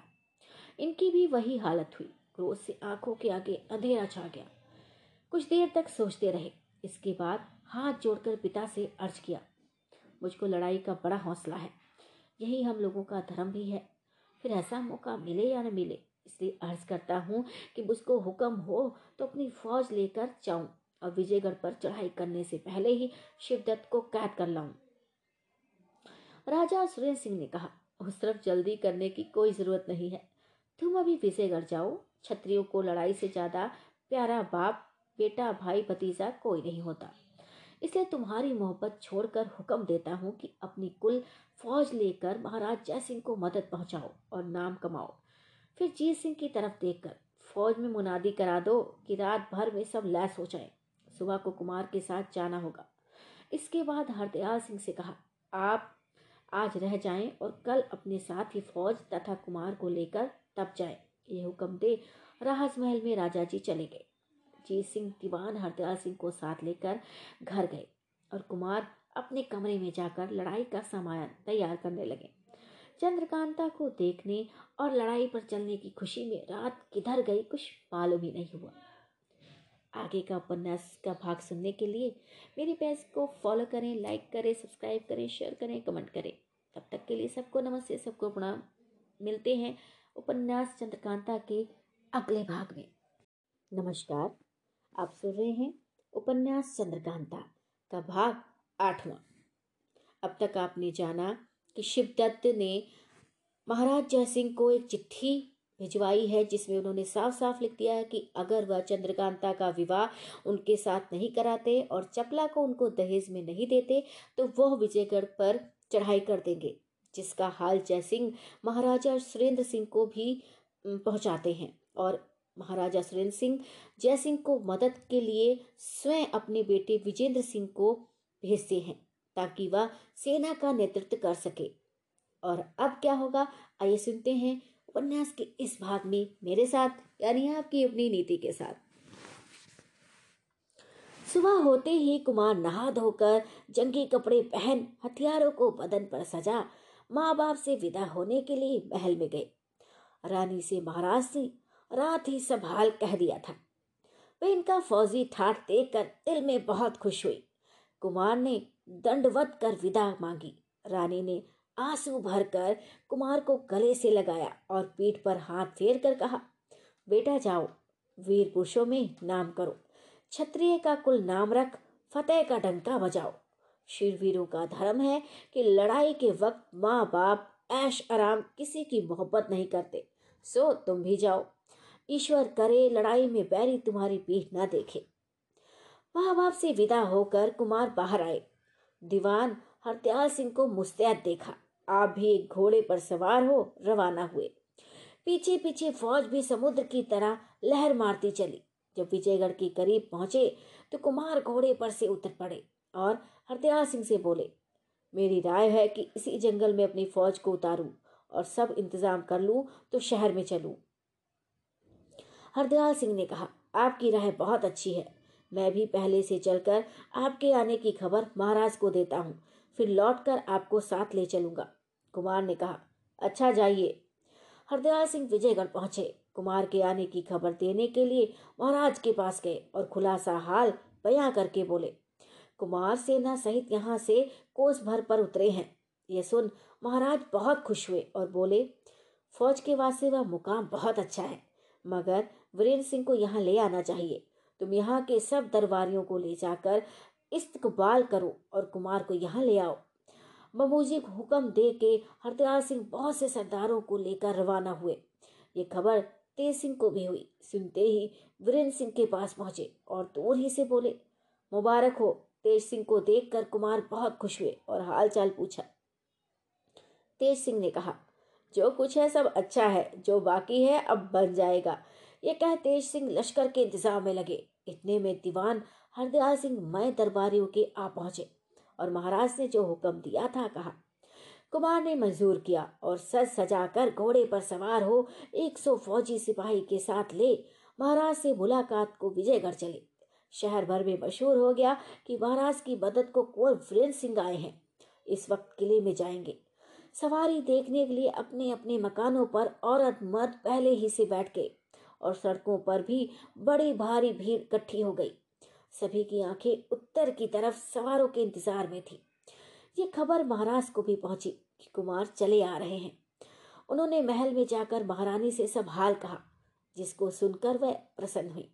और बहुत सी औरतों के साथ, जिनमें चंद्रकांता और चपला भी थी, सवारी का तमाशा देखने के लिए ऊँची अटारी पर जा बैठी।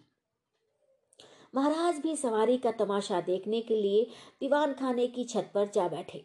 थोड़ी ही देर बाद उत्तर की तरफ़ से कुछ धूल उड़ती दिखाई दी और नज़दीक आने पर देखा कि थोड़ी सी फौज चली आ रही है। कुछ अरसा गुजरा तो साफ़ दिखाई देने लगा। कुछ सवार जो धीरे धीरे महल की तरफ़ आ रहे थे फौलादी जिर कवच पहने हुए थे, जिस पर डूबते हुए सूर्य की किरणें पड़ने से अजब चमक दमक मालूम होती थी। हाथ में झंडेदार नेजा लिए, ढाल तलवार लगाए, जवानी की उमंग में अकड़े हुए, बहुत ही भले मालूम पड़ते थे। उनके आगे आगे एक खूबसूरत, ताकतवर और चेवरों से सजे हुए घोड़े पर, जिस पर जड़ाऊ जीन कसी हुई थी अटखेलियाँ कर रहा था। पर कुंवर वीरेंद्र सिंह सवार थे। सिर पर फौलादी टोप, जिसमें एक हुमा के पर की लंबी कलगी लगी थी। बदन में बेशकीमती लिबास के ऊपर फौलादी जिर पहने हुए थे। गोरा रंग बड़ी बड़ी आँखें गालों पर सुर्खी छा रही थी। बड़े बड़े पन्ने के दानों का कंठा और भुजबंद भी पन्ने का था, जिसकी चमक चेहरे पर पड़कर खूबसूरती को धूना कर रही थी। कमर में चढ़ाऊ पेटी, जिसमें बेशकीमती हीरा जड़ा हुआ था और पिंडली तक का जूता, जिस पर कोदिए मोती का काम था, चमड़ा नज़र ही नहीं आता था, पहने हुए थे। ढाल, तलवार, खंजर, तीर कमान लगाए एक गुर्ज करबूस में लटकता हुआ हाथ में नेजा लिए घोड़ा कुदाते चले आ रहे थे। ताकत जमा मर्दी, दिलेरी और रौब उनके चेहरे से ही झलकता था। दोस्तों के दिलों में मोहब्बत और दुश्मनों के दिलों में खौफ पैदा होता था। सबसे ज़्यादा लुफ्त तो ये था कि जो सवार संग में चले आ रहे थे, वे सब भी उन्हीं के हमसिन थे। शहर में भीड़ लग गई, जिसकी निगाह कुमार पर पड़ती थी, आँखों में चकाचौंध सी आ जाती थी। महारानी ने जो वीरेंद्र सिंह को बहुत दिनों पर इस ठाट और रौब से आते देखा, सौगुनी मोहब्बत आगे से ज़्यादा बढ़ गई। वो से निकल पड़ा। अगर चंद्रकांता के लायक वर है तो सिर्फ़ वीरेंद्र। चाहे जो हो, मैं तो इसी को दामाद बनाऊँगी। चंद्रकांता और चपला भी दूसरी खिड़की से देख रही थी। चपला ने टेढ़ी निगाहों से कुमारी की तरफ़ देखा। वह शर्मा गई। दिल हाथ से जाता रहा। कुमार की तस्वीर आँखों में समा गई। उम्मीद हुई कि अब पास से देखूँगी। इधर महाराज की टकटकी बंद गई। इतने में कुमार किले के नीचे आ पहुँचे। महाराज से न रहा गया। खुद उतर आए और जब तक वे किले के अंदर आए, महाराज भी वहाँ पहुँच गए। वीरेंद्र सिंह ने महाराज को देख कर पैर छुए। उन्होंने उठाकर छाती से लगा लिया और हाथ पकड़े सीधे महल में ले गए। महारानी उन दोनों को आते देख आगे तक बढ़ाए। कुमार ने चरण छुए। महारानी की आँखों में प्रेम का जल भरा है। बड़ी खुशी से कुमार को बैठने के लिए कहा। महाराज भी बैठ गए। बाएँ तरफ़ महारानी और दाहिनी तरफ़ कुमार थे। चारों तरफ़ लौंडियों की भीड़ थी, जो अच्छे अच्छे गहने और कपड़े पहने खड़ी थी। कुमार की नीची निगाहें चारों तरफ़ घूमने लगी। मानो किसी को ढूंढ रही हूँ। चंद्रकांता भी किवाड़ की आड़ में खड़ी उनको देख रही थी। मिलने के लिए तबीयत घबरा रही थी, मगर क्या करे? लाचार थी। थोड़ी देर तक महाराज और कुमार महल में रहे। इसके बाद उठे और कुमार को साथ लिए हुए दीवान खाने में पहुँचे। अपने खास आराम गाह के पास वाला एक सुंदर कमरा उनके लिए मुकर्र कर दिया। महाराज से विदा होकर कुमार अपने कमरे में गए। तेसिंह भी पहुँचे। कुछ देर चूहल में गुजरी। चंद्रकांता को महल में ना देखने से इनकी तबीयत उदास थी। सोचते थे कि कैसे मुलाकात हो। इसी सोच में आँख लग गई। सुबह जब महाराज दरबार में गए, वीरेंद्र सिंह स्नान पूजा से छुट्टी पा, दरबारी पोशाक पहने कलंगी सरपंच समेत सिर पर रख ती सिंह को साथ ले दरबार में गए। महाराज ने अपने सिंहासन के बगल में एक चढ़ाव कुर्सी पर कुमार को बैठाया। हरदयाल सिंह ने महाराज की चिट्ठी का जवाब पेश किया, जो राजा सुरेंद्र सिंह ने लिखा था। उसको पढ़कर महाराज बहुत खुश हुए। थोड़ी देर बाद दीवान साहब को हुक्म दिया कि कुमार की फौज में हमारी तरफ़ से बाज़ार लगाया जाए और गले वगैरह का पूरा इंतज़ाम किया जाए। जिसको किसी तरह की तकलीफ़ ना हो। कुमार ने अर्ज़ किया, महाराज, सामान सब साथ आया है। महाराज ने कहा, क्या तुमने इस राज्य को दूसरे का समझा है? सामान आया है तो क्या हुआ? वह भी जब ज़रूरत होगी काम आएगा। अब हम कुल फौज का इंतज़ाम तुम्हारे सुपुर्द करते हैं। जैसा मुनासिब समझो, बंदोबस्त और इंतज़ाम करो। कुमार ने तेज सिंह की तरफ़ देखकर कहा तुम जाओ, मेरी फौज के तीन हिस्से करके दो दो हज़ार विजयगढ़ के दोनों तरफ़ भेजो और हज़ार फौज के दम टुकड़े करके इधर उधर पाँच पाँच कोस तक फैला दो और खेमे वगैरह का पूरा बंदोबस्त कर दो। जासूसों को चारों तरफ़ रवाना करो। बाकी महाराज की फौज की कल कवायद देखकर जैसा होगा इंतज़ाम करेंगे। हुक्म पाते ही तेज सिंह रवाना हुए। इस इंतज़ाम और हमदर्दी को देखकर महाराज को और भी तसल्ली हुई। हरदयाल सिंह को हुक्म दिया कि फौज में मुनादी करा दो, कि कल कवायद होगी। इतने में महाराज के जासूसों ने आकर अदब से सलाम कर खबर दी कि शिवदत्त सिंह अपनी तीस हज़ार फौज लेकर सरकार से मुकाबला करने के लिए रवाना हो चुका है। दो तीन दिन तक नज़दीक आ जाएगा। कुमार ने कहा, कोई हर्ज नहीं, समझ लेंगे तुम फिर अपने काम पर जाओ। दूसरे दिन महाराज जयसिंह और कुमार एक हाथी पर बैठकर फौज की कवायद देखने गए। हरदयाल सिंह ने मुसलमानों को बहुत कम कर दिया था तो भी एक हज़ार मुसलमान रह गए थे। कवायद देख कुमार बहुत खुश हुए, मगर मुसलमानों की सूरत देख त्योरी चढ़ गई। कुमार की सूरत से महाराज समझ गए और धीरे से पूछा, इन लोगों को जवाब दे देना चाहिए। कुमार ने कहा, नहीं, निकाल देने से ये लोग दुश्मन के साथ हो जाएँगे। मेरी समझ में बेहतर होगा कि दुश्मन को रोकने के लिए पहले इन्हीं लोगों को भेजा जाए।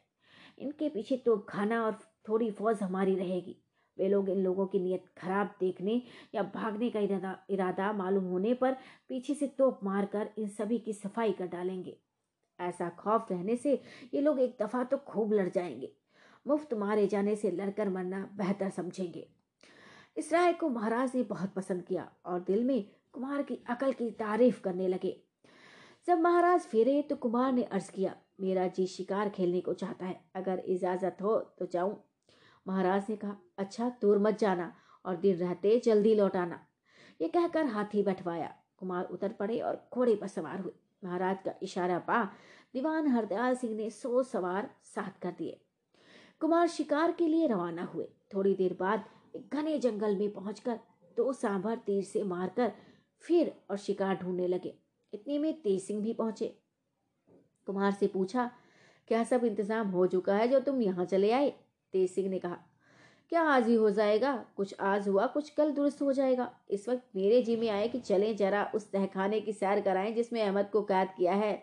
इसलिए आपसे पूछने आया हूँ कि अगर इरादा हो तो आप भी चलिए। हाँ मैं भी चलूँगा। कहकर कुमार ने उस तरफ़ घोड़ा फेरा। तेज सिंह भी घोड़े के साथ रवाना हुए। बाकी सभी को हुक्म दिया कि वापस जाएँ और दोनों सांभरों का जो शिकार किए हैं, उठवा ले जाएँ। थोड़ी देर में कुमार और तेज सिंह तहखाने के पास पहुँचे और अंदर घुसे। जब अंधेरा निकल गया और रोशनी आई तो सामने एक दरवाज़ा दिखाई देने लगा। कुमार घोड़े से उतर पड़े। अब तेज सिंह ने कुमार से पूछा, भला ये कहिए कि आप ये दरवाज़ा खोल भी सकते हैं कि नहीं? कुमार ने कहा, क्यों नहीं? इसमें क्या कारीगिरी है? कह कह कर झट आगे बढ़ शेर के मुँह से ज़ुबान बाहर निकाली, दरवाज़ा खुल गया। तेज सिंह ने कहा, याद तो है? कुमार ने कहा, क्या मैं भूलने वाला हूँ? दोनों अंदर गए और सैर करते करते चश्मे के किनारे पहुँचे। देखा कि अहमद और भगवान दास एक चट्टान पर बैठे बातें कर रहे हैं। पैर में बेड़ी पड़ी है। कुमार को देख दोनों उठ खड़े हुए, झुककर सलाम किया और बोले, अब तो हम लोगों का कसूर माफ़ होना चाहिए। कुमार ने कहा हाँ थोड़े रोज और सबर करो। कुछ देर तक वीरेंद्र सिंह और तेज सिंह टहलते और मेवों को तोड़कर खाते रहे। इसके बाद तेज सिंह ने कहा, अब चलना चाहिए, देर हो गई। कुमार ने कहा, चलो, दोनों बाहर आए। तेज सिंह ने कहा, इस दरवाजे को दरवाजे को आपने खोला है, आप ही बंद कीजिए। कुमार ने यह कहकर अच्छा लो, हम ही बंद कर देते हैं। दरवाज़ा बंद कर दिया और घोड़े पर सवार हुए। जब विजयगढ़ के करीब पहुँचे तो तेज सिंह ने कहा, अब आप जाइए, मैं जरा फौज की खबर लेता हुआ आता हूँ। कुमार ने कहा अच्छा जाओ। ये सुन तेज सिंह दूसरी तरफ़ चले गए और कुमार किले में चले आए। घोड़े से उतर कमरे में गए, आराम किया। थोड़ी देर रात बीते, तेज सिंह कुमार के पास आए। कुमार ने पूछा, कहो, क्या हाल है? तेज सिंह ने कहा, सब इंतज़ाम आपके हुक्म मुताबिक हो गया है। आज दिन भर में एक घंटे की छुट्टी न मिली जो आपसे मुलाकात करता। ये सुन वीरेंद्र सिंह हंस पड़े और बोले दोपहर तक तो हमारे साथ रहे, इस पर कहते हो कि मुलाकात ना हुई। ये सुनते ही तेज सिंह चौक पड़े और बोले, आप क्या कहते हैं? कुमार ने कहा, कहते क्या हैं? तुम मेरे साथ उस तहखाने में नहीं गए थे, जहाँ अहमद और भगवान दत्त बंद है? अब तो तेज सिंह के चेहरे का रंग उड़ गया और कुमार का मुँह देखने लगे। तेज सिंह की यह हालत देखकर कुमार को भी ताजुब हुआ। तेज सिंह ने कहा, भला ये तो बताइए कि मैं आपसे कहाँ मिला था, कहाँ तक साथ गया और कब वापस आया? कुमार ने सब कुछ कह दिया। सिंह बोले, बस, आपने चौका फेरा। अहमद और भगवान दत्त के निकल जाने का तो इतना गम नहीं है, मगर दरवाजे का हाल दूसरे को मालूम हो गया, इसका बड़ा अफसोस है। कुमार ने कहा, तुम क्या चाहत कहते हो कि समझ में नहीं आता? तेज सिंह ने कहा, ऐसा ही समझते तो धोखा ही क्यों खाते? तब तक न समझे तो अब समझिए कि शिवदत्त के अयारों ने धोखा दिया और तहखाने का रास्ता देख लिया। ज़रूर ये काम बद्रीनाथ का है, दूसरे का नहीं। जोशी उसको रमल के ज़रिए से पता देता है। कुमार ये सुन तंग हो गए और अपनी गलती पर अफसोस करने लगे। तेज सिंह ने कहा, अब तो जो होना था हो गया, उसका अफसोस कहेगा। मैं इस वक्त चाहता हूँ, कैदी तो निकल गए होंगे, मगर मैं जाकर ताले का बंदोबस्त करूँगा। कुमार ने पूछा, ताले का बंदोबस्त? तेज सिंह ने कहा, उस फाटक में और भी दो ताले हैं, जो इससे ज़्यादा मज़बूत हैं। उन्हें लगाने और बंद करने में बड़ी देर लगती है, इसलिए उन्हें नहीं लगाता।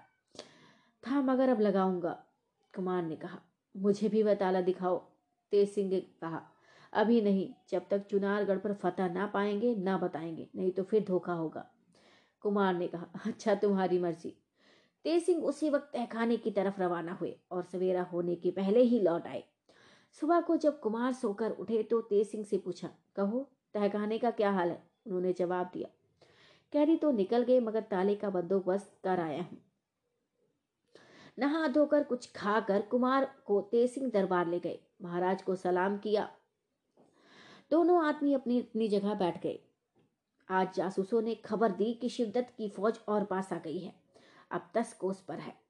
कुमार ने महाराज से अर्ज़ किया। अब मौका आ गया है कि मुसलमानों की फौज दुश्मनों को रोकने के लिए आगे भेजी जाए। महाराज ने कहा अच्छा भेज। दो कुमार ने तेज सिंह से कहा, अपना एक तोपखाना भी इस मुसलमानी फौज के पीछे रवाना करो।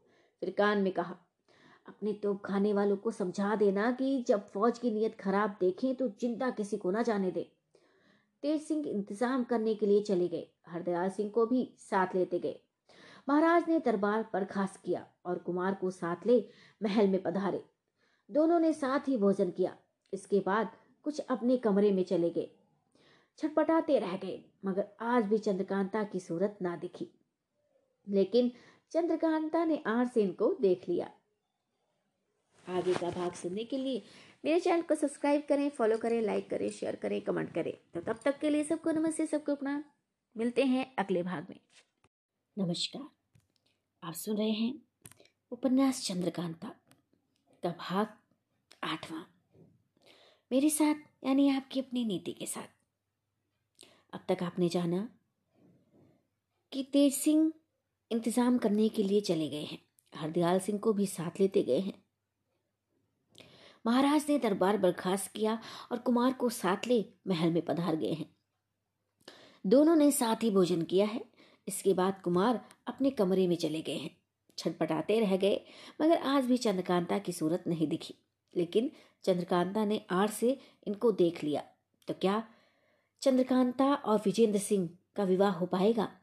क्या महारानी की विजेंद्र सिंह को अपना दामाद बनाने की मनोकामना पूरी हो पाएगी? जानने के लिए सुने उपन्यास के इस भाग को। मेरे साथ, यानी आपकी अपनी नीति के साथ। शाम को महाराज से मिलने के लिए वीरेंद्र सिंह गए। महाराज उन्हें अपनी बगल में बैठाकर बातचीत करने लगे। इतने में हरदयाल सिंह और तेज सिंह भी आ पहुँचे। महाराज ने हाल पूछा। उन्होंने अर्ज़ किया कि फौज मुकाबले में भेज दी गई है। लड़ाई के बारे में राय और तरकीबें होने लगी। अब सोचते विचारते आधी रात गुजर गई। एकाएक कई चौबदार ने आकर अर्ज़ किया। महाराज, चोर महल में से कुछ आदमी निकल भागे, जिनको दुश्मन समझ पहरे वालों ने तीर छोड़े। मगर वे जख्मी होकर भी निकल गए। ये खबर सुन महाराज सोच में पड़ गए। कुमार और तेज सिंह भी हैरान थे। इतने में ही महल से रोने की आवाज़ आने लगी। सभी का ख्याल उस रोने पर चला गया। पल में रोने और चिल्लाने की आवाज़ें बढ़ने लगी। यहाँ तक कि तमाम महल में हाहाकार मच गया। महाराज और कुमार वगैरह सभी के मुँह पर उदासी छा गई। उसी समय लौंडिया दौड़ती हुई आई और रोते रोते बड़ी मुश्किल से बोली चंद्रकांता और चपला का सिर काट कर कोई ले गया। ये खबर तीर के समान सभी को छेद गई। महाराज तो एकाएक हाय कह के गिर ही पड़े। कुमार की भी अजब हालत हो गई। चेहरे पर मुर्दानी छा गई। हरदयाल सिंह की आँखों में आँसू आ गए। तेज सिंह काठ की मूरत बन गए। महाराज ने अपने को संभाला और कुमार की अजब हालत देखकर गले लगा लिया। इसके बाद रोते हुए कुमार का हाथ पकड़े महल में दौड़े चले गए। देखा कि हाहाकार मचा हुआ है। महारानी चंद्रकांता की लाश पर पछाड़े खा रहे हैं। सिर फट गया। खून जारी है। महाराज भी जाकर उसी लाश पर गिर पड़े। कुमार में तो इतनी भी ताकत ना रही कि अंदर जाते। दरवाजे पर ही गिर पड़े। दांत बैठ गया। चेहरा जर्द और मुर्दे किसी सूरत हो गई। चंद्रकांता और चपला की लाशें पड़ी थी। सिर नहीं थे। कमरे में चारों तरफ़ खून ही खून दिखाई देता था। सभी की अजब हालत थी। महारानी रो रो कर कहती थी, हाय बेटी, तू कहाँ गई? उसका कैसा कलेजा था जिसने तेरे गले पर छुरी चलाई? हाय हाय, अब मैं जी कर क्या करूँगी? तेरे ही बात से इतना बखेड़ा हुआ और तू ही ना रही तो अब ये राज्य क्या हो? महाराज कहते थे, अब क्रूर की छाती ठंडी हुई, शिवदत्त को मुराद मिल गई। कह दो, अब आए विजयगढ़ का राज्य करे, हम तो लड़की का साथ देंगे। एकाएक महाराज की निगाह दरवाजे पर गई। देखा, वीरेंद्र सिंह पड़े हुए हैं। सिर से खून जारी है। दौड़े और कुमार के पास आए। देखा तो बतन में दम नहीं, नब्ज का पता नहीं। नाक पर हाथ रखा तो सांस ठंडी चल रही है। अब तो और भी ज़ोर से महाराज चिल्ला उठे। बोले, गजब हो गया। हमारे चलते नौगढ़ का राज भी गारत हुआ। हम तो समझे थे कि वीरेंद्र सिंह को राज दे जंगल में चले जाएँगे। मगर हाय, विधाता को ये भी अच्छा ना लगा। अरे, कोई जाओ, जल्दी तेज सिंह को लिवा लाओ, कुमार को देखें। हाय हाय, अब तो इसी मकान में मुझको भी मरना पड़ा। मैं समझता हूँ, राजा सुरेंद्र सिंह की जान भी इसी मकान में जाएगी। हाय, अभी क्या सोच रहे थे और क्या हो गया? विधाता, तूने क्या किया? इतने में तेज सिंह आए। देखा कि वीरेंद्र सिंह पड़े हैं और महाराज उनके ऊपर हाथ रखे रो रहे हैं। तेज सिंह की जो कुछ जान बची थी, वह भी निकल गई। वीरेंद्र सिंह की लाश के पास बैठ गए और ज़ोर से बोले, कुमार, मेरा जी तो रोने को भी नहीं चाहता। क्योंकि मुझको अब इस दुनिया में नहीं रहना है, मैं तो खुशी खुशी तुम्हारा साथ दूँगा। ये कहकर कमर से खंजल निकाला और पेट में मारना ही चाहते थे कि दीवार फांद कर एक आदमी ने आकर हाथ पकड़ लिया। तेज सिंह ने उस आदमी को देखा, जो सिर से पैर तक सिंदूर से रंगा हुआ था। उसने कहा, कहे को देते हो जान? मेरी बात सुनो, दे कान। ये सब खेल ठगी को मान लाश देखकर कर लो पहचान। उठो देखो, भालो। खोजो, खोज निकालो। ये कहे वह दांत दिखलाता, उछलता कूदता, भाग गया। पहला अध्याय समाप्त हुआ। अब आगे का अध्याय, यानी चंद्रकांता का दूसरा अध्याय सुनने के लिए मेरे पेज को फॉलो करें लाइक करें सब्सक्राइब करें चैनल को और कमेंट ज़रूर करें। तब तक के लिए सबको नमस्ते, तब को सबको प्रणाम। धन्यवाद।